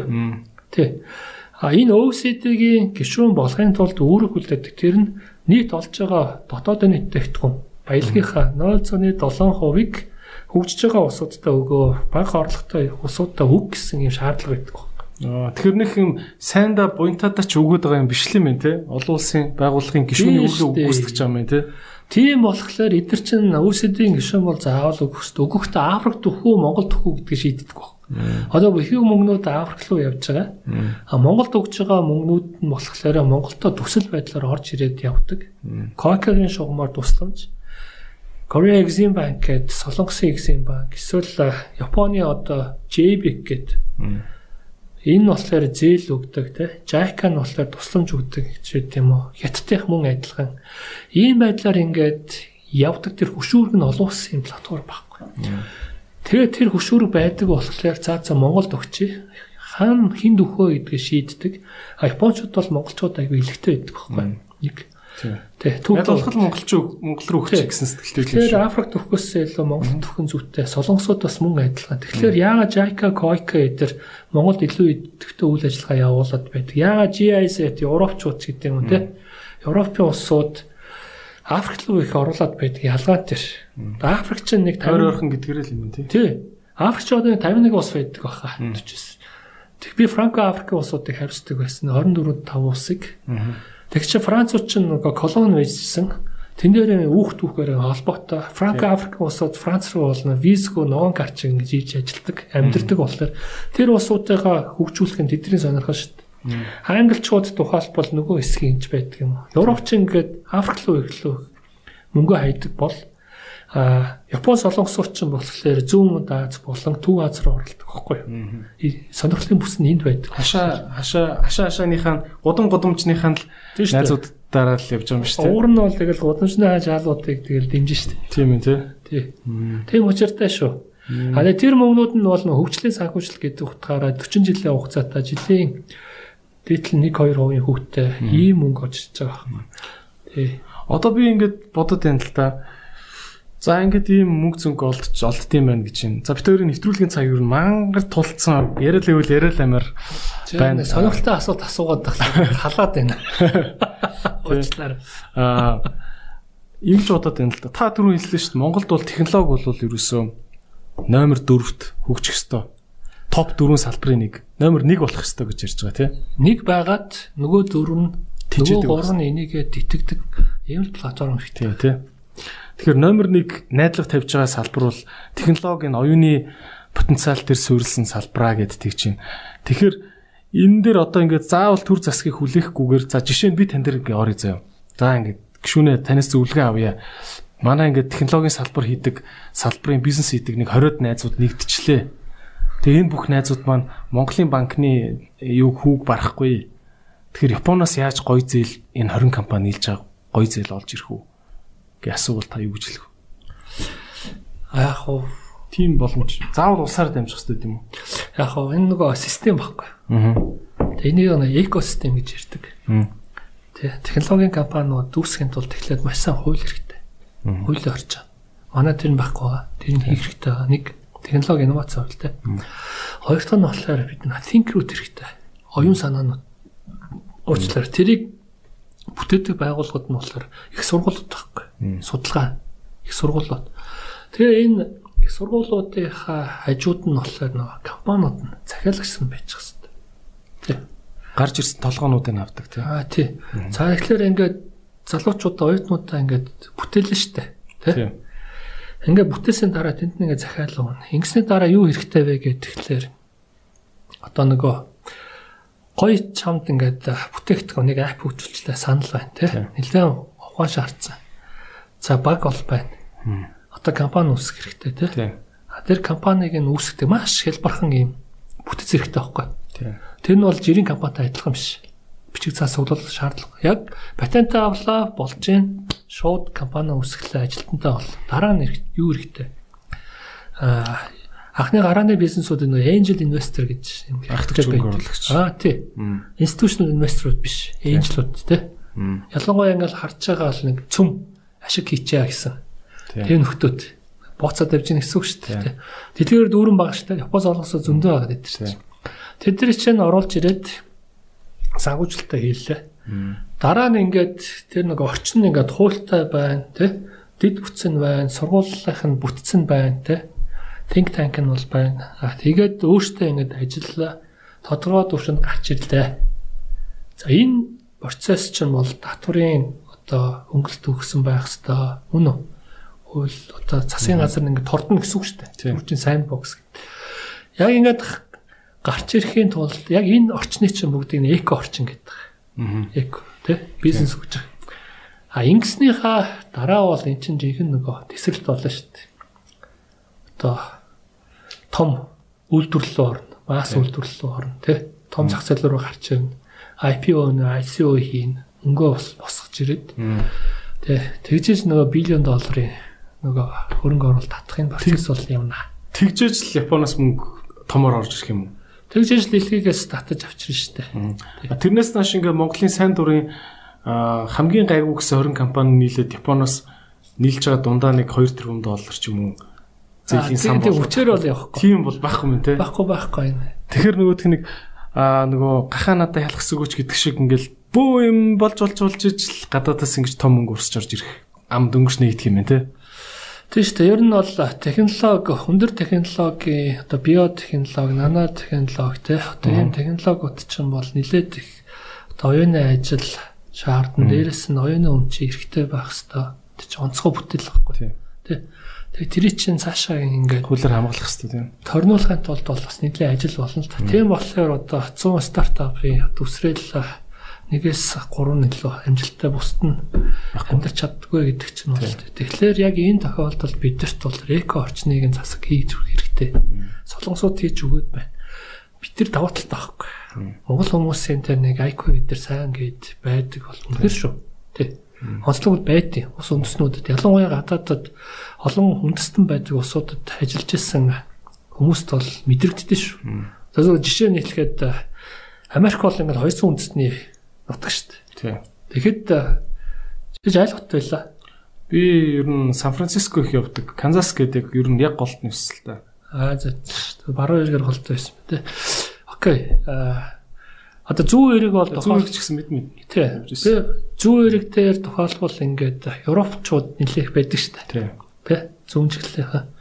Тэгвэл яг ингээд ялгааг ингээд харахад юу гэдгийг еврейчүүд тухайлбал одоо санхүү сектортой бол мундаг ялгардаг байхгүй. Францууд болохоор тухайлбал одоо Франц хоол тий. Тэгээ Франц кор кор шинжлэх ухаан дээр мундаг гэдэг шүү. Арабууд 8-нд их сайн. Энтгүй ч бол баруун эргээр дүүрэн байгаа шүү дээ. IT-тэй бол сайн. Тэ. Одоо бол тэр Silicon Valley-гээс хоошоо нүүгээд Seattle руу нүцсэн байлээ шүү дээ. Тэ. За. Солонгосууд багийн ажиллагаа сайтай. Ер нь бол хоол моол төрөн хоол угаалга гэж батсан байдаг шүү дээ солонгосууд ч тий. Хятад гүйцэлгээний салбар яг тэгэл барилга батсаж шүү. Барилгыг бол батсаж байгаа эцэст тий. Яг тэр шиг үндэстэн болгон бол онцлог бол байгаа. Байгаа шүү. А Монгол хүмүүсийн онцлог нь юу байна гэдгээр магадгүй бид нар багаар ажиллаж чаддаггүй үнэ. Амбиц байна. А дээрэс нь бас энэ чадвар байдаг шүү. Маш богино хугацаанд бид нар ингэ дасан зогсох чадвартай гэдэг. Зарим шүүмжлэлт ит. Толгойн нөгөө дархлаагүй байгаа болохоор оюун санааны хөвд те задгаа болохоор ингэж хүн болгоны юм хүлээж аваад байна. Гэхдээ нөгөө талдаа survival чанар идэх байхгүй. Тэ. Тэгэхээр энийг юмныхаа ард ингээд гарах тийм амбиц байдаг болохоор яг энэ IT-ийн салбар бол монголчуудын хувьд бол давуу тал байж чадна. Чадна шүү. Монгол залуучууд бол чадна шүү. Чаддаг байхгүй. Маш богино хугацаанд барьцдаг байхгүй. Одоо хятад Вьетнам одоо энэ Азийн орнуудын оюутнууд Тэд нар нэг шөн 4 5 цаг хүртэл сургууль дээр хичээлээ хийгээл дүдчөнгөө ингээл байхад манай залуучууд чинь нэгэл нэг арх марх уугаал те хавд идэж байгаа шууд зүгээр.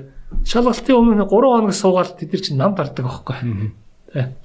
Тэгэхээр чадвар байдیں۔ Одоо манай хөв тухайлбал уучлаарай. Жишээ хам халчлаа. Аа NASA руу Английн баг, Энэтхэгийн баг, Австрал те эдний багийг өдөржиж очиод Олимпиадад орчихсон баг. Нөө зү. Тий.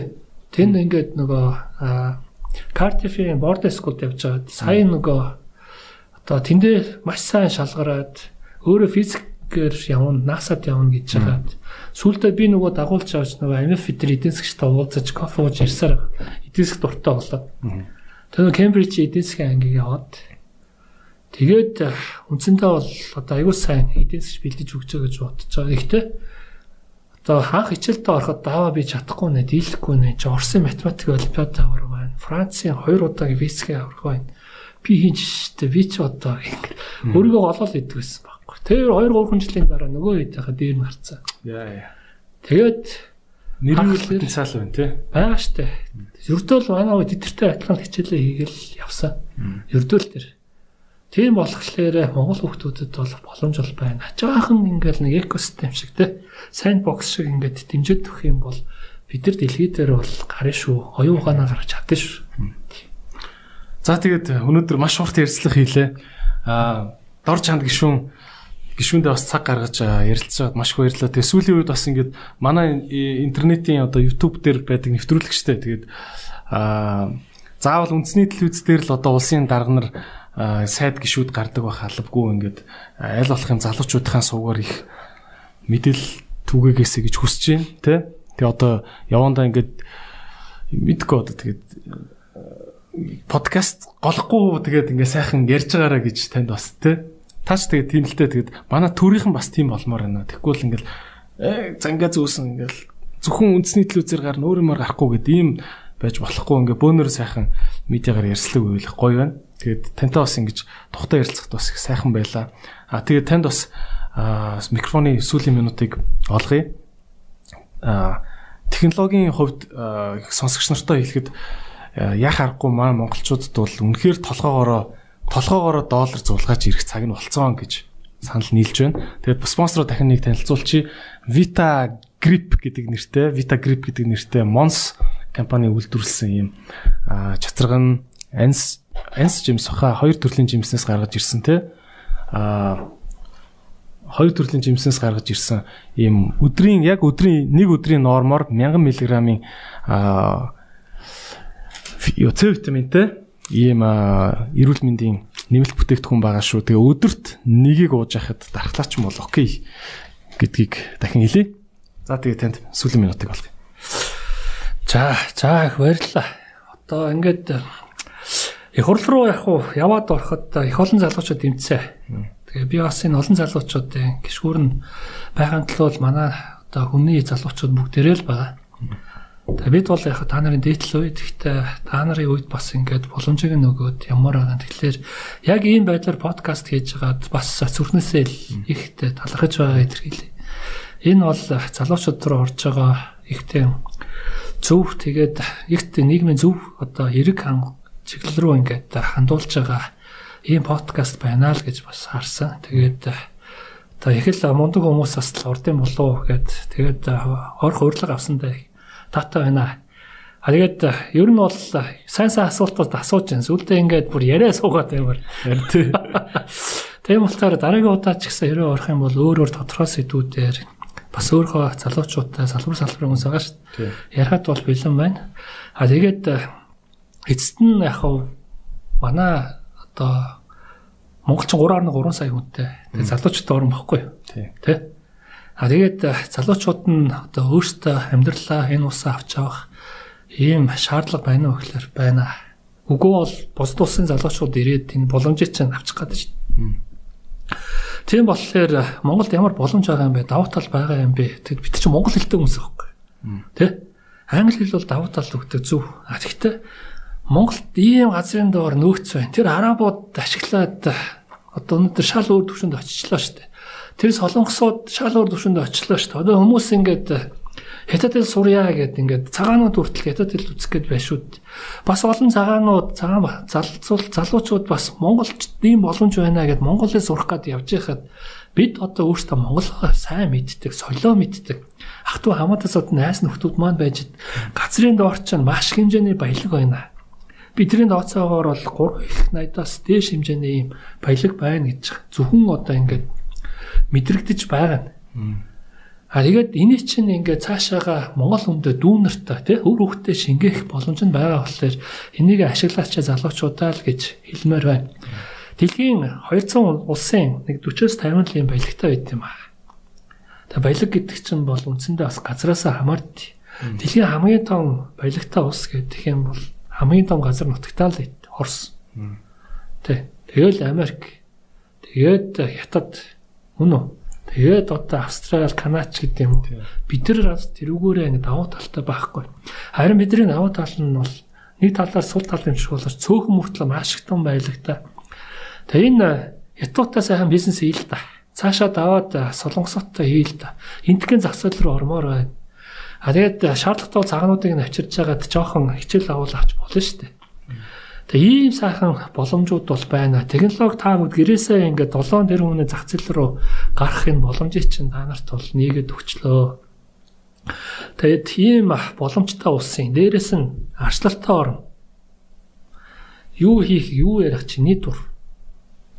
За тэгээд дээрэс нь амглан тайван байгалийн аюул занал байхгүй, байлдаан байхгүй Африк улсууд шиг одоо яах вэ гэд Японд байдаг шиг одоо оюутан байхад бараг 7 хоног болгон ширээнийхаа дор нар Google шургаал ордон шүү дээ. Газар хөдлөл хэцүү дээ.